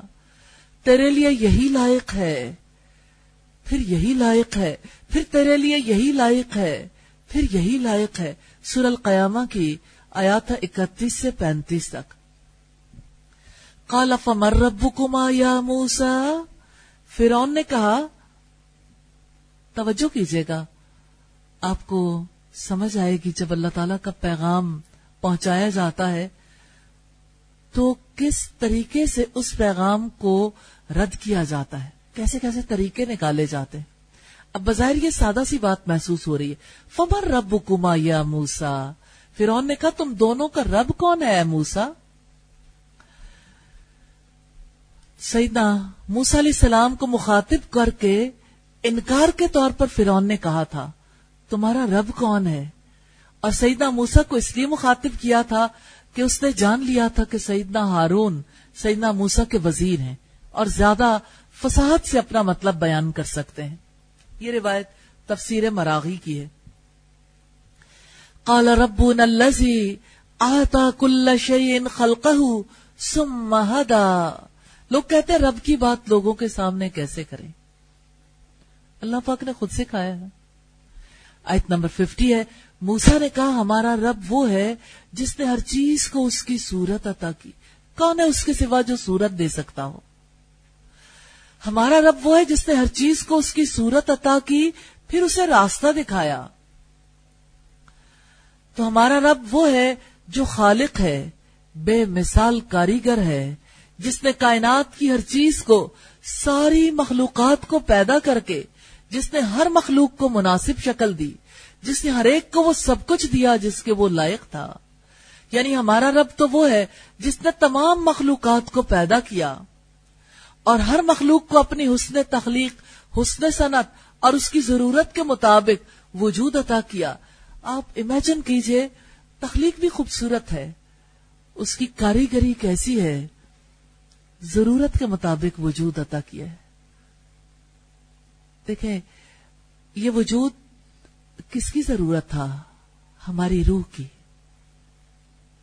روح اصل ہے نا؟ اس کو اس طرح کا جسم چاہیے تھا۔ اور پھر یہ کہ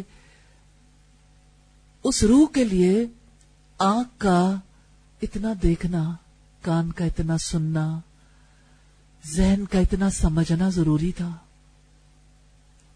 زبان کا اتنا بولنا ضروری تھا۔ اسی لیے انسان کا وجود مختلف ہے باقی اینیمل سے۔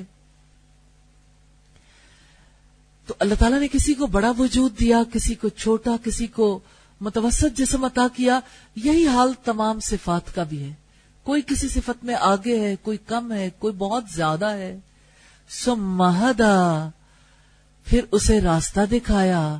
یعنی جس مقصد کے لیے کسی مخلوق کو پیدا کیا، اسے وہ سب کچھ عطا کیا۔ اس کی رہنمائی کی۔ تو جس نے ہر مخلوق کے لیے اس کا عمل، اس کی ازل، اس کا رزق لکھ دیا، ساری مخلوق اسی راستے پر ہے جس پر وہ پیدا کی گئی۔ نبی صلی اللہ علیہ وسلم نے اس کے بارے میں بتایا نا کہ جب بچہ چالیس دن تک ماں کے پیٹ میں نطفے کی صورت میں رہتا ہے، پھر چالیس دن اور گزرتے ہیں، وہ علقے کی صورت میں رہتا ہے، سوری، نطفے سے جب علاقہ بنتا ہے، چالیس دن تک رہتا ہے، پھر چالیس دن کے بعد وہ بے شکل کی بوٹی کی صورت میں رہتا ہے، پھر چالیس دن کے بعد وہ پورا کر دیا جاتا ہے، پھر اللہ کا فرشتہ آتا ہے اور وہ اس میں روح بھی پھونکتا ہے اور بتاتا ہے کہ اس کی اجل، اس کا رزق اور اس کا عمل کیا ہے۔ شقی ہوگا یعنی بد وقت ہوگا یا خوش بخت ہوگا۔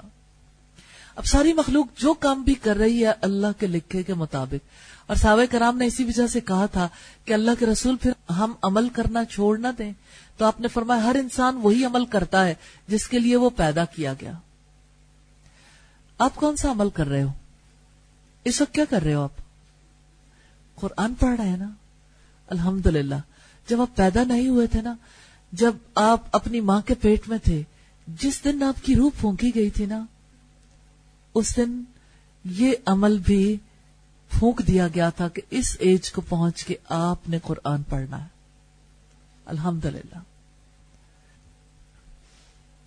سورہ السجدہ کی آیت نمبر سات میں فرمایا الزی احسن کل شعین خلقہ وبدا خلق الانسان من تین، جس نے ہر چیز کو اچھا بنایا جو اس نے پیدا کی، اور اس نے انسان کی تخلیق کی ابتدا تھوڑے سے گارے سے کی۔ اللہ تعالیٰ بھولنے تو نہیں دیتا انسان کو کہ تم گارے سے بنے ہو، مٹی سے بنے ہو۔ یہ تمہارا وجود ہے۔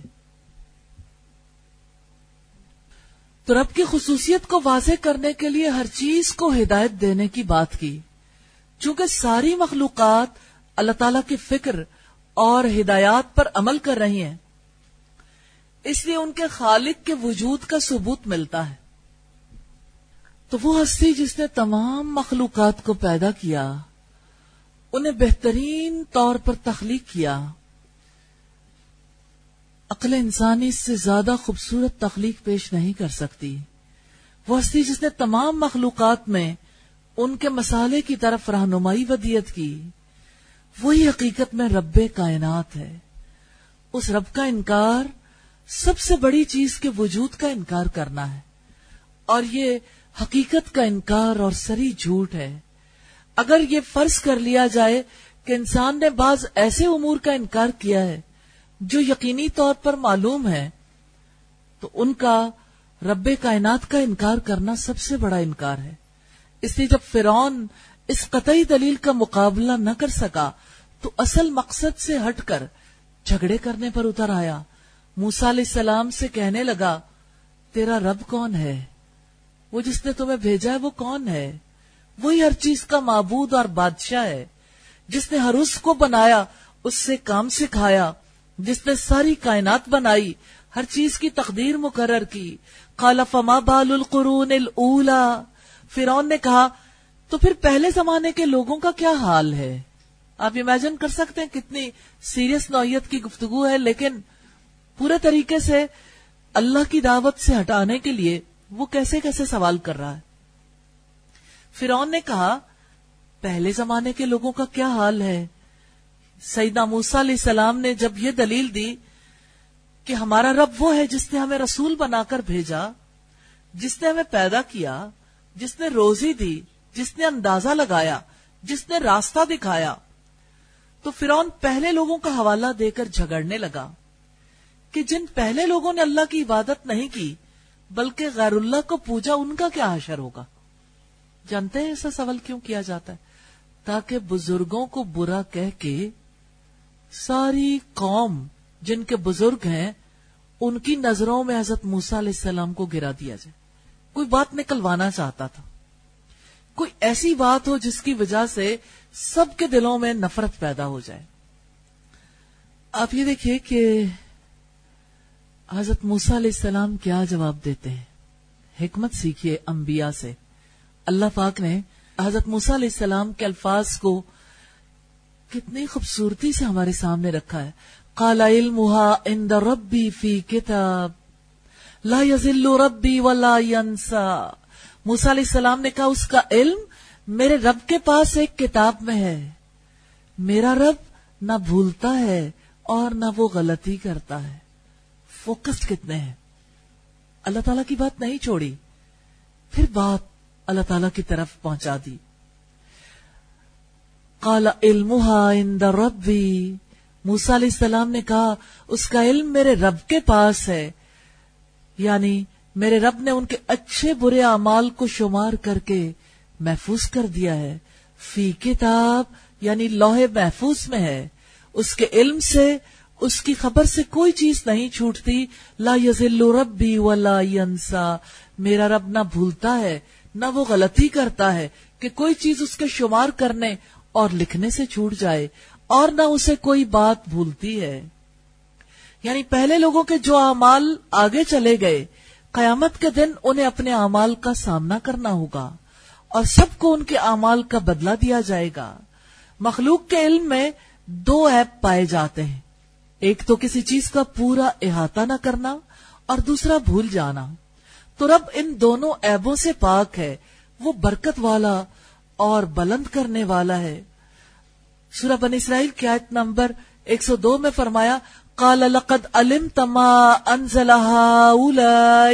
الا رب السماوات والارض بصائر وانی لاظنک یا فرعون مسبورا موسی نے کہا ان کو نازل نہیں فرمایا، مگر آسمانوں اور زمین کے پروردگار ہی نے۔ بصیرت کا سامان ہے۔ اور اے فرعون، واقعی میں سمجھتا ہوں کہ تو یقیناً ہلاک کیا ہوا ہے۔ سیدنا موسا علیہ السلام کا جواب بہت ہی بلیغ ہے۔ آپ نے فرمایا، مجھے پچھلے لوگوں کے حشر کی کیا خبر؟ البتہ اتنا یقین کے ساتھ جانتا ہوں کہ بہرحال ان کے ساتھ انصاف ہی ہوا ہوگا۔ اور میرے علیم و خبیر۔ ہر چیز کو جاننے والے، ہر چیز کا علم رکھنے والے نے ان کے ساتھ وہی معاملہ کیا ہوگا، جس کے وہ مستحق ہیں۔ وہ اپنے عمل اور نام اعمال کے لحاظ سے جس کے مستحق ہوں گے، ان کے ساتھ وہی معاملہ ہوگا۔ وہاں غلطی یا بھول چوک کا کیا سوال ہے؟ تو سیدہ موسا علیہ السلام نے بات ایک بار پھر اپنے رب تک پہنچا دی، لا یزل ربی ولا ینسا۔ کتنی پیاری بات ہے، یاد کر سکتے ہیں؟ لا یزل ربی ولا ینسا۔ آپ جب کبھی کچھ بھول جائیں، اس موقع پر بھی دہرائیں کہ میں تو بھولتی ہوں، لا یزل ربی ولا ینسا۔ اس قدر آپ کو اطمینان ملے گا اور آپ کو اللہ تعالی سے جب آپ مانگیں گے تو اللہ تعالیٰ آپ کو بھی یاد کروا دے گا، انشاءاللہ۔ کیا یہ میسج کسی کو دیا جا سکتا ہے؟ اللہ یزل ربی ولا ینسا. دین آسان ہے نا؟ الحمد للہ آیت نمبر 53 ہے. الزی جعل لکم الارض مہدم وسلک لکم فیہا سبلا وانزل من السماء ماء فاخرجنا به ازواجا من نبات شتا. وہی ہے جس نے زمین کو تمہارے لیے فرش بنایا، اس میں تمہارے لیے راستے بنائے اور آسمان سے کچھ پانی اتارا، پھر اس کے ذریعے سے مختلف نباتات کی کئی قسمیں نکالی۔ پھر اس کے ذریعے سے مختلف نباتات کی کئی قسمیں نکالی۔ بہت پیاری آیت ہے الزی وہ جو بھولتا نہیں ہے۔ الزی جال الارض مہدا وہی ہے جس نے زمین کو تمہارے لیے فرش بنایا قرار گاہ بنایا، جس پر تم سکون سے رہتے ہو، دور دراز کے سفر بھی کرتے ہو، تم جس پر اپنے گھر تعمیر کرتے ہو، جہاں تم اپنے لیے کھیتی باڑی کرتے ہو، جہاں تمہارے لیے باغات لگائے جاتے ہیں۔ اس اللہ نے تمہارے لیے زمین کو مسخر کیا ہے۔ یہ زمین تمہیں فائدے پہنچانے سے کبھی انکار نہیں کرتی۔ وہ سلکلکم سبولا اور اس میں تمہارے لیے راستے بنائے ایک جگہ سے دوسری جگہ پہنچانے کے لیے۔ اس کی وجہ سے تم زمین پر جہاں جانا چاہو، آسانی سے جا سکتے ہو، اور اپنے علاقوں کی نسبت سفر میں زیادہ نفع اٹھاتے ہو۔ وہ انزل امن ان اور آسمان سے کچھ پانی اتارا۔ یعنی بارش نازل فرمائی فخرج نہ بھی ازوا من نبات شتا۔ پھر اس کے ذریعے سے مختلف نباتات کی کئی قسمیں نکالی۔ اللہ تعالیٰ نے زمین سے طرح طرح کی بوٹیاں اور طرح طرح کی بوٹیوں کے جوڑے پیدا کیے۔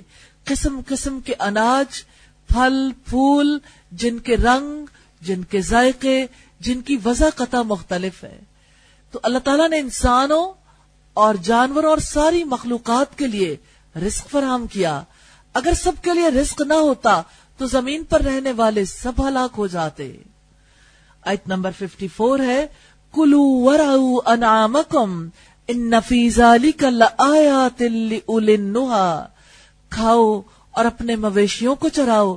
بلا شبہ، اس میں عقل مندوں کے لیے بہت سی نشانیاں ہیں۔ کلو وراؤ انعامکم کھاؤ اور اپنے مویشیوں کو چراؤ۔ اللہ تعالیٰ نے احسان کے طور پر اس آیت کریمہ کو بیان فرمایا ہے۔ تاکہ اس بات کی دلیل ہو کہ تمام نباتات مباح ہیں۔ یعنی حرام نہیں ہے ان میں سے کوئی چیز۔ سوائے ذرا رسا نباتات کے۔ مثلا زہر وغیرہ یا جس میں کوئی نشہ ہو۔ ان نفیز علی کا بلا شبہ اس میں عقل مندوں کے لیے یقیناً بہت سی نشانیاں ہیں۔ یعنی جو پھل اور غذائیں رب العزت نے انسان کے لیے پیدا کی جو خشک اور سبز چارے جانوروں کے لیے بنائے، اس میں اللہ کے رب اور معبود ہونے کے پختہ دلائل ہیں۔ لنحا عقل مندوں کے لیے۔